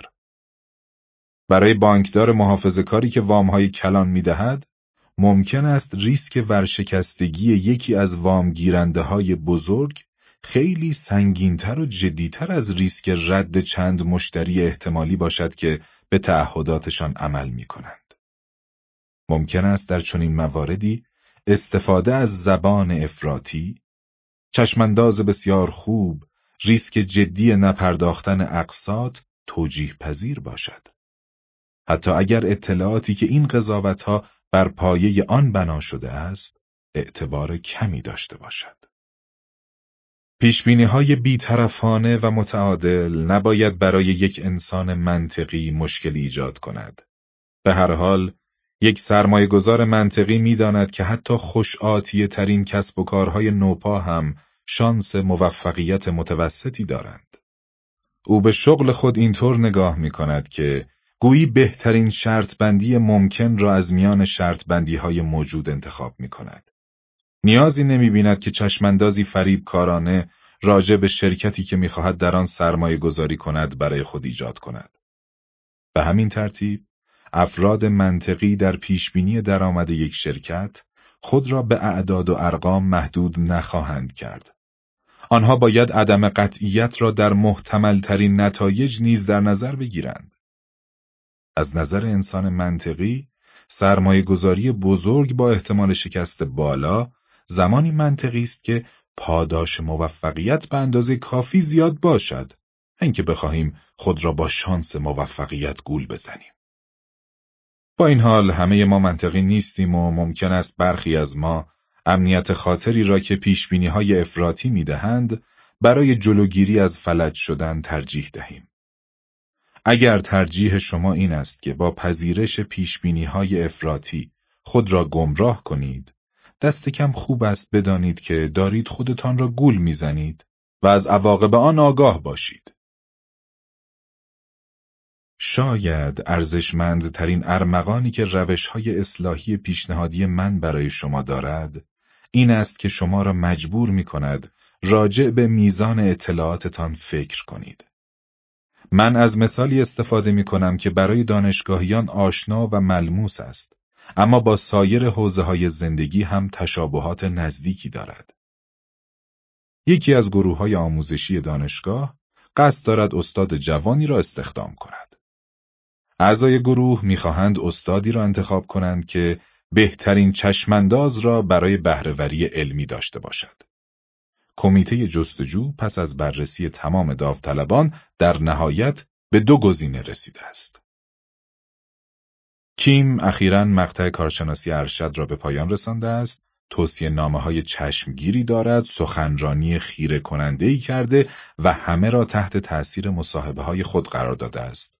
او سابقه پژوهشی چندان قابل توجهی در حیطه علمی ندارد. جین 3 سال پیش مقطع فوق دکترای خود را به اتمام رسانده است، از نظر علمی بسیار فعال بوده و سابقه پژوهشی عالی دارد و تحقیقات زیادی انجام داده است، اما صحبت‌ها و مصاحبه‌های او به اندازه کیم چشمگیر نبودند. انتخاب شهودی کیم را ترجیح می‌دهد، زیرا تأثیر بسیار بیشتری بر جای گذاشته و از نظر سیستم یک، آنچه می‌بینیم تمام واقعیت موجود است.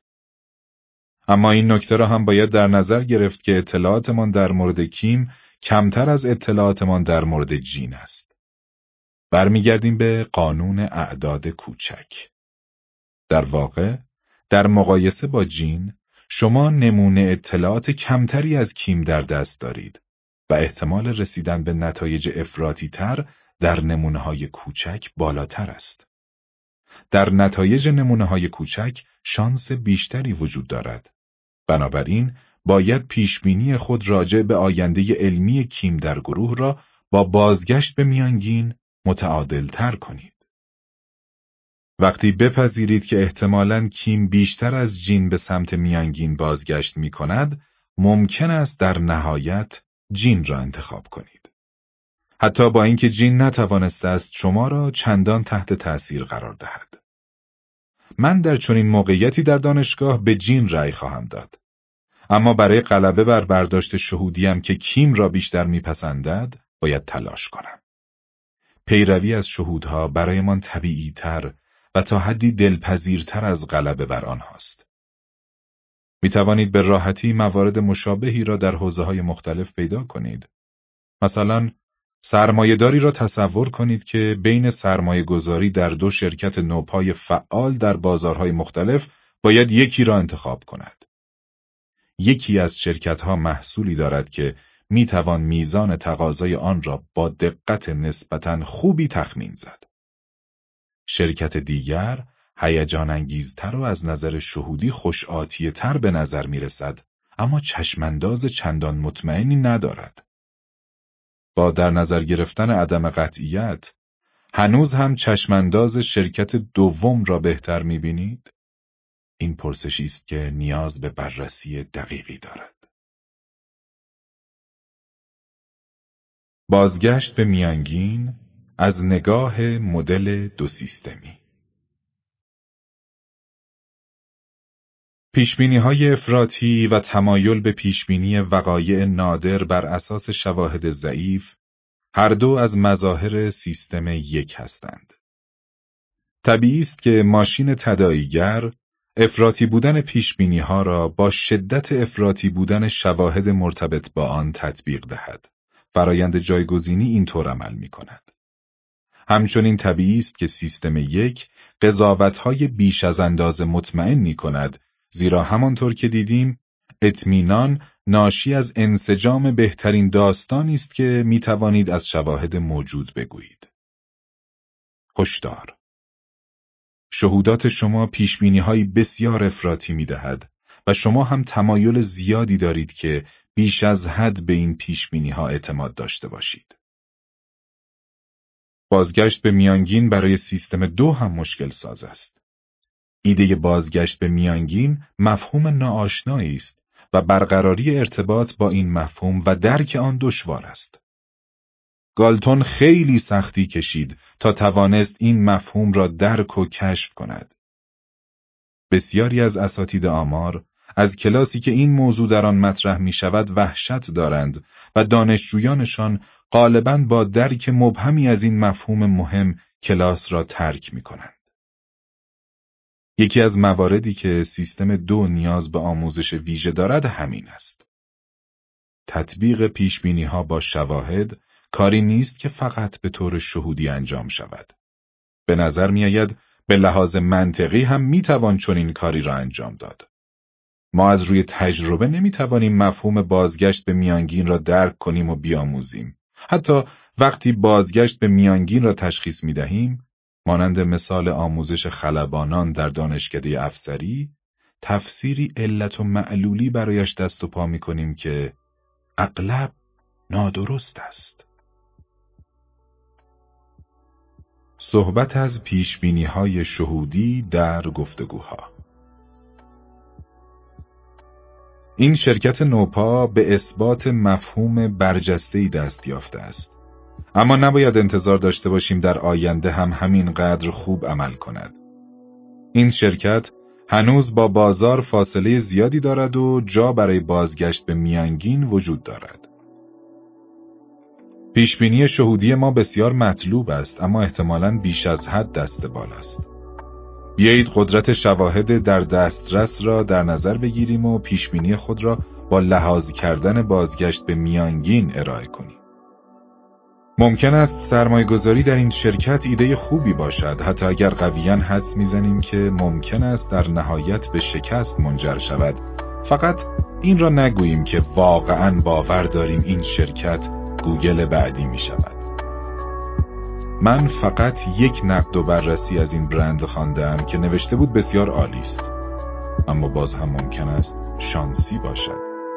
پس بهتر است فقط برندهایی را در نظر بگیریم که نقد و بررسی های زیادی دارند و از بین آنها بهترین گزینه را انتخاب کنیم.